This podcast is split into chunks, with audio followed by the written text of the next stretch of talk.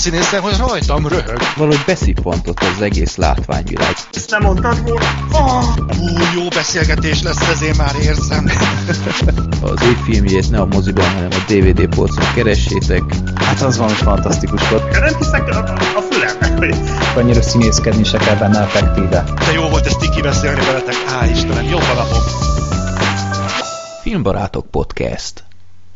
Sziasztok! Itt van a 102. Filmbarátok Podcast, egy kisebb szünet után itt visszatértünk, de uh, itt a nyár, és uh, igazából már volt júniusban is két adás, még hogyha így a hónap elejére is ütemezve, de itt vagyunk megint. És beszélünk a júniusi premierekről, és uh, négyen vagyunk per pillanat, Zoli nincsen, mert uh, ő mondta, hogy júniusban nem ér rá, úgyhogy uh, ő most ezúttal nincs itt. Itt van ellenben Black Sheep, sziasztok! Gergő, Sziasztok! és aki esetleg hallotta a századik podcastünket, és kibírta ö, az adás háromnegyedéig, anélkül, hogy leírta volna, hogy ez hallgathatatlan, annak esetleg nem lehet meglepetés, hogy itt van egy ö, meglepetés vendégünk, aki nem más, mint a spontán Csábi Gergő Vándorkupa új birtokosa, Emese. Sziasztok!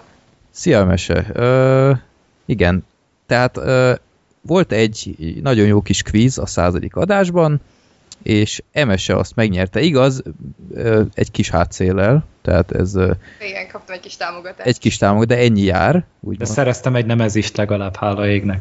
Igen. Úgyhogy ö, köszönjük szépen, Emese, hogy ö, igazából az volt a fő díj ö, a több ajándék mellett, hogy aki esetleg megverni a Gergőt, az szerepelt itt egy adásunkban. Nem ez- fizikálisan, Igen. és, arról nem beszélnénk.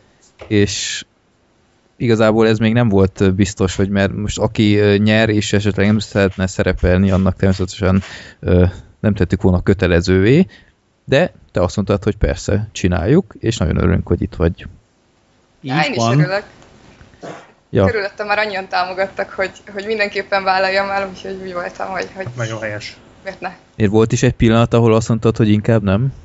Hát egy pillanatra elfelejtettem, hogy ez a fődíj, mikor kimentem. Csak mindenképpen kvízezni akartam, bár amikor így mondták alap, hogy van ilyen lehetőség, akkor így próbáltam egyé válni a székkel.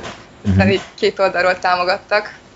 Igen, de- azt, igen. azt mondtad, hogy a barátod lökött ki gyakorlatilag, vagy? Igen, igen. Meg hát volt velem egy másik haverom, hogy két oldalról tényleg így mondták, hogy menjél, menjél, és akkor voltam, jó. Aha. És úgy érezted, hogy így a buli kedvéért, vagy úgy érezted, hogy tényleg van ö, reális esélyed megvenni Csábi Gergőt? Vagy Hát csak mire? helyre akartál utasítani, az is jó. Rá is esélyt, nem láttam rá, de úgy voltam, hogy szeretek így kvízezni, itthon is szoktunk, úgyhogy hát ha összejön. Aha, nagyon jó. Jó, és itt az alkalom, hogy lehessen nekem nyalizni. Milyen volt a quiz szerinted? Mm, jó volt, Ne jó, élj vele. merjek mást mondani, de nem, tényleg jó volt. Csak egy csomó olyan filmet raktál be, amit így nem láttam, Uh-huh. úgyhogy kicsit nehéz volt, így Black Sheep is próbált így támogatni, így, így ott szuszogott nekem, hogy sikerüljön, de mindegy, azért végére bele. kiderült, jól csináltam. Igen. Jó. Igen, te tudtad a, az éjjeli férges kérdést, a... Pedig abban nem segít, nem próbáltam semmi ízét. Hát egy minimálisat talán. Ja, jó, de hát ott gyakorlatilag kimondta, ö, Igen, igen, csak darabokban. Igen. Ja. meg azt hiszem a Black Hawk Down-os kérdést is tudtad. Ö, Adrian Brody is volt az egyik, azt tudom. igen, a zongoristás, valóban. Ö, igen, az oszkáros volt az. Azokra bezeg senki nem emlékszik, hogy én miket tudtam. Bármi Bármi rossz, rosszon emlékszem. kívül. Ne, Meg nem, a halkot. a, a személyes kedvence mégis az volt a, a legjobb uh, road movie Oscar. az, az zseniális volt. Szeretném bevezetni amúgy. Jó. Jó. Úgyhogy ö, sokan követelték már régóta, hogy, hogy legyen már újra nő az adásokban, és tessék, itt, itt, itt a tökéletes alkalom. Varázsütésre. Így van. Ezért nyerhetett Emese. Igen. Úgyhogy igen, egy, egy nagyon jó kis programot hoztunk össze szerintem erre az adásra, jó kis olyan filmekkel, amikről lehet is beszélni rendesen, és te is hoztál egy filmet, amit csak ö, te kedvedén megnéztünk, és ö, szerintem mindannyian hálásak vagyunk ezért. Erről majd később. Á, örülök. Na, akkor kezdjük is el a, a műsort a, a szokott struktúrában. Mi legyen? Legyen népakarata, mese, vagy előbb villámkérdések? Ö, népakarata. Népakarata. Szuszrata. Jó, Hát, akkor mi? népakaratában legutóbb a kincsvadászokat ö, húztuk ki, és a legnagyobb megdöbbenésemre senki a filmbarátokból nem ismerte ezt rajtam kívül. Ismertem, csak nem láttam. Nem ugyanaz. Én Igen? azt se tudtam, hogy Aha. eszik-e, vagy isszák. Tehát Na, én másra emlékszem, Gergő, de Ne, nem, hát hallgassd vissza a csodás hangminőséget. De ja, én, én ismertem ezt a filmet, csak nem láttam soha. aha. Jó. Emese, te láttad korábban? Ö, nem, de így ismertem meg. Így a zenéje volt nagyon ismerős, mikor elkezdtem a filmet, és így, ezt már hallottam valahol, de, de igazából fogalmam sincs, hogy honnan. Mert így a filmről így nem is nagyon ismertem. Jó, tehát kincsvadászok, a ismertebb nevet talán a Goonies, egy szerintem egy nagyon híres és ismert hát ifjúsági kalandfilm szerintem így el lehet mondani. Ez a 80-as évek jumanji szerintem amúgy. Hát kb. Ja, ja. Vagy ilyen fiatalabbnak szóló Indiana Jones is szerintem akár. Ö, igen, ez a szokás szerint az adás végén van, és ö, akkor most sorsolunk egy újat. Nagyon aktív voltam, és frissítettem a népakarata listát. Ö, Ezer, hol tartunk? 1222-nél vagyunk per pillanat, és akkor most szokás szerint a random.org oldalon beírtam az 1 és az 1222 közötti számot, és nyomok egy generated 584. Na, most jön az a pillanat, hogy tekerek, mint állat. És kiugrik a szívünk a helyéről. Na, egy újabb klasszikus, azt kell mondjam. 584 az nem más, mint ö, Zsoltnak a filmje, aki beküldte a nyugaton a helyzet változatlan. hoppá. Hmm. Ezt most megnézem, hogy a, a régi, vagy az újje. Hoppá, és még ö, leírás is van hozzá. Néha írok ki ilyet. Zsolt azt írta annak idején, hogy egyik kedvenc háborús film, és az első világháborúról kevés film készült, így jó beszélgetés lehetne belőle. Na, most megnézem, hogy az az, ö, az, az újja, vagy a, a régi. Igen, ez az újabb, ez a 79-es verzió. De hát ez egy tévéfilm, én azt látom. Igen, de én speciál ezt láttam, én a, a nagyon régit nem láttam. Uh-huh. Ezt láttam egyszer, azt hiszem még pont suliban meg kellett nézni. És ez zsír. Zsír. Jó, hát... Kérdezem, hogy az-e? jó, jó, nekem tetszett. Aha, Milyen nagyszerű. hosszú? Két és fél óra? Ó, Ja. csak Sőt, még annak idején még olvasnom is kellett kötelező olvasmánynak. Ami egy egész kellemes élmény volt, mert általában nem ilyen jók szoktak lenni a kötelező olvasmányok, de itt egész jó volt. Egyszeri Golden Globe díjas film, 7,1. Két és fél órán keresztül nézhetjük, ahogy nyugaton semmi se változik. Ö, Várt ki, várt ki Black Sheep. Tényleg, tényleg Oké. egész pofás film. És benne van Ernest Borgnine is, ha jól emlékszem, így van. Meg ilyen Holm is. Zsákos Bilbo. No, ja, fene. tényleg. Jó. Na, azt hiszem, annyira nincs miért panaszkodnunk utóbbi időben a Ja, teljesen jó. Úgyhogy ez lesz a 100 ö, hanyadik, harmadik adásban, nyugaton a helyzet változatlan 79-es verzió. És akkor villámkérdések, és utána még beszélünk egy keveset az aktuális hírekről, sajnos történt egyes más. De első villámkérdés szintén egy Zsoltól, nem tudom, hogy ez ugyanaz-e. Az IMDb értékeléseket látva úgy tűnik, hogy a 6 pont körüli horrorfilmek már előkelőnek mondhatók. A kérdésem az lenne, hogy szerintetek kevés igazán jó horror készül, vagy egyszerűen népszerűtlen ez a műfaj? Szerintem egy tök érdekes kérdés Mhm. egyébként. ja. Egészen más a mérce amúgy egy horrorfilmnél. Tehát, hogyha én egyet találok, és látom, hogy 6 pont, akkor azt már megnézem. Tehát a- az nekem már elég hozzá. És amúgy szerintem valószínűleg azért, mert egyrészt nem is, bármit népszerű a műfaj, de Réteg Min- műfaj.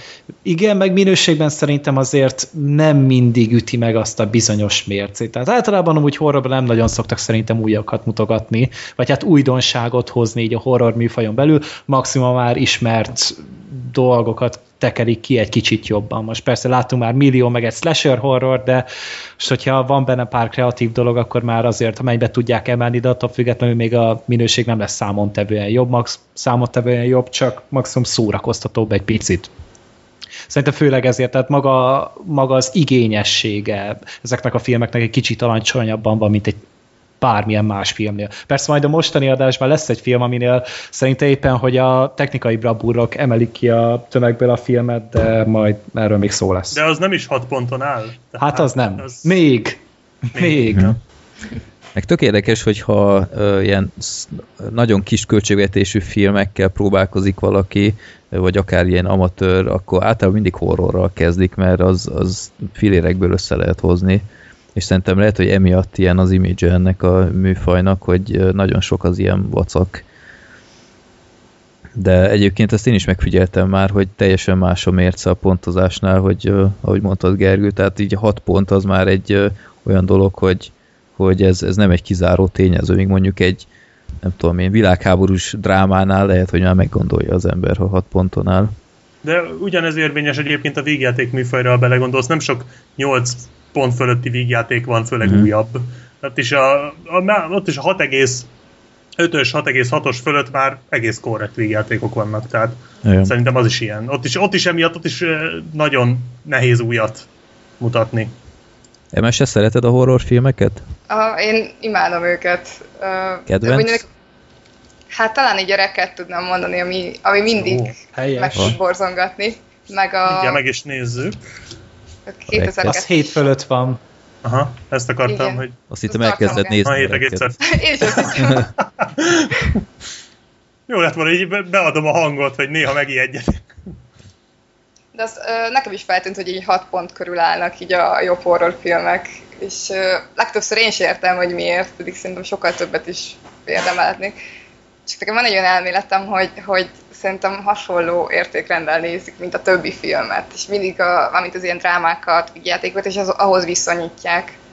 Uh-huh. Pedig egy horror szerintem más szemponttal kell nézni. Tehát nem várhatjuk el, hogy annyira kibontottak lennek karakterek, vagy jó a történet. Jó. Kicsit lejjebb kell adni az igényeket, és, és akkor el lehet érni ugyanazt a hatást, mint egy, egy jobb drámánál akár. Hát meg tényleg egy, egy réteg műfaj, tehát egy csomó embert ismerek, aki mondhatom, hogy akármennyire jó, nem fogja megnézni, mert csak mert horror, és, és nem kíváncsi erre. Még azt hiszem, hogy annyira nincs átmenet, tehát vagy valaki nagyon szereti horrorokat, vagy egyáltalán nem. Igen. Uh-huh. Hát mert van, akik, akik kiborulnak ezektől az ijesztő Igen. dolgoktól, tehát például, mit, Zoli például szereti őket, de volt, hogy nem bírja amúgy a horror, tehát ő például Tényleg? idegrázás kap hát tőle. Én, én a, a, a démonok között első részét vele néztem moziban, és nem hittem el, hogy, hogy mi, mi történik ott mellettem. De nagyon durva volt, és így, így basszus, ez nem bírom. Én ezt nem bírom, és így a földet nézte, így, így mondta, mi van? De te, aki a Gorefest robotot vezeted meg ilyenek? Ott belőle nem néztem volna ki. Más, a, a, a Tranchir horror az egész más műfaj, tehát a, ott azért más szabályok vannak, mint egy ilyen démonok közöttnél, ami ráadásul még abszolút szerintem a legjobbak között van, tehát így ijeszgetés szempontjából. Úgyhogy azt egy ilyen, ilyen trancsíros horror én is mondjuk hamarabb hogy mondjam, nem az, hogy hamarabb megnézek, de hamarabb földolgozok, mint egy valóban ijesztő, mm. ilyen szellemes, vagy démonos, vagy akármilyen horrort. Nagyon. Meg az is hozzátartozik, hogy most így rákeresni egy ilyen nagy költségvetési horrorfilmekre, és ezek közül mindegyik anyagi bukás volt. Tehát itt van ez a 2010-es Wolfman példa, 170 millióból készült, és hát a felét nem nagyon hozta be a hát, moziban. Tehát, amúgy hozzátartozik, volt. hogy az egy szarfilm volt, igen. igen, vagy a legenda vagyok, tehát az se volt egy olyan hű, de nagy anyagi siker, de tehát az is belekerült. Szá... Aha. A Will Smith-es? Aha. Ja. Dehogy. Az, na, az hát, nagy siker volt, nem? Nem nagyon, tehát nem. nincs is hozzá na várjál. Hát mondjuk 585, mondjuk azt, hogy ez még oké, okay, de hát a Prometheus ott is tehát alig hozta be a dupláját a költségvetésének. Vagy a, volt ez a Robert Zemeckis-es film, ez a What Lies Beneath, ez is 100 millió dollárba került. Tehát így nem, nem készítenek ilyen 200 milliós giga horror filmeket, vagy ami olyasmi témán dolgoznak. Most utoljára persze ott volt a World War Z, ami Hát az inkább volt akció. Igen, az... Hát ja, de hát most horror film. elemet mondtam, tehát inkább ilyen zombis dolog, de tényleg a horrorral nem, pró- nem próbálkoznak. Az a horrorfilm, ami nagyot kasszál, az általában minimális pénzből készült. Tehát a Conjuring az valami 15 millióba került összesen. Az első Na, csak, része. hogy, csak hogy véletlenül se legyen igazad, az I Am Legend 150 millába került, és 600-at hozott majdnem. Tehát Most azt mondtam. szerintem- Ja, Most mond, ja, mondtam, bocsánat, akkor nem szóltam, arról lemaradtam. Akkor, akkor nem szóltam. Most De nézem, az nem- ördögűző 8 ponton áll, úgyhogy azért itt is tudnak... Na jó, hát az, az a, talán a műfaj csúcsa, tehát az abszolút. És annak szerintem a 8 pont még úgymond kevés is, tehát Ja. azt egy 8,5-6-ot simán el tudok neki Hát vagy a cápa, Ja. az is 8 egészen van. Jó. Vagy a pszichó akár, az is így magasan tartja magát. Na hát mondjuk az még. 8,5-en. Hát igen.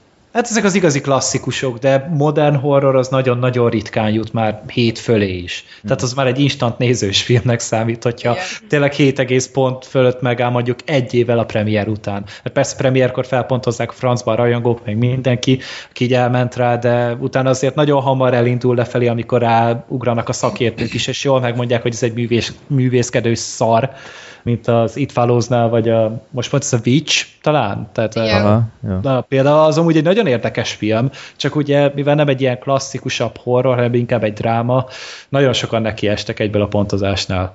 Igen, így hirtelen zuhant egyet. Aha, hát, hát amikor tényleg felkerült ott a szakértők közé a, a könyvtárba, hogy úgy mondjam. Jó, akkor a második kérdés az ö, Marceltől van. Mivel nagy Nolan rajongó vagyok, de ö, nem, bocsánat, mivel nagy Mi vagyunk ö, azok. Nolan rajongók vagytok, de még nem esett szó adásban a következő filmjéről, ezért kérdezem, ti mit szóltak ahhoz, hogy Christopher Nolan következő filmje egy második világháborús film lesz? Én személy szerint nagyon örülök annak, hogy újra egy földhöz ragadt témát ö, ragadt meg, mert bár szerettem a, a skifi vonalat is, de remek dolognak tartom, hogy ezúttal egy egészen más témához nyúlt, történetesen a Dunkirk hadművelethez. Hát ez jó. Szerintem jó, hogy, hogy ilyen új terepre megy Nolan. Ja, jó. Hogy ekkora zseni az igenis menjen új terepre. Én azt gondolom, hogy noha Nolan baromira megérdemli ezt a hype-ot, de kicsit fura. Értem, hogy miért történik ez, de meg valahol ez örömteli, de olyan fura ez, hogy tavaly az volt a hír, hogy Christopher Nolan 2017-ben csinál egy filmet. Ez volt a hír. Nem az, hogy milyen film lesz, miről fog szólni, ki szerepel benne. Csinál egy filmet, pont. Igen. Tehát ez, ez már egy hír volt, és értem, ez valóban jó, tehát én is örültem, hogy ú, de jó, tehát nyilvánvaló, hogy fog csinálni filmet, tehát hogy ő azon a szinten van, amikor már az is hír, hogy ő filmet csinál. Na most így, hogy most miről csinál filmet, ez szintén tök jó, de szerintem egy picit talán túlzottan sok hogy t- t- talán több hírértéket adnak ennek, mint amennyire sok hírértéke valóban van, de mindenképp jó szerintem, hogy egy új, uh-huh. új téma. Igen. Hát szerintem Nolan az például szerintem rászolgált, tehát mert csinált Persze, annyi jó abszolút, filmet, abszolút. hogy tényleg ez a Tarantino, James Cameron, vagy hát mondjuk Spielberget még nem tudom, de talán még ő is ott vagy, ha ki bejelentik, hogy új film, mi lesz, az, az embereket automatikusan elkezdi Igen, érdekelni. igen, ezt mondom, hogy ez jogos, csak egy kicsit azért olyan, ö, úgy nem nagyon tudsz mit mondani rá. Nem? Hát hogy- in- inkább azt nem tudom, hogy Nolan mihez kezd egy háborús cuccossal. Tehát ő ugye a drámával annyira általában nincsen jóban, már pedig egy háborús filmes szerintem az az egyik alapelem. Nem hiszem, hogy csinálni fog most egy két és fél órás akciófilmet, mert az, az nem Nolan. A többi Nolani elemet, tehát ezt a mindfuckot pedig ugye szintén nem tudjuk beleerőltetni világháborúban. Maximum annyit lehet, hogy ő ugye nagyon nagy practical effects rajongó, tehát ugye inkább próbálja itt megcsinálgatni mindent ott a kamera előtt, nem pedig CG-vel megoldani, amit nem muszáj, úgyhogy ez biztos jót fog tenni egy háborús film esetén, csak tényleg nem tudom elképzelni, hogy Nolan mit tudna hozzátenni egy háborús műfajhoz. Hát Tom Hardy szerepel benne, meg Cillian Ja, hát Murphy. Ja. Persze, tehát az biztos, hogy a színészei közül, a régiek közül hozza az összes kurva jót, és biztos, hogy segre fogunk tőle ülni, csak én még egy előre nem tudom, nyilván meg kell várni egy, egy előzetest. Mi a meg persze Michael Hans Zimmer. Lesz? Michael Szerintem, Caine benne lesz? Szerintem lesz. Mindjárt megnézzük. Mark Mert hogy- Rylance benne, lett, benne lesz. Kicsoda? Mark Mark. Rylance, Ó, na. Kenneth Branagh. James Darcy, lesznek itt arcok, nem kell itt beszórni. Mondjuk Michael Caine pont nem látom, de Ah, de hát, Hát nincs. biztos majd utólag bekasztingolják, majd Előtt. Igen, hát este. nélküle már el se lehet képzelni egy Christopher Nolan filmet, nem? Ja. Az utóbbi mennyi, öt filmjébe szerepelt? Vagy hat? kb. Rengeteg. Jó. Jó, úgyhogy uh, szerintem várjuk mindjárt. Én, én speciál jobban várom, mint az Interstellar-t. Hát jó, mert űrhajós, te azt nem Azt már mi se Igen. várjuk. Ja. Ez lesz a csavar, hogy uh, űrhajó lesz itt is. Hát Meglátod. talán bármihez nyúlt, ez rosszul nem sült el. Azt hittem azt mondod, bármihez nyúl, abból űrhajó. ja. Jó, harmadik kérdés Krisztiántól. Az lenne a kérdésem felétek, hogy ti, mint filmfanok, hogyan bizonyosodtok meg róla, hogy az adott évben kijött sok film közül nem szalasztotok el egy olyat sem, amit érdemes megnézni. Sehogy. Három betű, Sehogy. box. Én ezzel, ö, Igen. ezzel informálom magam. Nekem erre van a filmbarátok, hogy nem. Ó, Na, akkor most bekukkantasz a kulisszák mögé.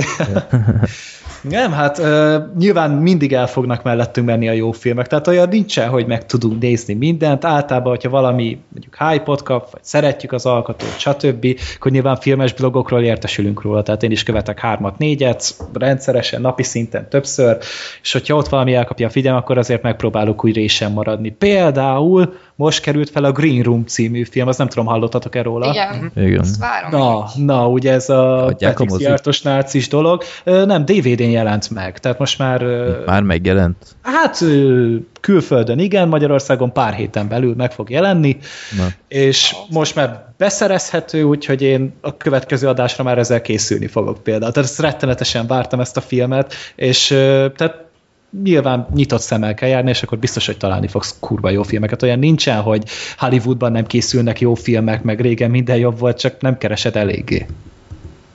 Ja. közben élőben rákeresek a Green Roomra, és nem találok semmit. Nem? Pedig, Meg- pedig pont Ákos írta ki talán Twitterre valamikor, hogy The, júliusban the van. Green Room, vagy simán Green Room? Simán Green Room Green Room. szerintem. Hát úgy nem találtam semmit. Legalábbis az Expressen akkor nem szerepel még.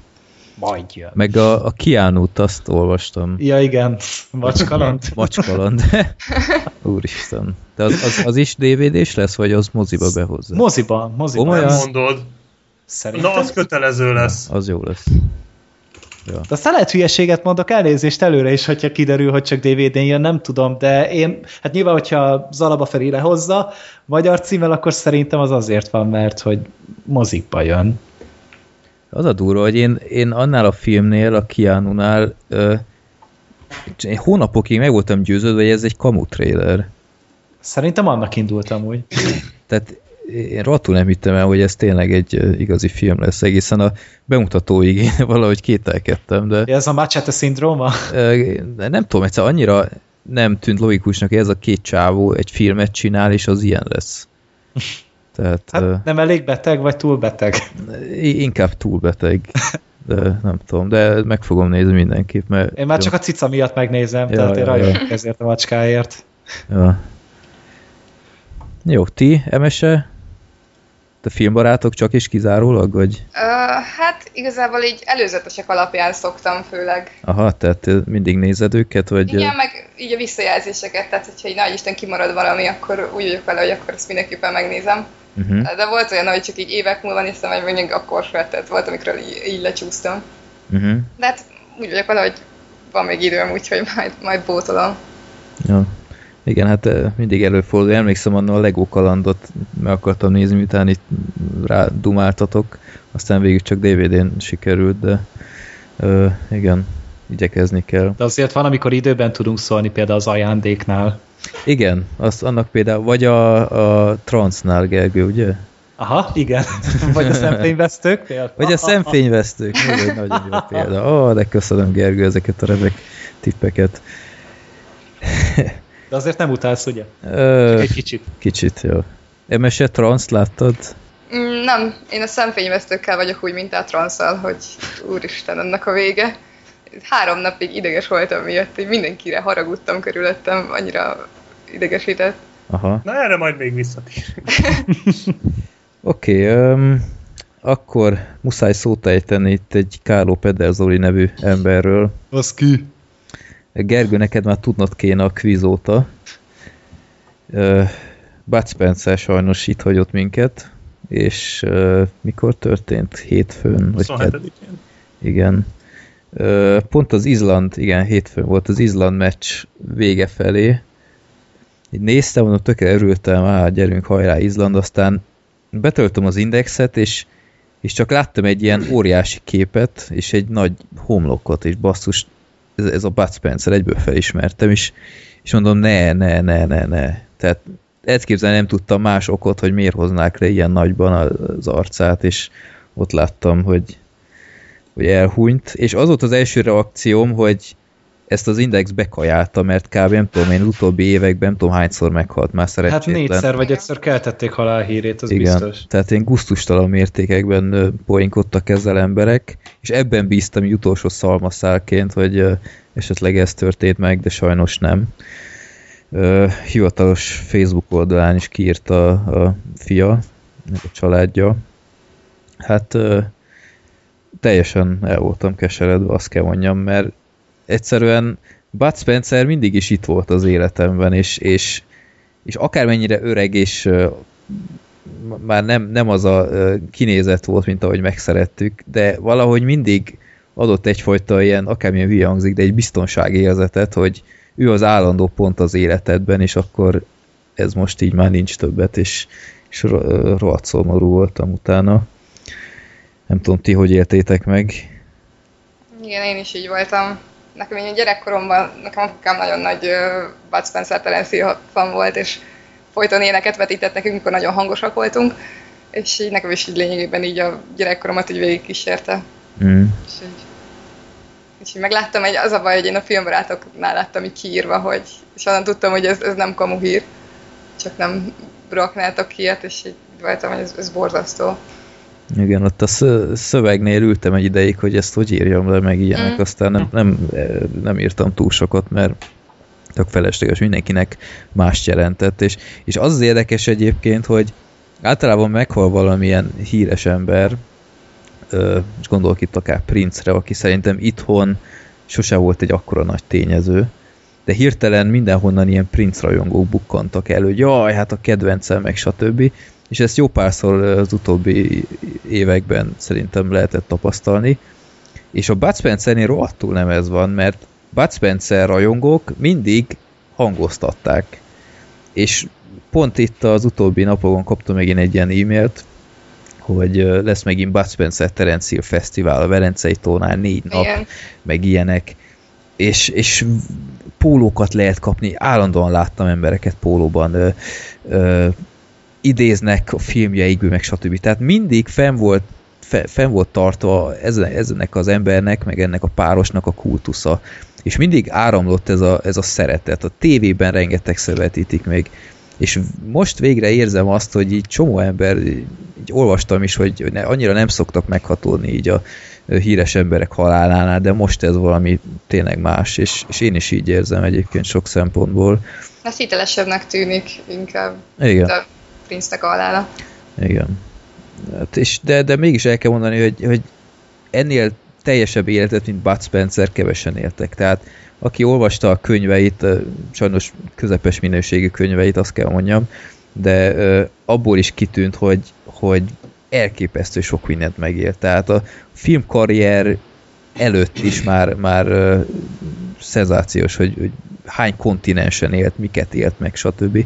És akkor a filmek, szóval egy, egy lenyűgöző életet élt, és ott volt a sportkarrierje, és, és tényleg úgy, úgy éreztem nálam mindig, hogy még 80 akárhány évesen is a maximumot kihozza az életéből, és ezért mindig nagyon becsültem. Black Sheep, te? Na hát nagyjából elmondtad, amit én gondolok, tehát én is az ő filmjeit orvérzésig néztem, és nézem a mai napig, pont tegnap néztük meg a Kincs, ami nincset. Mondanám, hogy a tiszte, a halála tiszteletére, vagy halála alkalmából, vagy ilyesmi, de valójában állandóan ezeket nézzük. Tehát így, mm. igazából valószínűleg akkor is megnéztük volna, hogyha ö, nem történik ez. De a nagyon jó volt, nem tudom már, hogy ki írta ki Twitterre, É, nem, ott, nem oda írták ki eredetileg, de én ott olvastam, hogy Carlo Pederzoni halt meg, de Bud Spencer örökké él. Igen. Tehát én nem érzem azt, hogy tehát az az igazság, hogy Bud Spencer valóban nagyon-nagyon sokat tett le az asztalra, de valljuk be az utóbbi mondjuk 20 évben már nem volt olyan, tehát már oly, annyit nem adott, mint előtte. Mármint így konkrétan nekünk, tehát nem azt mondom, hogy most így egyáltalán senkinek, hanem így konkrétan annak a generációnak, aki az ő filmjein nőtt föl. Hát 90-es Tehát- években már levezetett, úgymond. Tehát ott Igen, már, igen, Ott tehát, már nem, tud, megvolt- nem tudott verekedni, meg ilyenek. Igen, igen. Tehát, hogy persze szerettük, meg jó volt, hogy, hogy van, persze, hogy jó volt, de hogy így megvolt az a, az a mondjuk 20 film, amit így én, vagy mondjuk 15-20 film, amit én így megnéztem tőle, és azok még mindig megvannak. Tehát én ezeket újra és újra, újra fogom nézni, és ugyanazt az élményt fogják tudni adni, és ezért mondom, hogy Bud Spencer valójában nem halt meg. Tehát ő szerintem száz év múlva is még, még Igen. fogják nézni ezeket a filmeket, és ez így azért, azért nem semmi ezt így. Tehát, ö, tehát té- tény, hogy hagyott hátra egy olyan örökséget, amit nagyon más, más nem, tehát hasonlót más nem nagyon. Hát ugye Terence Hill még, aki, Mm. akinek ugye, aki ugye hozzá tartozik, de, de egy olyan örökséget hagyott hátra, ami, ami megismételhetetlen. Igen. Hát rajtunk múlik, hogy fennmaradjon a munkássága. Gergő, te, aki annyira nem követted a pályafutását, Hát szerintem hogy az összes filmét láttam, tehát amennyiszer leadták amúgy a tévébe, meg nem, tehát, tehát nagymamám volt hatalmas Bud Spencer rajongó, és amikor még kisebb koromban nála aludtam, akkor mindig ezeket a filmeket néztük, és um, sose voltam rajongó. Tehát, de attól függetlenül, tehát látom, hogy mennyi ember rajongott érte, és tényleg nem csak így most, hogy meghalt, hanem előtte, és tényleg mindenki mondta, jaj, de szerettem, meg idéztek belőle, meg minden. Tehát az egy hatalmas dolog, hogy ekkora hatást tudod gyakorolni pár embernek a, a felnövésére, a fiatal korára, hogy mennyi jó, jó, szép estét és órát tudott ezekből a filmekből meríteni, és hogyha ez egy ilyen pozitív élményt tudott nekik okozni, akkor az szerintem egy elképesztően nagy teljesítmény, és ennél többet szerintem senki nem kívánhat magának, mint amit Bud Spencer elért, és nyilván tényleg engem nem vert ez földhöz, de nagyon irigylem azokat, akik, akiknek tényleg ez egy, ez egy ez egy alakító tényező volt a fiatal korában, és tényleg ennyi mindent kapott tőle. jó van. A, a kedvünkért azért megnézel egy filmet tőle a közeljövőben? Mit nézzek meg? Ö, Nincs kettő négy nélkül. Igen, én vagy, ezt akartam. vagy azt, vagy a ö, megint dübe jövünk esetleg ezt, ezt a kettőt. Legyen a nincs kettő négy nélkül. Ja. Oké. Okay. Gergő, szabadnál fogunk. A 130. Van kettő adásig... Igen. Ö, 130. adásig kikérdezünk. Magyarul nézzem, vagy eredeti hanggal? És magyarul. Nincs, nincs olyan, hogy eredeti hang. Tudom, majd így az utószinkronizált angolt, vagy a, az olaszt meghallgatom. Majd Nem, mi vagy magyarul. utószinkronizáljuk, és akkor lesz, de addig nem. Hú, hallod? Akkor megnézem. Hallod? De élőbe fogom streamelni szerintem akkor. Ilyen filmhez nem nyúlunk, mert nem vagyunk. Nem, nem, nem, persze csak hülyéskedtem. Viszont valaki mondta a versus azon gondolkodom egyébként. Igen? Igen, igen. Egy ilyen 3, 4, 5, 6, 7, 8, 9 év múlva lehet, hogy megcsinálom. Aha. Igen, felvetődött ez a... Sheep. Igen, felvetődött bennem ez az őrült ötlet, hogy ilyen hosszú távú projektnek, ezt Twitteren írtam egyszer, hogy egy, vannak ezek a közkincsfilmek, ezek a public domain darabok, és hogy ezek közül nem tudom Valami én, egy, szart valami, valami nem túl jót, és főleg nem túl ismertet, Uh-huh. de ne legyen annyira ö, rossz, hogy, hogy, hogy, hogy ne legyen. Szinkronnal se lehessen Igen, nézhetőre. igen, Aha, értem, igen. Tehát én például láttam egy ilyen public domain filmet, ilyen Dick Tracy, ilyen, ilyen krimit az 50-es évekből, vagy hogy, és nem volt az rossz egyébként, és így filózom, hogy keresem a, a jó ilyen filmet, hogy amiben nincs gigászian sok szereplő például, vagy ilyesmi, hogy egy Meg ilyet kéne esetleg- csinálni a 12 idős ember. Jó az jutott film, az eszembe. nem más. ja. Ja, vagy a uh, vagy az élőholtak éjszakája. Na, az egyébként nem lenne rossz, de az is egy jó film. De hát ha találsz ilyet, akkor küld el, aztán meglátjuk, de én egyelőre nem merek senkinek ígérni semmit, mert azért, azért az nagyon kemény lenne. Persze, hát igen, hát ez, ez egy közös meló. Persze, Tehát, persze, ö, persze. Mondom, Küld ezért el. mondom, ilyen hosszú távú projektnek. De igen, igen, igen. Új, annak Mint jó. az új végül Rossz is. PC epizód, Freddy. Ö, igen, hát ö, még annál is hosszú távúbb. ja. Jó, egyébként ne gúnyolj, mert egész jól haladtam a héten. Tudom, tudom, Egyre. Freddy. Ne, ne helyez nyomás alá, légy szíves. Mert valójában a, a feleséged és a fiad nem elutaztak, hanem elrabolták őket és fenyegetik. Igen, elküldtem, egy motelszobába zártam, hogy nekem idő kell. De jó. Igen, na akkor uh, itt most írom, hogy hol tartunk idővileg. Uh, bár igen, 35. Jó, na elkezdjük az első filmet. Egy kicsit furcsának tűnhet a sorrend, hogy egy függetlenség napjánál nem a, az újjal kezdjük, de szerintem így, így jó, ha kibeszéljük. Kezdjük a régivel, a függetlenség napját, mert sose beszéltünk erről a filmről igazából. De annak apropóján, hogy itt van az új, szerintem adódik a, a helyzet, hogy összehasonlítsuk a kettőt. Úgyhogy akkor beszéljünk itt a, a régi 1996-os függetlenség napjáról. Sokat, sok embert megoszt valahogy ez a, ez a film, furcsa mód, hogy rengetegen leszólják ma. Én, én mindig is szerettem ezt a filmet, és most nem tudom én egy, egy évtized után újra megnéztem, hogy kiállja még az idő próbáját, és azt kell mondanom, hogy rohadtul igen. Tehát nálam ugyanúgy működik ez a film, már jóval több ilyen dolog feltűnik benne, ami lehet, hogy már nem feltétlenül szerencsés, trükktechnika, meg ilyesmi, de a filmnek van valami olyan hangulata, amitől így nálam így a 90-es évek legnagyobb blockbusterei között automatikusan benne van, nem tudom, top 5-ben. Nem tudom, ti is így vagytok-e vele? Hát főleg a felépítése a filmnek. Tehát az, az első 50 perce az parádés. Tehát Igen. az arra azt mondom, hogy ezt akárki eltanulhatta volna Emeriktől. Igaz, most már látjuk, hogy az véletlen volt szerintem, hogy, hogy, hogy nem tudom, hogy csinálta, de az az első 50 perc az valami egészen szenzációs, Igen. és utána viszont rájön az ember, hogy amúgy ez még mindig egy rossz film, tehát amúgy olyan bárgyú, bugyuta, ostobaság amúgy az egész, hogy hihetetlen, de a hangulat az az kifogástalan a filmben. És igazából ez a lényeg neki, rettenetesen szórakoztató film a Függetlenség napja az első része. De mégis azt mondod, hogy rossz film. Nagyon. De ez, de ez, én nem tudom, nálam így egy legfontosabb kritérium, hogy szórakoztató legyen, és ha engem végig szórakoztat, akkor én nem tudom azt a Hát ez a, ez a Batman vs. Superman szindróma, tehát hogy szórakoztató, de attól még látom, hogy amúgy nem jó. Hm. Bocsánat, ezzel lehet kiúztam pár embernél a gyufát, de azért, tehát, tehát én már előre megyek a második részhez, hogy aki szerint az első rész egy időtlen klasszikus, vagy imádja, de a második egy rakás szar, az vegye le a retro napszemüveget, mert csak magából csinál viccet. Tehát olyan nincsen. Ugyanaz a két film amúgy. Ö, ezzel vitatkoznék. Majd, igen, Ugyanez még... a két film amúgy szerintem. Hát nem, szerintem... vannak különbségek, igen. de az biztos, hogy hogy szerintem is buta film a Függetlenség napja, de, de ja, baromi szórakoztató, és egyébként ez korához képest irgalmatlanul látványos, tehát ez Igen. most Igen. nemrég olvastam, hogy ez körülbelül akkora a szenzáció volt annó, mint az Avatar, vagy az új Star Wars, tehát hogy ezt mindenki megnézte ezt hát, a filmet, és igen. mindenki igen. erről beszélt, mert, mert egyszerűen olyan látványa van, hogy így akkor így mindenki maga alá csinált tőle, és abszolút megállja a helyét, ja, és ez tény, hogy van egy kis pálya, tehát, hogy, hogy ha ezt a, ezt a retro ez a nosztalgia szemüveget, ahogy mondtad, leveszed, akkor én azt nem mondanám, hogy rossz film, de tény, hogy nagyon-nagyon ostoba.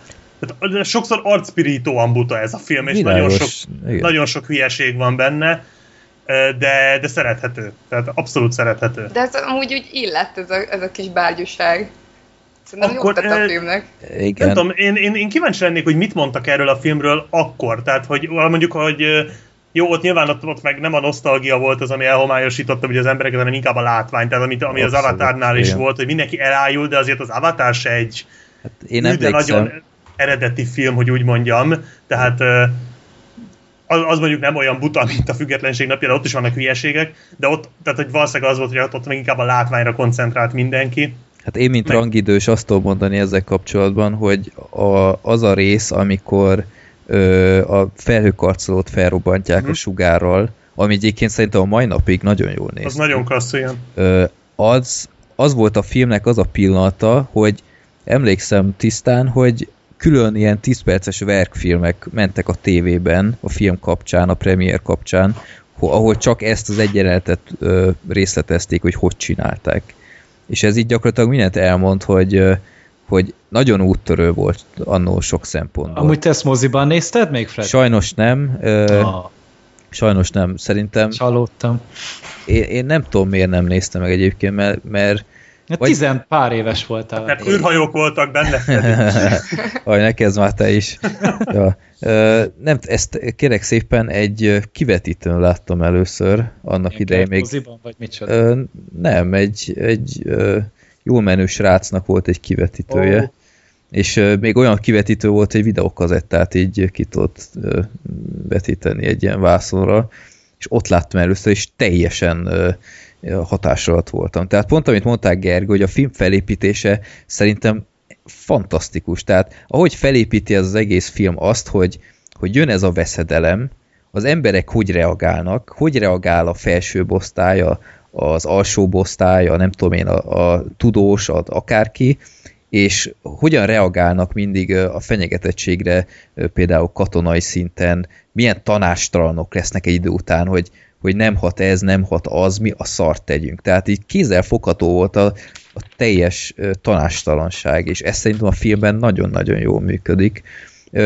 Abban mindenképp egyetértek, amit mondtok, hogy sok szempontból búgyuta, én ezt nem is vitatom, például mai napig nem én fogom fel ezt a visszaszámlálást, a Jeff Goldblum, hogy, hogy találta ki, meg hogy hogyan tud pillanatok alatt egy, egy, egy idegen életformának az anyahajójára írni egy vírust. Jaj, hát az a vírus. És, és, még, és még arra is hát vette a fáradtságot. módba ment. Hát Persze, és még arra is vette a fáradtságot, hogyha sikeresen átmegy és aktiválják, akkor egy koponya röhög. Tehát e, e, e, lenyűgöző. Én ezt nem is, nem is vonom kétségbe, de ha ettől el tudunk tekinteni, szerintem a filmnek egy nagyon jó sodrása van jók a karakterek. A karakterek Igen. tök jó vannak felépítve. Az az elnök tényleg egy olyan elnök, akit egy ilyen pillanatban látnék az. Jeff Goldblumról elhiszed, hogy, hogy ez az ember rohadt okos, és pont, pont ki tudja mindig találni azt, ami a, az emberiségnek kell. Will Smith az, az egy menő csávó, akit pont látni akarsz egy ilyen repülőgép pilótának. Rengeteg jó egysoros van a filmben és, és főleg a végén, értitek, az a beszéd az elnöknél szerintem ö, lenyűgöző. Tehát én pont ilyen beszéd kell egy ilyen helyzetben, hogy, hogy feltüzelje az embereket, hogy ez az egy repülőgép anyahajó ellen ki, ki megyünk egy elég kis valószínűséggel. Esélytelenek nyugalmával, Igen. hogy fogalmaz. De, de fel tudta tüzelni, még benne, még engem is fel tudott tüzelni, hogy anyám, ez aztán egy beszéd volt. Annyira jó volt ez a beszéd, hogy még az új film is elsütötte ezt. Igen. A trailerben nyomatták, Igen. jól emlékszem. Még a filmben is látszott egy kicsit. Úgyhogy a filmnek rengeteg nagyon jó oldala van ahol a, trükktechnika az néha tényleg olyan fura, például amikor az alagútban a, a kutya beugrik, az be is raktam a, a képrejtvényekhez a, a századik adásnál, az, az, az rettenetes volt. Hát az nem csak technikailag, az a jelenet úgy, ahogy van. Igen, az, volt a kutyával. Igen, ott mindenki hal meg, de a Golden Retriever az, az, az nem hal. Az nagyon fontos, hogy túlélje, mert akkor megnyugodhat az ember. Igen. Olyanok mondjuk azóta nagyon sok Roland Emmerich filmbe voltak, nagyon sok filmbe voltak ilyenek, és hát a második részben is bőven voltak ilyenek. Uh, igen, sajnos. Úgyhogy én nagyon szeretem azt a filmet, nem, nem teljesen értem, hogy, hogy miért mondják sokan, hogy milyen gicses, meg akármi, megvannak az ilyen pillanatai, de egy ilyen helyzetben, ahol a Föld ennyire a kihalás szélére került, szerintem teljesen belefér. Úgy, én itt, vagy én, mi, bocsánat, Emi, Emi van itt írva a, a Skype-on. Emesette, mint uh, női hallgató, vagy női néző ezt a tesztoszteron túltengést, ezt hogyan hogyan Én nagyon bírtam. Gyerekként láthattam, de nagyon nem rém lett, csak annyi, hogy felrobbantják a fehér házat, ez bennem nagyon megmaradt. Aha. És újra kellett néznem, és, és azt kell mondjam, hogy én nagyon élveztem. Így, így az elejétől végig pörgött. Tényleg nekem így a látvány, ahhoz képest, hogy 96-os film, szerintem nagyon jól nézett ki. Meg úgy, úgy vitt magával a lendülettel, van egy ilyen nosztalgikus bája, úgyhogy én, én nagyon élveztem, ahhoz képest, hogy, hogy így pár nappal így az adás előtt néztem meg. Uh-huh. Meg a zenéje, tehát szenzációs zenéje van amúgy a Igen. filmnek, az így annyira megragad bennem, meg a, de, de például ez, hogy a Will Smith szalad a striptease táncos nője után átszeli a fél országot, érted? Tehát ez, ez, ez az ameriki Ja, dolog, igen, tehát igen. te rettenetesen bugyuta dolgok vannak Meg benne, és pont megtalálja a he- helikopter reflektorával. de tényleg, mi- minden annyira flottul megy ebben a filmben, hogy hihetetlen, és De talán, És- igen, de hát, hogy talán itt sütötte el ezeket a hülyeségeket először, nem? Tehát előtte Emmerich, nem tudom, csinálta ilyen látványbombát, de, szerintem filmet sem csinált ez Lehet. de hogy így, így ekkor még ez nem volt olyan arcpirító talán ezek a, ezek a sablonok, mert még nem voltak sablonok. Aha. Tehát, hogy ma már rosszul vagy, hogyha egy ilyet látsz egy katasztrófa filmbe. Tehát amikor nemrég néztük meg a San Andreas-t, ezt a tavalyi törökkosat, és Igen. az is tele volt ezekkel a sablonokkal, és már egyszerűen fogtam a fejem, hogy nem igaz, hogy ezeket nem lehet kihagyni. Tehát nem azt mondom, hogy találjanak ki újat, csak ne tegyék ezeket bele. De akkor még ez, ezek talán nem voltak annyira zavaróak, tehát hogy könnyebben át tudtak lendülni a, az emberek. Ezen. Kérlek szépen a Stargate filmet csinálta. Aha, meg a Ó, tökéletes na, na, katonát tökéletes is. katonát, ja. Aha, Meg, Tehát aktív volt ő meg egy előtte. pár film, amiről soha nem hallottam.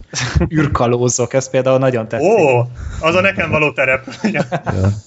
Stargate előtti. Meg, meg a, hát ha, ha, én, én talán most fedeztem fel ezt a részt úgy igazán, amikor a, a elnökasszonyt ilyen belső vérzésekkel beszállítanak, az, az szenzációs volt, hogy ö, be, beviszik, így látszólag semmi baja nincs, meg ilyenek, csak így, ah, igen, nem érzem jól magam, stb.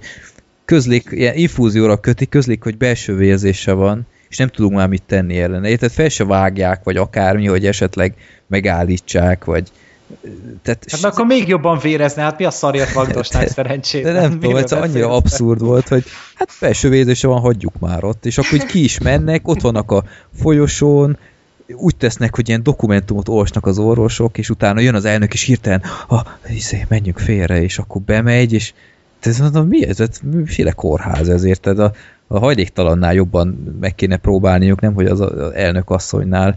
Nem tudom, az, ez egy kicsit komikus volt, meg ilyen, ilyen nem tudom, ilyen ö, mi volt az autónak az ajtója, ami alatt feküdt, vagy nem tudom, tehát ilyen ö, tök szürreálisan egyszerűen így ott feküdt, és hirtelen a striptease táncos. Ilyen volt a második részben is. E, igen, igen, egyébként, ja. Úgyhogy én, én tényleg nagyon tudom ajánlani mindenkinek ezt a filmet, aki esetleg még nem látta, ö, szerintem egy parád és popcorn mozi. És egyébként tök furcsa, hogy belegondoltam ott, hogy az nem tudom, hogy két évvel a Jurassic Park után volt, vagy Három. hárommal, hogy a Jeff Goldblum két ilyen gigászi popcorn blockbuster sikerben benne volt, és azt hinné az ember, hogy ezek után őróla szólt minden, és, és így teljesen eltűnt. Hogy, Hát gondolom, ő sem hajtotta annyira. Volt tessék, utána. Még a második Jurassic Parkban volt utána. abba igen, de hát de én nem tudom, tehát így teljesen eltűnt végül is, mert nem, nem tudom, hogy ez tudatos volt, vagy egyszerűen csak nem akart már ilyen szerepeket vállalni, és nem kapott mást, vagy én nem tudom. Hát, szerintem nem akart így beskatujázódni, az persze, sik- ahhoz képest persze, na persze, sikerült neki, mert igazából mindenhol magát játsza szerintem. Tehát ugyanezt a kis laza tudálékos fazont, ami amúgy marha jól áll neki, csak Mhm. nyilván ennél messzebbre nem is nagyon terjed neki a színészi repertoárja. Ja. Jó, úgyhogy ez csak ilyen, ilyen furcsa gondolat volt, hogy, hogy mennyire összejött neki az a pár év, és akkor kicsit így visszavett. Azóta se támadt föl. Hát Grand Budapest Hotelben volt. Na várjál, Jó, ez egy átkötés volt. volt. Jaj! Jó, oké. Okay.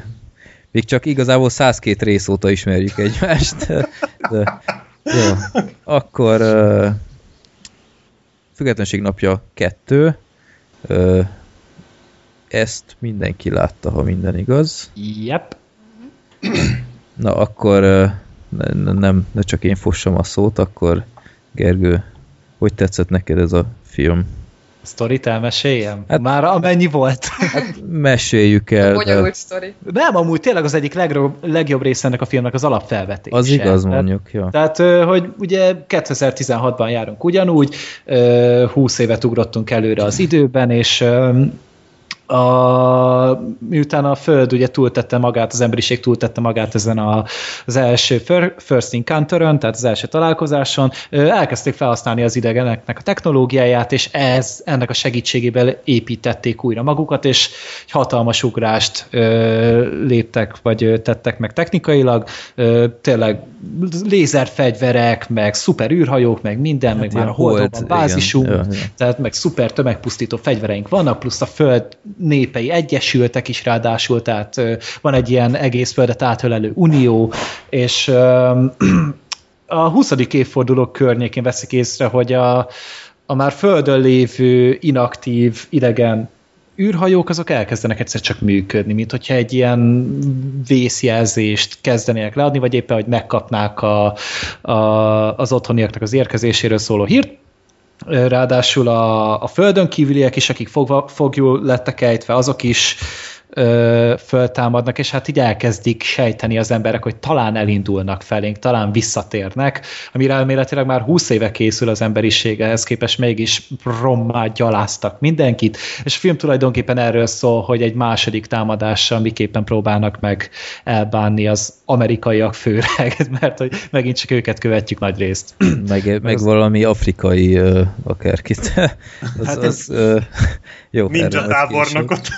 Igen. Én, én, én, én, nem, én azt nem értettem, de nagyon sok mindent nem értettem a filmben, de a legjobb része az az alapsztori annyira tök jó volt ez az alternatív jelen, jelen, amit felhúztak hozzá, hogy tényleg tök szépen néztek ki a városok, meg olyan, olyan élő lélegzőnek hatott az egész. Igen. Úgy belegondolta, hogy ez valahogy így néznek ki, hogyha tényleg így valahogy túlélni az emberiség ezt a támadást, és utána megpróbálnánk tényleg ezeket felhasználni tök futurisztikusnak nézett ki, és egy ilyen kis alternatív plusz dolog volt benne, ami még talán kicsit hozzá is segített a beleélhetőséghez a film, filmnek szerintem. Tehát ez, ez mindenképp egy hatalmas pozitívum. Igen, egy kicsit olyasmit vártam volna mondjuk a film elején, mint ami a Pacific Rim-nél volt.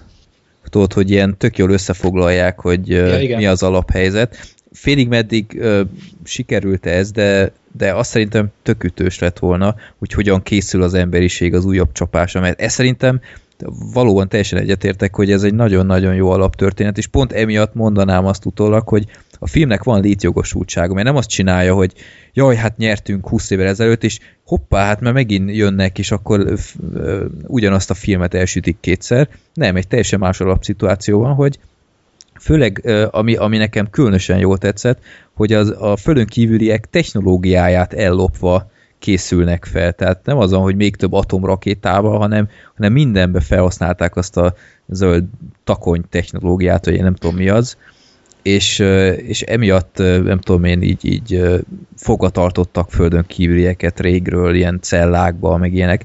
Ez szerintem egy baromi jó ötlet volt.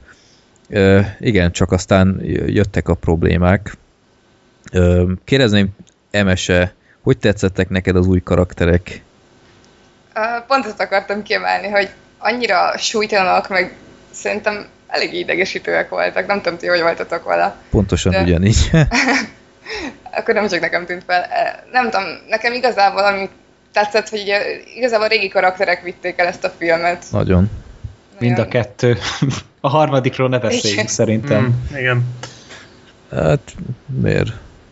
Hát a, Doki, aki visszatért így a 20 év kómából. Ne, tehát szerintem az volt az, az első filmben mindenki meg volt róla győződve, hogy meghal, de utána megnézte az első részt, és így láttam, hogy oda teszi az ujját a nyakára, Igen. de így nem rázza a fejét. Tehát simán Igen. túlélhette, de annyira túl volt tolva az a csávó. Egy kicsit, Mi? kicsit túl sok ah. ilyen humorisztikus részt kapott. Hát de... ez a comic relief volt tényleg, de már ott volt az a fekete hajú idegesítő gyökér is, Igen. ki nem tudom, valami titkár volt. Ja, nem tudom, mert de az mi, a volt? Ez olyan volt, hogy miért kellett? Igen.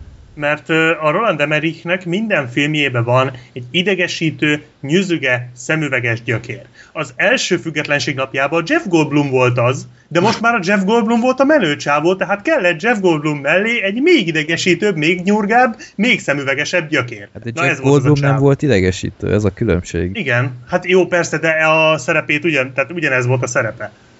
Vagy lett volna. Ez katasztrófa volt. Az nagyon gáz volt. És kicsit olyan volt, mint a második Hobbit volt, az, ahol az idegesítő karakter? Harmadik, a harmadikban volt? A, amíg, aki ott a, a táborból meg akart szökni. Az, az, az, az, az, ja. Na, ez egy kicsit olyasmi volt, semmi létjogosultsága. Ez legalább csinált valami hasznosat néha, de... Hát, nem tudom.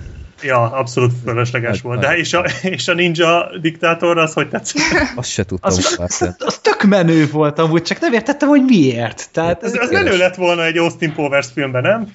Tehát, én, én így nézegettem ezt a filmet, és így rájöttem, hogy amúgy ez a trónok harcából a Dorni őr, tehát az a nagy darab fekacsával, aki egy rohadt nagy bárdal rohangált, csak ugye soha nem használta a bárdját, aki ugye őrizte ott a, a Dorni uralkodót, tehát Dorán Mártelt, és hogy ez ő, és itt is egy ilyen vágószúró szerszámokkal szaladgál, és volt egy király jelenete, de azon kívül nem, nem. Pedig az, az elején még jónak tűnt, amikor ott megjelentek annál a afrikai tábornál. Én is itt... abban biztos, hogy lesz itt valami gerilla igen, háború, igen, vagy igen. valami. Ja, ja, azt, ja. Mondjuk, hogyha őt oda felküldik ugye az űrhajóra egy ponton, ott elkezdenek ott akciózni a, a fűben, meg a vízben a, a pilóták. Na most őt valamilyen bullshit indokkal, ami nem esik Emeriknek amúgy nehezére szerintem, igen. oda felküldik, az rohadt király lett volna. Igen. Én azt hittem, hogy ő lesz a titkos fegyver a végén. Mi Így. belelövik az űrhajóba? Nem, hogy, hogy a királynőt ezt ő öli meg végül. Lekardol. Nagyon japán lett volna. ja. Igen. Mondjuk jobb lett volna valamilyen szinten, mint amit végül beleraktak, de ja. Hát meg ott volt a, a Charlotte Gainsbourg, vagy Gainsborough, vagy nem tudom, ja, az ő volt? Én az azt ő gondoltam, volt. hogy ez, ez, ez, most ő, vagy nem ő, ő. végig ezen agyal, agyaltam. Nagyon rossz volt. Tehát semmi kémia nem volt közte és Jeff Goldblum között, így nem tudom miért akarták eladni, mint hogyha izzana köztük valami. Hot fárasztó volt, és akkor ott van a tini hadsereg, tehát az a... Te ez, miért kellett ezt csinálni?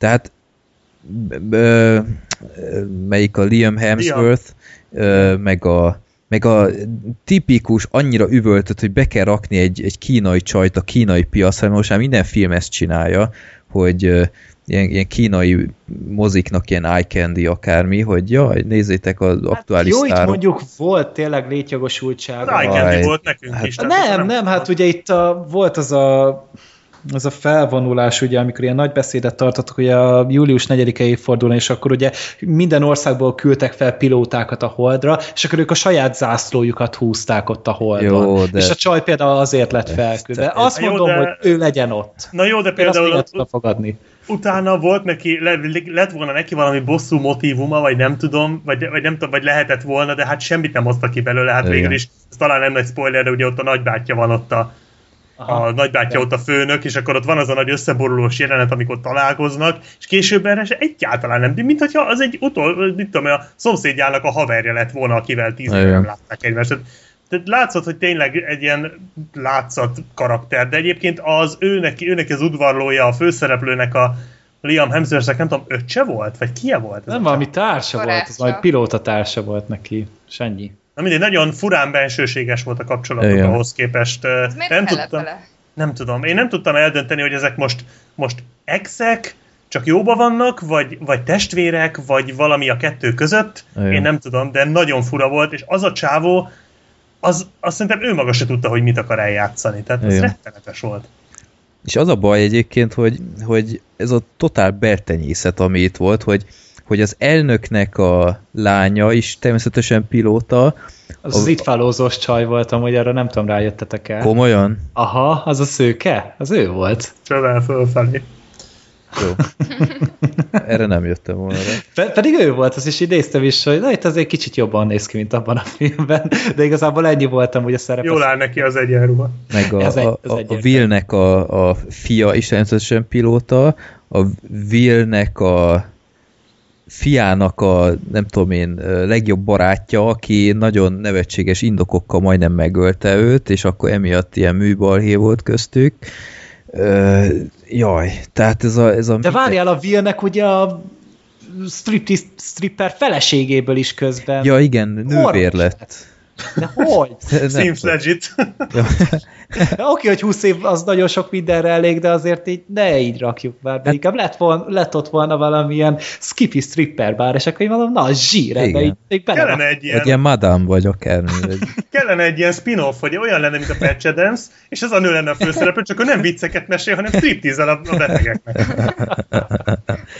Ezt elküldjük Emeriknek, szerintem a harmadik résznek megvan a sztoria. De tényleg egyébként el tudjátok képzelni, hogy 96-ban túlél egy ilyet, és nincs jobb dolga, mint orvosi karra jelentkezni, és ilyen önéletrajza, hogy nem tudom én, a, a Pipi Tom, meg a, a Nu- Nudi bár akármiben dolgozott eddig. Jó, nem védeni akarom a filmet, de azért közben itt felépült egy utópia. Tehát nyilván egy utópiában az ember már ugye azt tehet, amit Ja. akar. Tehát ha ő orvos akar lenni, egy utópiában megteheti, hogy orvosnak tanul 20 év alatt, de az tény és való, hogy ez így borzasztó gagyi volt. Igen. És a pusztítás, a főszereplő. Ö, én bevallom őszintén, ahhoz képest, hogy mindenki azt mondta, hogy micsoda látvány, pornó, meg minden, volt az a nagyon súlyos akármi, hogy ott gravitációt kikapcsolva, nem tudom én, Ázsiát rádobták Európára, vagy valami ilyesmi. Aha. Viszonylag rövid volt szerintem, ahhoz képest, hogy mit vártam, és rohadtul átláthatatlan. Hát egy kicsit káosz volt, tehát amikor majd keveredik az Eiffel torony, meg a Dubai torony, meg a mit tudom én micsoda, azt mondta, hogy belecseszik a London Eye-ba, tehát az így azért elég menő volt. Hát én nem Szerintem. tudom, tehát De ennyi értelme volt legalább, mert az biztos, hogy rohadt látványos a film. Tehát ennyi hülyeséget összerakni, én nem tudom, hogy valószínűleg ezzel többet foglalkoztak, mint mondjuk a sztorival. Az egyértelmű, de ennyi kb. az egész filmnek a létjogosultsága szerintem, hogy megnézheted, ahogy a Jeff Goldblum el is mondja, hogy na hát a műemlékrombolásban kurva jók az idegenek. Viszont a legjobb poén a filmben szerintem az volt, amikor Roland Emmerich önkritikát és öniróniát mutatott, amikor nagyon látványosan nem rombolta le a Fehérházat.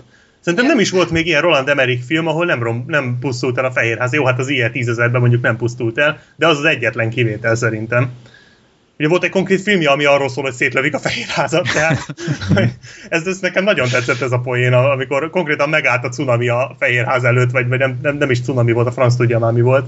Lehet, hogy Emeriket valami politikai párt pénzeli, tehát előfordul. Most, akkor most kezdték el pénzelni, vagy most kapott olyan összeget, amiért már megéri megfontolni, hogy ne romboljuk le a fehérházat, de azt szerintem egy tök jó poén volt. De hát nem sok ilyen volt. De egyébként nekem a filmben az volt a legnagyobb, olyan, nem is az, hogy buta meg, hogy rosszak a főszereplők, mert én ezeket még megbocsájtottam volna, hogyha cserébe a film szórakoztató, és mondjuk szórakoztató is volt, de ha mondjuk kicsit több súlya van, de szerintem nagyon elhülyéskedték az egészet. igen, igen. És Igen. ahhoz képest pedig nem volt vicces. Tehát viccelődtek, de nem Igen, volt igen. vicces. Hát egy, egy jó poén volt ott a 100 milliós uh, Igen, az jó megbízás. Bár majd kicsit előre látható volt, de az legalább azt mondom, hogy ott az a hajós fedélzet, nem tudom, emlékeztek erre? Emlékszem, igen, az, az, az tényleg azon még nevettem is. Igen, az, az, az, az úgy jó volt, de egyébként valóban lényegesen, de tehát feltűnően sok ilyen egysoros nem működött. Hát a legrosszabb az volt, amikor azt mondja a végén, hogy már, már lövik szét egymást, és azt mondja, nem is tudom, azt hiszem, hogy a királynőnek mondja, mielőtt szétlövi, hogy, hogy most készülj fel egy negyedik típusú találkozásra, és így belelő, és így miért? Vagy mi, most ez így hogy, vagy ez, ez, ez miért negyedik típusú, hogy belelősz egy sugárnyalábot? Ez nem negyedik Ja. típusú. Pedig ez, a negyedik típusú az az, amikor a seggedben turkálnak, úgyhogy remélem, hogy azt nem húzzák meg. Tehát Tehát, a seggébe lőtte. De úgy miért kell minden idegen királynőnek ugyanúgy kinéznie? Az Alienben is ugyanígy nézett ki. Lehet, hogy ugyanaz volt. Igen, lehet tudom. Akkor megkérdezek, nagyon rámentek arra, hogy, hogy még hatalmasabb legyen, még, Igen. és még nagyobb volt a hajó. Igen. Most meg földmagjáért jöttek, amit Igen. egyet nem értettem, hogy miért. Kicsit túltoltak mindent. Meg ez az egész ö, óriási a hajó, ez csak akkor érződött szerintem, amikor a földet mutatták, hogy gyakorlatilag lekompolt Igen. rá a hajó. Igen, igen. De amikor alulról mutatták, akkor nem tűnt sokkal nagyobbnak, mint az első. rész. igen abszolút. Meg Az azt mondják, például, igen, mondjad? Mondja csak. Nem, Ja. mert ez hosszú lesz az enyém. Emese, ragad meg a szót minél. Gyorsan. Csak valami mindig megvárni, míg végigmondjatok, és akkor bejönni, de uh, hát uh, nekem azt tűnt fel, hogy ugye a földmagáért jöttek elsősorban, akkor még nem tudták csak a felszínt simán végigdörálni. Hogyha igazából a bolygóval nem akartak mit kezdeni, de Igen. simán meg, megoldhatták volna annyiban, hogy így nem várják meg az ellentámadást, hanem csak így végig tolják a felszínt. Mint hogy a parton is csinálták. Hát vagy ott van az a műhold bomba, vagy mi. Miért nem azzal kezdték? Nem is értettem, hogy legyen, vagy két kontinenst így a földdel tettek, vagy, vagy beletolták tolták ugye Ázsiát, meg Európát az óceánba, és aztán kilőtték a műholdakat. Ez a sorrend, ez így hol, hol volt nekik logikus? Tehát nem fordítva kellett volna? Vagy nem tudom. Olyan. De nem, nem is voltak ezek hadvezérek, tehát amúgy elég balfaszok ezek az idegenek, hogy itt van nekik a világ legjobb technológia, és mégis szarrá verjük őket. Kétszer zsinórban. De nekem az volt a kedvenc, hogy mondja, hogy jó, akkor most leszállnak az Atlanti óceánra. Melyik részére? Az egész. Igen. Dada! Szenzációs, de... Mit, szóltak, mit szóltatok a, az iskolabuszos társasághoz? Oh. Azt vártam, hogy a végén megállnak egy óvodánál, és onnan is főszednek mindenkit. Ja. Én még így is ki voltam rajta akad, vagy miért csak két órás ez a film? Hát az első rész is két és fél óra volt, és akkor így láttam, hogy ja, még így is hosszabb, mint kéne. Ja. Tehát így azt gondolt, hogy így legalább globálisan be lehet mindent mutogatni, és így még így se tudták, hogy mit csinálják. Tehát amikor így az 50. percnél, vagy egy óránál behozzák még a kislányt, aki ott vezette az autót, ugye az a... a Chloe a Grace Moretz volt? Vagy ki nem, a nem, a Joy King volt, aki a... Te már kevered az ötödik hullámmal. A Fargo első évadában ő volt például a Colin Hanksnek a lánya, hogyha jól emlékszem. Ó, banyák, igazad van. Yeah? Ugye? Meg az első Conjuringben is voltam úgy ő. De hogy, hogy így berángatták, és akkor oké, okay, hogy majd hozzák a Jeff Goldblumnak az apját, aki már megint csak mi a fasznak volt a filmben. És akkor így szegény tényleg elviszi a cunami, és így megtalálják egyszer, csak és így csak ül a székén, és így tök jól van, csak nincs magánál, de akkor mitől vágódott? De, nem tudom, simán meg kellett volna halnia, és akkor így senkinek nem hiányzik. Mm. Meg ez, hogy nincs rajta nadrága, az orvosok, Oh. az Oken, vagy Okun, vagy mi volt neki Ez a olyan neve? rossz volt. Okun, igen. Tehát az is rohangált össze-vissza az az infantilis idióta, aki hirtelen meleg lett. Ja, igen, ezt nem tudtam hová tenni. Az vagy előző filmben, hát nem volt utalás arra, hogy most merre húz a, a szíve, most már nyilván ezt a kis ö, társadalmi csoportot is meg kellett szólítani azzal, hogy akkor hirtelen ők melegek lettek. De annyira nem. se tűnt. De, én, én nem tudtam hová tenni, hogy ez, ezek ilyen régóta kollégák, vagy mi ez, mert így, így nem, nem volt nekem egyértelmű. Tehát akkor, ha már ezt akarják, nem tudom, előtérbe hozni, akkor csinálják már rendesen, mert ez, ez ilyen, csináljuk is, meg nem is, ilyen langyos próbálkozás volt, ez, ez valahogy így nagyon nem. Langyos, haha. Igen. de, de tehát ez, ez csak így bele kellett erőltetni, hogy gondolkoztak, hogy na még milyen célcsoportot nem szólítottunk meg, ja, hát a homoszexuálisak, és akkor ők hirtelen azok lettek. Mert az előző filmben egy direkt ugye a második rész után néztem ugye az elsőt, és így figyeltem, ott kerestem a kis nyomokat, de igazából semmi nem utalt rá. Meg erre, hogy ugye miért jöttek az idegenek, ugye, hogy a föld magját akarják, és az előző filmben csak azt írták, hogy bolygóról bolygóra járnak, és így letarolják őket, aztán tovább állnak. De akkor például még arról nem volt szó, hogy elkezdenek fúrni. Tehát ezt nehezen hiszem, hogy senkinek nem tűnt volna fel, hogy ezek elkezdenek fúrni. Mhm. Ja, hát, Akár Gergő, más. te már többet foglalkoztál az első része, hogy összekösd a másodikkal, mint Roland Emmerich. Az mondjuk igaz, az mondjuk igaz. De viszont ugye ez a, mivel bevezették a harmadik részt, az viszont nekem érdekesnek tűnik. Igen, az jó Azt volt még egyébként. megnézném, hogy Mhm. most milyen interstellár kaland lesz ebből, ilyen csillagközi kaland. Arra még befizetnék. Azt szerintem is teljesen korrekt volt. Nem, de én inkább úgy mondanám, nem volt nagyobb baromság, mint az első részben a vírus, tehát szerintem korrekt volt. Nagyon. Jó, igazából egynek meg lehetett nézni, tehát nem Szórakoztató film még mindig. maga, Tehát- maga módján, én, én bevallom, én többet vártam ettől a filmtől, de ö, nem mondanám azt, hogy most írtozatosan sajnáltam volna, hogy láttam, vagy kérem vissza a pénzem, de szerintem egyáltalán nincs egy súlycsoportban az elsővel. Mind szórakoztatás terén, mint, mint emlékezetesség terén. Mert én ezt, a- ezt a másikat tuti nem fogom megvenni DVD vagy Blu-ray-en, az, az szent. És az a baj, hogy azért lehetett volna, ha nem is egy súlycsoportban, de lehetett volna ez jobb. Tehát azért ezen le, Igen. ezt meg lehetett volna jobbra csinálni, csak valamiért, valamiért nem. Hát kevesebb új karakter, Igen. azokra esetleg jobb, nem tudom én, ilyen, ilyen jellemet felhúzni, vagy akármi, mert túl sok új karakter volt, Meg és kevesebb nem humor. működtek. Nem, a film elején próbálkozott humorral, de nem működött. Nem, egyszerűen valami nem stimmelt ebben a filmben szerintem sok szempontból, és tényleg a régieknek kellett elvinni a hátán, ami nem tudom mennyire szerencsés egy ilyennél.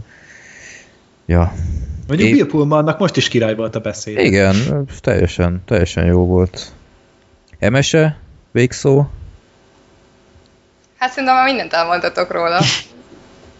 Csak hogy ne az legyen, hogy nem engedünk itt a, a érvényesülni. Akkor mindent elmondtunk. Igen. Jó. Igazából azt a gömböt akartam volna még megemlíteni. Aha. Hát, amikor tudod, meg, meglátták ott, a, hogy közeledik felék, és az első gondolat, lőjük ki. Igen. Miért? Még semmit nem csinált. És természetesen az orosz mondta ki először, hogy öljük meg. Ja, lőjük. igen, igen, ezt én is néztem. Kicsit a sztereotíp. Igen. Nem, mint hogyha eddig küzdöttek volna a sztereotípiák ellen ezekben a filmekben. Hát igen. Igen. Jó, mondjuk valahol értető ilyen uh, háttértörténet után. Hát egyszer már legyalulták őket, én se vártam volna Igen, meg igen, amúgy. igen, ez a, ez a paranoia azért benne van. Igen. Benne van az emberekben. Hát csak tud, én már számítottam rá, hogy ő lesz majd így a jó, jó Mhm. ö, szereplő, aztán nekik így rögtön az ugrott be, hogy igen, akkor, akkor öljük meg, és nekem ez olyan, olyan hirtelen. Ja, hát ugye sejteni lehetett, igen. Mondjuk én is beszartam volna, hogy egy halálcsillag egyszer csak felbukkan Igen. mellett, tehát azért az para. Baszi nagy ajtó kilincsel az elején. igen. De milyen kedves kis hangja volt. Aha, ja. Ja. Jó. Na, akkor a következő film, ezt csak én láttam, és milyen jót tettétek, hogy kihagytátok, mert én igazából annyira nem voltam kíváncsi a Pénzes cápa című film, aminek egyébként rettenetes magyar címe van. Az eredeti címe az Money Monster, és ez nem más, mint egy tévéműsornak a, a neve. De ö, egyszer mozizni akartam. Végre ráértem, gondoltam, ez tűnik a legkevésbé rossznak, és ö, nem, nem túl magas elvárásokkal mentem megnézni ezt a filmet, de még így is ö, elég szenvedős volt. A film egy pontján így, ö, e- szánt szándéka elhatároztam, hogy most elkezdek aludni, tehát nem az van, hogy, hogy, ö, hogy a film untató valami, hanem éreztem, hogy ez jobb időbefektetés lesz, de ö, nem sikerült a, a projektem. Na, pénzes cápa. Ti ö, láttátok ennek a filmnek az előzetesét? Igen. Nem, csak érdekelt. Emese? Hát nem tudom, én az előzetesét megnéztem, és úgy voltam, hogy ez biztos jó film lesz, de annyira nem érdekel. Uh-huh. Egyszerűen úgy nem keltett fel az érdeklődésem. Úgy voltam, hogy majd meghallgatom, hogy ti mit mondtok róla, Uh-huh. uh-huh. így eldöntöm. Hát én láttam ennek a filmnek az előzetesét még a moziban, magamtól nem kerestem volna rá. Az el is mesélte az egész történetet. Nem? Igen, ö, én láttam, és, tud, és, és így levonta magamnak a tanulságot, ez a, ez a trailer elmondott mindent. Ö, én magamnak kiszínesítettem az egészet, amit a trailerből megtudtunk, ez a film arról szól, hogy van egy ilyen gátlástalan ö, Tév. ö, hát té- ilyen, ilyen tévés ö, tőzsde gazdasági tanácsadó ö, csávó, aki George Clooney-t alakít, és van egy ilyen Csávó műsora- George Clooney-t alakít? Jól értettem? Csávó, aki George Clooney-t alakít. Ja, akkor rosszul mondtam. Na, szóval George Clooney szerepel egy Money Monster nevű tőzsde műsorban, akkor így, így mondom, és egy nagyon furcsa műsorról van szó, tehát nem az van, hogy egy száraz akármilyen adat villogtatás, hogy vegyék meg ezt a tőzsdét, mert 2%-kal növekedni fog, hanem nem, táncosokkal jön be, és táncol, izé, t- tvörköl George Clooney, és és, és oh, izé, itt az én gazdasági tippem erre a hétre, és bejönnek ilyen hangeffektek, van egy gomb, amivel nem tudom én, ilyen lefolyó hangot hallani, de iszonyat. Ugye nem neked is van, nem? Ö, mondjuk lefolyó hang nincs, de most itt megnézem, hogy itt van-e a kezemnél. Ö, jaj, hol a hanggépem? Nem teszi messzire, hál' Istennek. Ah, egyébként el akartam vinni a századik adásra, de elfelejtettem. Ah. De kár. Igen. Na, Vagy ott volt Sirin helyette. Nyomta igen, jó ez- hang- hangeffekteket. ja. Ö, igen, szóval van ez a műsor George Clooney-nak, ö, roppant kínos az egész, tehát én, én így néztem közben a műsorát, ahogy ott produkálja magát, és így ettől az embertől szerintem még fokrémet nem vettem volna, nem hogy részvényeket az ajánlása alapján. És akkor a műsorban hátul megjelenik egy fickó élő műsorban egy fegyverrel, és azt mondja, hogy nem szabad lekapcsolni, vagy lekeverni az adást, élőben legyen meg, különben szétlőít mindenkit. És akkor kér szót, végig George Clooney-ra hegyezve a fegyvert, és azt mondja, hogy hát nagy szuper tuti tipped miatt így csődbe mentem, stb. És, és most tudja meg mindenki az igazságot. És akkor így gyakorlatilag lemondtam magamnak a következtetést, hogy oké, okay, ez egy olyan lesz, hogy az előzetes alapján, hogy igen, ott próbálnak a helyzettel a időt húzni, míg jön a rendőrség, aztán próbálják kinyomozni együtt, hogy, hogy miért vesztette el a pénzét, George Clooney hirtelen túlszejtővel fog szimpatizálni, és együtt megfejtik az egészet. Mert az előzetes enyhén ezt sugalta, és annyira nem voltam távol az igazságtól, de a film még sajnos ezt se tudta teljes mértékben nyújtani, tehát még a saját alacsony elvárásaimat sem tudta teljesíteni.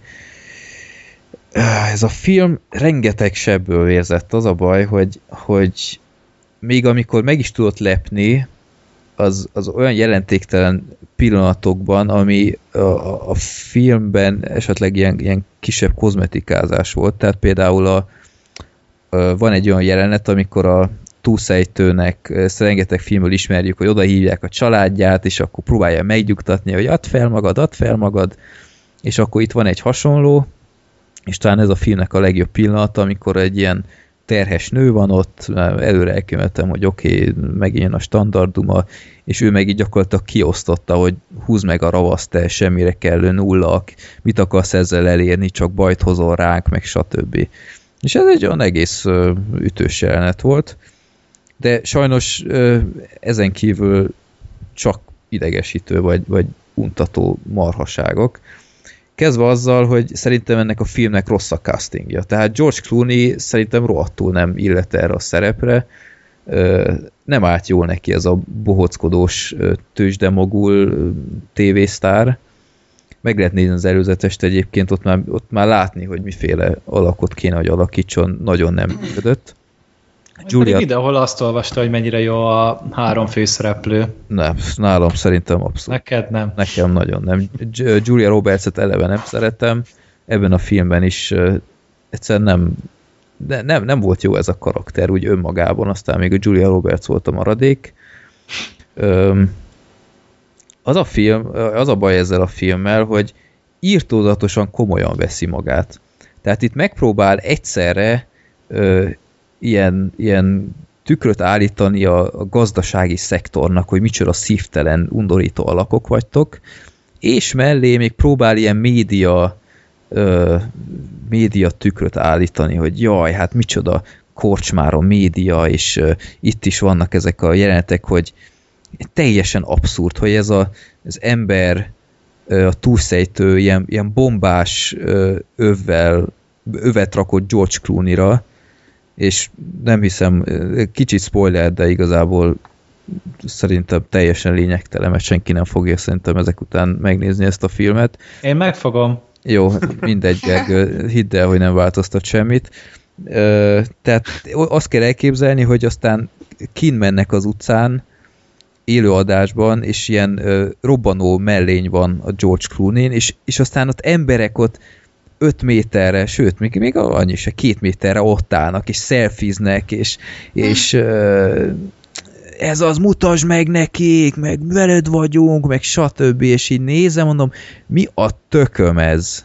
Tehát miféle ilyen, ilyen, ilyen nevetséges ilyen média kritikát, ez egy olyan volt egy kicsit, mint egy ilyen visszautasított Black Mirror epizód lett volna. Tehát a, a Black Mirrornál szenzációs média kritikákat lehetett látni, rendkívül okos forgatókönyvekkel. Na itt ez, ez teljesen elveszett. Itt, itt ilyen, ilyen Facebook kommentárok, meg ilyenek, nagyon kínos volt az egész. A történet is zavaros volt, itt próbálnak utána járni, hogy jaj, mi történhetett a tuti tipnél, és itt valami valami cég ilyen nagy összeesküvés elméletet csinál, és, és utána kell járni, és gyerekek odáig fajul a dolog, hogy ott a stúdióban Google-lal kezdenek el nyomozni, és ilyen szuper infókat találnak, hogy jaj, hát erre még senki nem jött rá, tehát Google segítségével. Ott hirtelen mindenki ilyen, ilyen szuper empatikus lett a túlszejtővel, és aztán rátelefonálnak ilyen, ilyen hackerekre Izlandon, akik természetesen azonnal segítenek, és egyszerűen nem is értem, hogy hogy akadok fenn ilyenen, hogy egy tévéstúdió ilyen hackereket ismer, meg ilyenek, szóval iszonyat zavaros volt az egész. A film vége is szörnyű. Jaj, nem, nem, nagyon nem tetszett ez a film. Ilyen rossz filmet idén még moziban nem láttam, azt kell mondjam. Hmm. Legalább Én feszült attól megnézem. volt. Tessék? Legalább feszült volt. Nem, nem, nem. De még csak az se. Hát Freddy feszült be tőle talán. Igen, tehát én, én tényleg ideges lettem, hogy, hogy ez a film miért, miért gondolja, hogy én ezt elkérem, hogy higgyem, ami itt történik. És tényleg az a baj, hogy, hogy uh, George Clooney szerintem annyira nem illett erre a karakterre, hogy még semmilyen szintig nem tudtam vele szimpatizálni. Egy Woody Harrelson szerintem sokkal jobb választás lett volna, mert belőle kinézem ezt a, ezt a bohóckodós embert, és, és azt is kinézem, hogy ő mondjuk ért a, a gazdasági hírekhez, meg a És én Matthew tőzsdéhez. McConaughey-t Vagy akár őt is, igen. Wall. Street farkasa után így beszabadul ide az ő karaktere? Ö, hát az a karakter ide nem illett volna, de egy ilyen, ilyen izomagyos ö, Matthew McConaughey szerintem simán, simán jó lett volna. Nem tudom, George Clooney nekem nagyon nem működött, és tényleg és hiányzik bármiféle humor a filmből, ha már, ha már néha próbál a, a médiakritikás oldalra rátérni, mert helyenként a film bohóckodik, én nekem meggyőződésem, de, de mégsem érzem azt, hogy, hogy egy ilyen jó átmenet lett volna így a, a, thriller, meg a nem tudom én, a szatíra között. Nem, egyszerűen nagyon nem működött ez a film.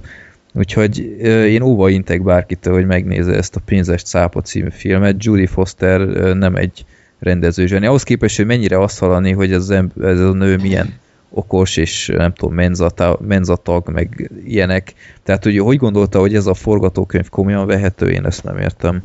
Hát lehet, hogy más volt a célja vele. De mi? hogy De intelligens mi? legyen. Hát, az se a baj, hogy tudja. ne, nem, nem jöttem rá. Legtöbbeknek nem jött be a Hát film. nem, nem volt sem izgalmas, nem volt sem ö, ö, szatirikus, nem, egyszerűen nem, nem, nem működött rendesen. És milyen volt Jack O'Connell? Ő volt még a, a viszonylag stabil, ő sem kapott túl sok szerepet, ez a baj. Tehát a film rámegy, én azt hittem, hogy ez például egy ilyen, ilyen túlszejtős darab lesz, egy pszichotriller, vagy akármi, ahol mondjuk adás közben próbálják így megnyugtatni, vagy, vagy tehát itt valamit csinálnak ebből az alapszituációból. Ezek után Jack O'Connell így kap egy jó, nem tudom, 20 percet, ahol ahol meg tudja mutatni, hogy az ember egy jó színész, és utána megint folyamatosan a George Clooney felé terelik a, a fókuszt, és, és ez nem róla kéne, hogy szóljon ez a film. És ő lesz a hős, aki utána jár a kisemberért, és hirtelen tök mindegy, hogy ő nem tudom hány tízzer dollárba került a tévénézőknek a hülye tipjeivel, nem, ő a kisembernek itt a, a szóvivője most, és, és neki akárhányszor kiléphetett volna, vagy megmenthette volna magát, nem, nem, ő folytatja, utána jár ennek a ö, gazfickó társaságnak, jaj, szörnyű volt, úgyhogy nem, nem is akarok többet beszélni erről a filmről. Jó, felhúztad magad oké. rajta most is. Igen, és az a baj, hogy, hogy sokkal, jobb, sokkal jobban átadtam volna, ha még frissen láttam volna, de nem tudom én, három héttel ezelőtt, és így ennyi maradt, és azt hiszem ez figyelemre méltó, hogy még így is sikerült. Úgyhogy ez volt a pénzes cápa, következik a démonok között Kikeltek kettő. belőled a démonok. Igen, ezt, ezt tökéletesen jól látod. Ezt a filmet mindenki látta rajtam kívül, ugye? Mert te pénzes cápát néztél. Igen, sajnos. Láttuk. Na, é, e, Emese akkor. Mesélj erről a filmről. Hű, hát történetet inkább a Gergőre hagyom, mert ő jobban tudja, meg az a baj, hogy, hogy nagyon fáradtan láttam, úgyhogy hogy nem nagyon... Akkor Ja, Black, Téged csak az ijesztések ráztak fel. Ja. Igen, abszolút. Mondjuk abban volt csak úgy, hogy szerintem felébredtél utána. Úgyhogy Hát a- Sheep! A démonok között, tehát gondolom mindannyian láttátok, mindenki ismeri.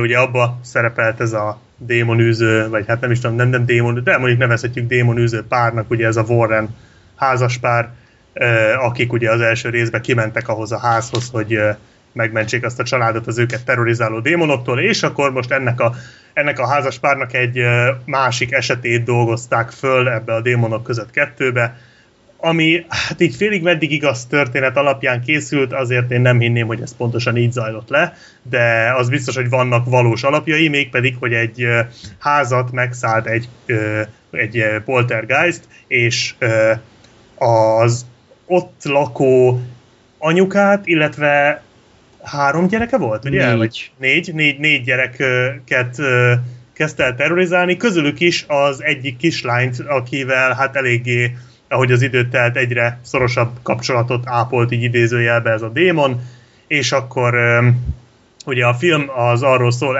az első fele arról szól, hogy, hogy ebben a házban hogyan jelenik meg ez a, ez a démon, és hogyan kezd egyre durvább és durvább módon, hogyan kezd egyre durvább és durvább módon zaklatni ezt a családot, a második felében pedig kihívják ezt a Warren házaspárt, akik megpróbálják előzni ezt a démont, miközben ugye a, a házaspáron belül a nőnek a, nem tudom a nevét, a Vera Farmiga játsza, nem tudom mi Warren kicsoda, hogy hogy hívják, de a női tagjának is van egy ilyen úgymond ilyen belső démona, vagy nem is tudom, ő valamennyire belelát a jövőbe. Lorin. És a, Lorin Warren, aki, akinek ez a belső, akit ez a belső démonja ö, zargatja folyamatosan, és akkor ez a két szál fonódik így össze a filmbe. Tulajdonképpen egy démonos horrorról van szó, tehát nem a sztori az szerintem itt, ami a, a legfontosabb, bár e, egész hangulatos és szerintem teljesen korrekt története van a, a démonok között. Kettőnek semmi semmi e, borzasztóan újító, de, de nagyon jól működik. E, viszont az ijeszgetés, tehát ijeszgetés és hangulat szempontjából Szerintem van olyan jó, mint az első rész. Szerintem jobb. Szerintem is jobb. Szerintem egy picit, tehát egy, én egy kicsit kevésbé éreztem olyan jónak, én az elsőn talán kicsit jobban féltem, szerintem az annak jót tett, hogy egy kicsit rövidebb volt, mint ez, de az biztos, hogy itt is vannak nagyon-nagyon jó jelenetek, de akkor kezdjétek el dicsérni, mert úgy tűnik, hogy arra ti alkalmasabbak vagytok. Hölgy előre. Hát én lehet, hogy akkor kicsit úgy tűnt, hogy én ezt nagyon imádtam ezt a filmet, de én már az elsőért sem voltam annyira oda, nekem egy, egy ilyen szimplán jó horror filmnek felelt meg. Annyira nem is ijedtem meg rajta, legalábbis az első részen abszolút nem. Ez azért ez paráztató volt, de, de egy alaptörténetben szerintem nem nagyon különbözik így a James Vannak így a többi filmjétől. Ezt aláírom, igen. Hát kísértett házas film, igen, tehát ez nem, nem is a forradalom ennek a filmnek a lényege szerintem egyáltalán, hogy most bármilyen újat hozna itt a zsánerben, hanem ahogy kivitelezték ezt. Ezt így a filmek között most, mint a videójátékoknál a Last of Us kb. úgy tudom elképzelni. Csak nyilván azért nem egy ilyen, ilyen forradalmi, ilyen új vagy mélységű tört, karaktereket vagy történetet kapunk, de amik voltak benne, azok mind-mind kurva jól működtek. Meg az atmoszférája az nagyon, nagyon uh-huh. el volt találva. Ez Meg a színészek, a színészek fantasztikusak Bizony. voltak. Tehát a, a kislány. A kislány, az... akit megszállt a démon, hát az lehengerlően jól játszott. A, a, hát a, a Warren házaspárt játszó uh, Vera Farmiga és... Uh, Patrick Wilson. Köszönöm, Patrick Wilson, ők szerintem hozták a formájukat. A mellékszereplők, hát ők már, ő, ők úgy úgy eltűntek. Tehát ők, ő nekik nem sok uh, szerep jutott, viszont ez a három uh, fő karakter, meg még talán az anyát játszó színésznő volt nagyon jó. Yeah. Um, szerintem a film az, az nagyon-nagyon szórakoztató, és nagyon sok ijesztő jelenet van benne, de szerintem inkább volt szórakoztató, mint ijesztő.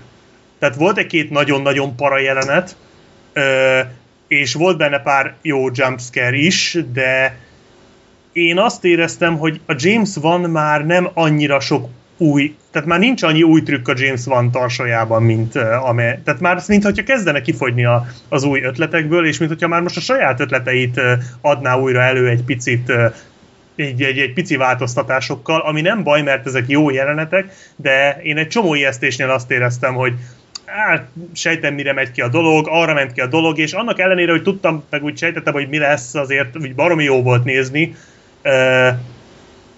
és tényleg volt egy-két nagyon-nagyon para jelenet is, de ja, így összegészével szerintem egy de mondom, szerintem egy picit elmaradt az elsőtől, de ez még így is egy nagyon-nagyon jó horror. Nem is tudom, tavaly volt-e ennyire jól sikerült horror a mozikban. Úgyhogy, ja, mindenképpen egy nagyon kellemes meglepetés volt. Hát szerintem amúgy azért volt ez nagyon nagy dolog, tehát, hogy oké, okay, hogy nem volt benne olyan hatásos ijesztés, mint mondjuk az első részben az a bizonyos tapsolós a uh-huh. pincében. Igen, igen. Tehát attól ugye mindenki eldobta az összes pacemakerét, ami volt itt kéznél, de itt olyan nem volt, viszont rohadt intenzív volt a filmnek az első 70 perce. Tehát amikor még ugye a házat nézzük, és tényleg az ember általában úgy szokott lenni a horrorfilmekben, hogy ijesztés, ö, nyugi rész, ijesztés, nyugi rész. Itt viszont szinte az ijesztések fel, váltogatták egymást, uh-huh. és nem igen, is igen, volt igen. benne semmi pihenő. Tehát tolták ránk folyamatosan. Ez mint a Sinister annak idején. Igen, ja. igen, csak itt még szerintem ez még intenzívet. Az első 70 perctől már így oké, okay, hogy nem ugráltam, de például volt mögöttem egy nő, az kétszer akkorát sikított a filmen, amúgy meg tudtam érteni, tehát az egyik ugye a, tényleg nem akarom részletezni, a festményes, most tudjátok, Aha. hogy melyik, yeah. amikor ott az árnyékot vonult, na attól például nagyon-nagyon-nagyon rosszul aludtam utána, attól, attól a jelenettől iszonyatosan hatásos volt, és a többi is, tehát nagyon jó, jól fel voltak építve az ijesztések szerintem, és általában hogy ez szokott lenni, hogy akkor egyre így felerősödik a zene, elhalkul, és az arcodba ordítanak. Na itt most, ahogy erősödik a zene, ez rohadt jól fel volt vezetve szerintem. És amikor már azt hinnéd, hogy oké, akkor nyugi van, na akkor vágja az arcodba az egészet. És néha még azt is éreztem, hogy, hogy például nem ijeszget fölöslegesen a film. Tehát amikor így fölépítenek valamit, és akkor utána kiderül, hogy amúgy az nem egy ijesztő dolog, hanem csak mint egy, egy barátod beköszön az ablakban. Például az ilyenektől rohadtul ideges szoktam lenni. Ebbe a filmben ilyet nem csinálnak egyáltalán, és ö, a másik pedig az, hogy néha ki is léptek így a sablonoktól, tehát például amikor nézték azt a sátrat ott, ott a lakásban, volt, hogy a kisfiúnak, uh-huh. az adagos kisfiúnak ilyen sátra, és ott csak nézte, és egyszer csak elkezdett ordítani, de például nem láttunk hozzá arcot, nem ugrott ott elő senki se belőle, csak azt láttuk, hogy egyre erősödik az ordítás ott a lakásban. Tehát ezek mind-mind olyan apró dolgok, amikor ö, nem minden érzékszervedet támadja a rendező, hanem csak csak, csak éppen a hallásodat, vagy éppen a látásodat, és ez szerintem rohadt jól működött benne. Meg az, hogy, hogy a, technikailag egy csúcs volt ez a film szerintem. Tehát az operatőri munka az gyönyörű volt. Már az előző részben sem szaroztak, tehát ott is voltak kreatív megoldások, de itt, ahogy ott úszott a kamera végig a lakásban. Hát és, meg... Uh, igen? Bocsi, a, a legjobb jelenet volt a filmben, amikor beszélgettek a démonnal, és a háttérben átalakult. Az igen. Ja, igen. Hát az igen. olyan kurva ijesztő volt, hogy az nem igaz. Tehát az, igen. az kicseszett jó volt az a jelenet az azonnal újra néztem volna, ha nem a rohadt moziba ülök. Tehát fú, az fantasztikus volt. Nekem még azt tetszett, hogy, hogy lehetett érezni a fenyegetést, hogy, hogy átmentek Igen. tényleg a másik házba, és még, még ott is, is folyamatosan csesztette őket a szellem, és, és nem, mégis nem tudtak hova menni. És ez volt tényleg, a, hogy hívták a két szelleműzőt, ez volt az utolsó mencsváró. És, Annak csak nem költözhetnek amit... át, tehát ugye azt csak nem lehet megtenni, hogy mindig oda átalszanak, tehát igen. Hát próbálták, de még ott sem segített rajta igazából. Meg a, a másik, hogy a, ugye mondtad, hogy hosszú a film, tényleg ennél hosszabb horrorfilm szerintem csak a ragyogás van, azon kívül én másról nem nagyon tudok, ami 2 óra 15 perces lenne. Olyan volt, hogy ez a film, itt, hogyha egy rendezői változatot néznénk, ami nem volt feltétlen baj. Tehát, nem, nem, nem volt feltétlen baj. Itt a, itt a parák közötti játék, ugye amikor behozták ilyen drámákat, építgették a karaktereket, nagyon jól működtek. Én tökre bele tudtam élni magamat, és úgy, úgy azonosít, azonosulni tudtam a karakterekkel, szimpatikusak voltak, és úgy izgultam, hogy mi lesz velük, és hogy ehhez kapcsolódott az a másik része, hogy ugye azzal tért egy picit az előző résztől, hogy itt ugye még az is kérdéses volt, hogy valóban megtörténik-e a dolog. Oké, okay, hogy mi nézők tudtuk, hogy valószínűleg megtörténik, de ugye a Warren házas pár az, az folyamatosan kételkedett, hogy ez most igaz-e, vagy sem, vagy hogy történt, mi történt. Tehát ez is egy kis érdekes kis kételyt ébresztett a, a, a filmnek a hangulatába, hogy vajon tényleg megtörténik, tényleg szimulál? Mert amúgy most, most arra amúgy az általánosan elfogadott vélekedés az, hogy a kislánya szimulált, és a testvére adta ki azt a bizonyos hangot, amit a filmben is hallottunk. Tehát általában már ezt szokták mondani, hogy, hogy hogy amúgy itt a szimuláció volt. Hát azért egyszerűbb ezt mondani, mint azt mondani, hogy valóban egy kopogó hát, volt. Hát De jó, még, persze. az, az meg volt, hogy ott, ott volt egy nagyon jó médiakritika szerintem, vagy hát szerintem, hát ott volt egy nagyon jó médiakritika, azt nem tudom észrevette, de amikor a TV összeállítást nézhettük ja, meg, igen. hogy uh, ilyen híradó bevágás, hogy milyen dolgok történnek ott abban a házban. Mert az igen. például tök jó, hogy itt a filmben nem az volt, hogy uh, hogy a szellemek így elbújtak, és csak a főszereplőket ijeszgették. Lófasz, a válogatás nélkül mindenkit ijeszgettek. Tehát abszolút nem volt zavarban ez a szellem, vagy ez a démon. És uh, amikor bement hozzájuk a két rendőr, akkor konkrétan a két rendőr szeme láttára megmozdította ugye az egyik széket, és betolta gyakorlatilag a helyére. És hát amikor a, azt a TV riportot lehetett látni, akkor ott egy csomó ember beszélt ilyenről, hogy miket látott a ház körül, hogy a, az ablakok maguktól mozogtak, és a, a kislányt fölkapta, fölkapták a démonok, és a levegőben megpörgették. Mint tudom, egy csomó baromság, ami nyilvánvalóan nem történt meg, viszont ott volt köztük a két rendőr, akik mondták, hogy látták, hogy a szék megmozdult és beállt a helyére, és te tudod, aki, tehát te, mint néző, tudod, hogy ez tényleg megtörtént, viszont amikor az egyetlen igaz állítást berakják a csomó kamu állítás közé, akkor abból, abból is egy kamu állítás Igen. lesz. Ez kurva jó volt. Tehát nagyon sok ilyen nagyon-nagyon jó ötlet volt a filmben, nem csak a horror terén, hanem egyébként is. Tehát ezért mondom, hogy ez egy, ez egy nagyon jó film volt.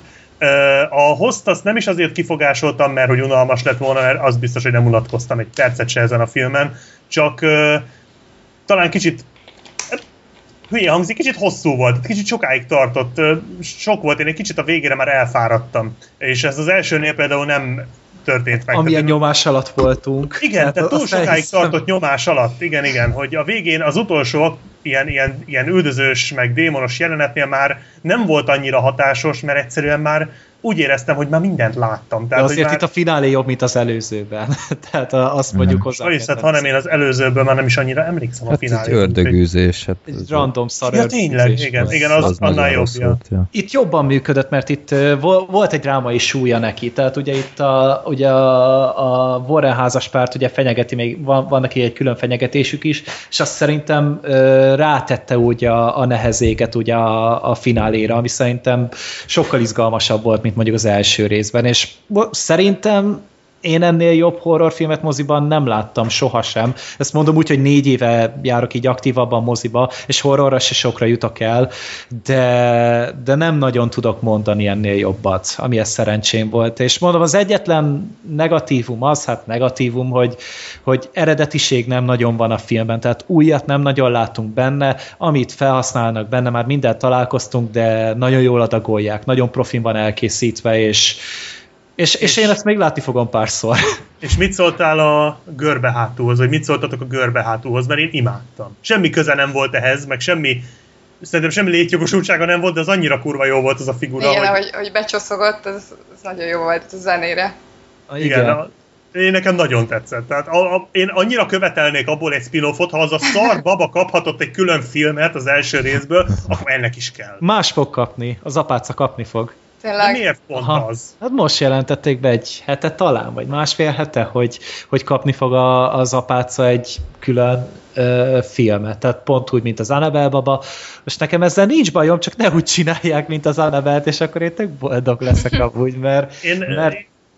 Vagyod? Én se bánom ezt az apácásat, bár szerintem nem, ő nem volt annyira hatásos, mint mondjuk a, az alap démon, tehát az a, az a fő démon, aki ott terrorizálta a lakást, vagy akár a görbehátú, de szerintem a, ha amellett csinálnak egy görbehátú filmet, akkor én teljesen meg vagyok, köszönöm szépen az apácás filmmel, tehát én nekem jöhet apácás horror, csak legyen mellette görbehátú horror is, és akkor rendben leszünk. Egyébként szerintem a, a izéből selejtezhették ki a Krampusból, nem? Ez tisztára olyan volt, hogy a Krampusból jött volna át. Nekem abszolút az volt az első, ami eszembe jutott. Volt benne valami amúgy. És a ti a stáblistán mennyire borultatok ki? Kicsit. Mert a, nem tudom, elmondjuk, hogy mi volt ott? Azt el lehet. Nem. Hát, hogy a, ugye a film ugye nagyrészt valós események alapján íródott, és uh, ugye, amit mondtunk is, hogy a tévéstábbal beszélgetett a kislány, és ugye az felvételre került, és ugye ezt a filmben előadták, és utána a stáblista alatt leadták az eredeti felvételt, tehát amit ott a stáb rögzített akkor, még ugye a 70-es évek végén, Fú, basszus, tehát megijedtem egy párszor a film alatt, de az viszont egyszerű, egyszerűen úgy meggyötörte a kis gyenge lelkemet akkor már, tehát annyira elfáradtam, és akkor még leadták az eredeti felvételt, és iszonyatosan kemény. Oké, hogy nincs rajta szinkron felirat semmi, de az ember odafigyel, és próbálja értelmezni, amit mondanak, az nagyon kemény, hogy ez tényleg egy tizenpár éves kislányból jött elő ez a hang. Áj, rohadjatok meg, meg kell ezt néznem. Mi kedvet kaptál hozzá? Á, Jó, pedig nem akartam. Az elsőtől sem voltam annyira elájulva, tehát az képest, hogy micsoda hype-ot kapott. Az első fele az így semmi, tehát ahogy mondtad az előbbi, semmi eredetiség nem volt benne, de így jó volt, így jó volt az atmoszférája. És az a baj, hogy a felétől teljesen átment ebbe a tucat ördögűzős baromságba, és itt olyan nincs amúgy, tehát mondom, itt egy picit ez, ez kicsit jobban össze van szedve talán, mm. mint az első rész. Én ezért szerettem jobban. Mm. Meg az, az mondjuk a hossz pozitívumai közé írható, hogy azáltal, hogy hosszú a film, oké, hogy lefáraszt, viszont cserébe azért a motivációk tisztábbak. Tehát amikor a végén, hogy a szereplők így meg úgy döntenek, most nem mondom el, mert ugye spoiler veszély, de ott jobban átérzed, hogy miért dönt ez a szereplő így, amaz a szereplő úgy, mert több időt adtak annak, hogy így, így megismerd őket, meg egy kicsit úgy egymáshoz szokjanak ők is. Tehát, ott, tehát ebből a szempontból ö, tök jó, hogy hosszú a film, csak uh-huh. Ja, amit már mondtam, kicsit fárasztó, de, de jó film. Tehát tényleg szerintem is az egyik legjobb horror az utóbbi, utóbbi évekből. Talán a legjobb. Igen. Hát jó. Hát, ha meggyőztünk valamit, mert uh, valakit, mert nem tudom, hogy moziba elmész érte, vagy majd megveszed DVD-n valami, de hát akkor én jó szívvel ajánlom. Kéne. Jó, jó, mert most már nem lesznek talán sokan úgy, hogy talán ja. még a mozi élmény is meg lesz, és a pláza közönség is elkerül. Ja, ez, fú, én kifogtam azt a mindent. Én is. Ja, mik, mik voltak? Katasztrófa volt. Oh, úgy fölhúztam magam. Lehet, hogy egyébként ezért tartom talán kevésbé jónak, mint az első, mert, mert borzasztó mozi élmény volt. Végig röhögték, tehát úgy képzeld, de minden ijesztés után 5 perc röhögés, de itt azért egy horrorról beszélünk, ahol két órán keresztül van, nem tudom, 80 ijesz, ijeszgetés, és ezek folyamatosan röhögtek. Ó, nem, nem, én, én, volt egy, van egy haverom, aki szintén ilyen közönséggel látta, azt mondta, hogy őnála is röhögtek, de ő úgy, úgy körülbelül egy óra után már föladta, és ő is röhögött. Tehát, hogy, hogy be, bele lehet ebbe olvadni, de nekem nem sikerült, úgyhogy mm. nagyon-nagyon rossz volt. Nálam mindenki olyan csöndben ült. Meg is Akkor de nagyon szerencsés vagy. Ja. Hát nálunk azért így nem bírtak magukkal. Tehát már az előzeteseknél is érdekes volt. Tehát volt amikor így... Out? Igen, volt, de én Aha, ugye ott nem igen. néztem oda, meg ugye a Vaksötét is volt, ugye az a Aha, St- Steven uh, horrorfilm, ugye a Fede alvarez aki a Gonosz Halott remake is csinálta.